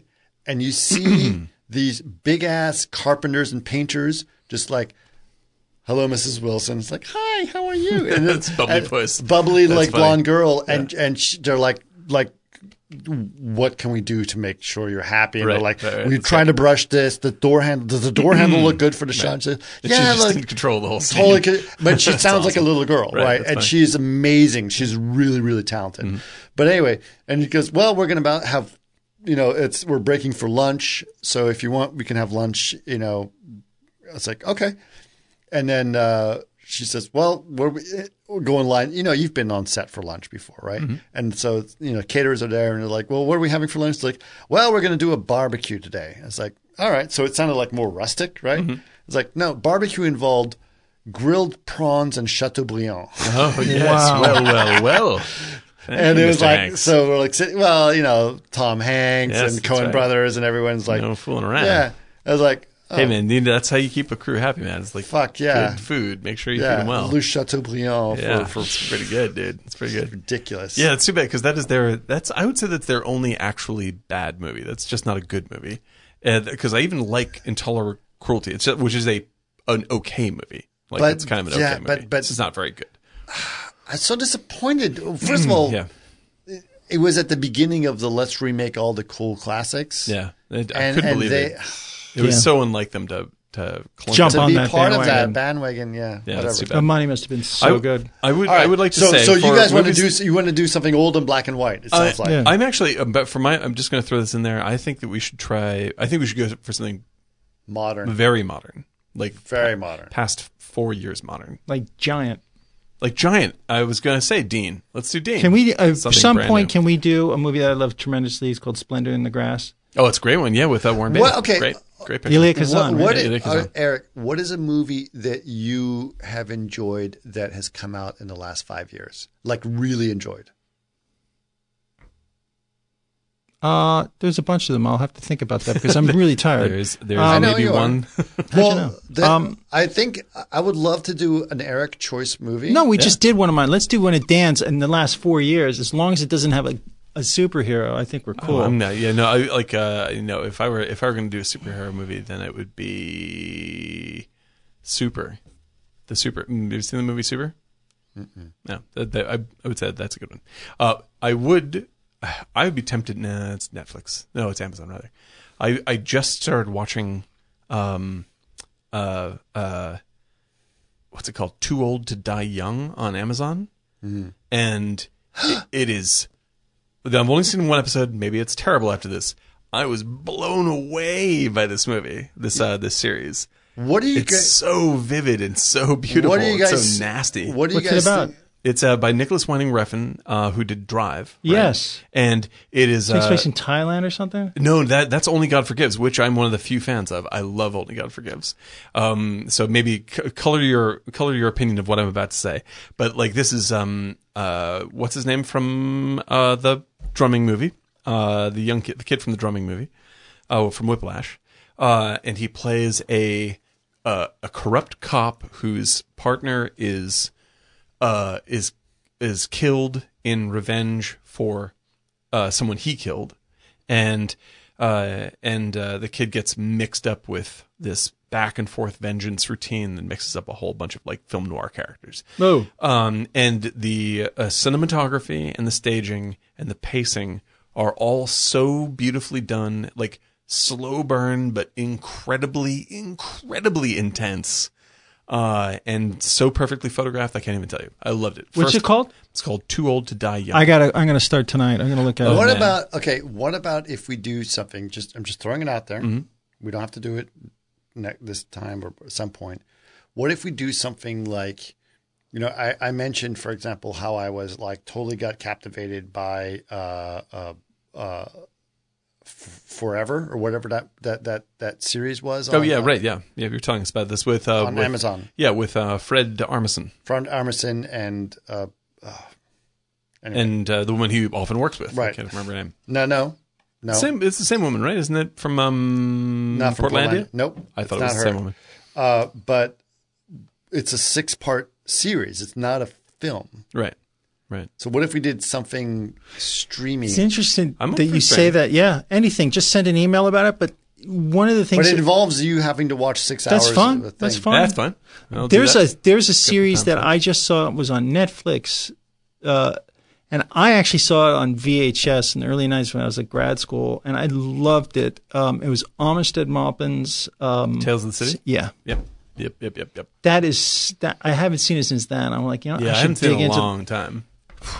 But man, that was good filmmaking back Yep, then. I was like, wow. And also, we have to see this movie again, and I loved it. Two films, Trans Siberian.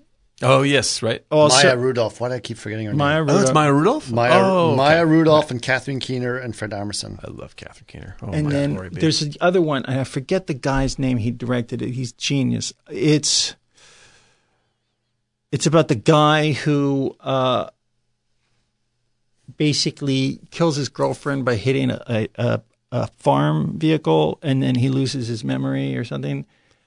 this sounds familiar. I don't remember. And this. what's uh, a young actor? He's so good. Um, and his roommate's blind, and it's played by uh, uh, Maya Rudolph. No, you know the movie. He it came out ten years ago. The guy that directed Cra- wrote Crash directed it, Uh-huh. and it's basically uh, a dark-haired guy. He's really a fantastic young actor, and he basically kills his girlfriend on prom night by mistake. Mm-hmm. And then it's about him. His parents are wealthy, and he lives with this blind guy, and he, they hi- bring him into a heist. Yeah, oh ah, God, yes, yes, yes. Shoot, I know exactly what you're talking about. Such a beautiful movie. Yeah. Oh, I'm sorry, it's slipping my mind. I know what you're talking about though. Right? Yeah, yeah, yeah. yeah. Absolutely, absolutely. That is a movie we should because that's a really great filmmaking. yeah, I, I would definitely like to. Like, I want. I'm okay. Tell you what. Here's what I'm going to do. I'm going to try and come up with something that neither of you guys have seen, in the ne- that that is recent. Okay. uh, and uh, and espe- or maybe something that none of us have seen and is recent, and then uh, we'll we'll attack it live on the on the podcast. Let's do it. Um, oh, we'll get the But email those out in names of the 30 days. films we gave out tonight, from Alec Guinness all the way up to, All of those are on we, the tab. we got to put Yeah. those on so we don't forget Oh, them. Because Alec Guinness stuff, I'm totally on board. And WC Fields, I'm a huge yeah, WC. Yeah, let's that's a put great that one. on. That's a great one. I Put it gotta catch all up. on, but we we'll forget I'll tomorrow. make, no, I'll make a list. I'll, we I'm have it actually going to recorded. have a document that's going to have all this stuff written down. Oh, okay. And in fact, you guys all have access to that document. So you I can read. already yes, I know that one. yeah. all right. And also, as usual, uh, if uh, listeners have suggestions, Oh, and quickly, please, please, yes, Uh, uh, but but Eric's request is no superheroes. no, sir, there's no, there's the no, there's no point. And uh, horrible, I'm with Eric at this point. Like horrible there's been shit. enough enough it's superhero just the death of podcasts. hope. I brought in a new canned coffee from Koreatown for Dan tonight. So delicious. it's called UCC Coffee, and it's with milk. And I wanted to get your just a quick feedback. this is this is spectacular. It's a tiny little can. It looks like a uh, beer. It packs a punch. oh, it's so good. Now, it's kept me how going. does that compare to La Colombe? Well, it depends on when, whether La Colombe becomes our sponsor. And I yeah, think that's, that's basically that's it. So- really that's that's, that's what's we're gonna tip it over. dangling that one in front. Yeah, So, yeah, and, like, um, uh, like, but uh, what they're up against, it could be the quite UCC legitimately, Martini Giant. UCC Coffee with Milk presents Martini Giant. Like, that's it. Yes, With the original blend, I would say that this is uh, this this uh, this stood out. This uh, this this made uh, this made a dent in my uh, my perception tonight, and I, I feel very good about it. And it also has a good, thick It's a solid can. Oh, that's like a that's like a it's steel. that's like part of a car. Bring on metal. Holy shit! It's like Yeah. a piston. My I swear to God. God. Yeah. No, it's weird. I Smash think- it against I, I your think I forehead, see could if you roll can over crush this it. with my car and Yeah. it would it's stay top intact. your wheel. Yeah. No, It it's would very pop your serious. wheel. Yeah. Yeah. There's no two ways Jesus about it. Christ! Yeah. It gives you a little workout as you're drinking it. There's no crunching. No. no, No. Yeah. Slam No. that against your head. This You're is out for the night. Oh, listen. Yeah. Right. Bow. That that sounds like a steel bowl. yeah, that's in totally Like like compare that to give me the Lacroix can. Yeah, just yeah, so I I'll can do it the right same. here, right? holy cadoozler.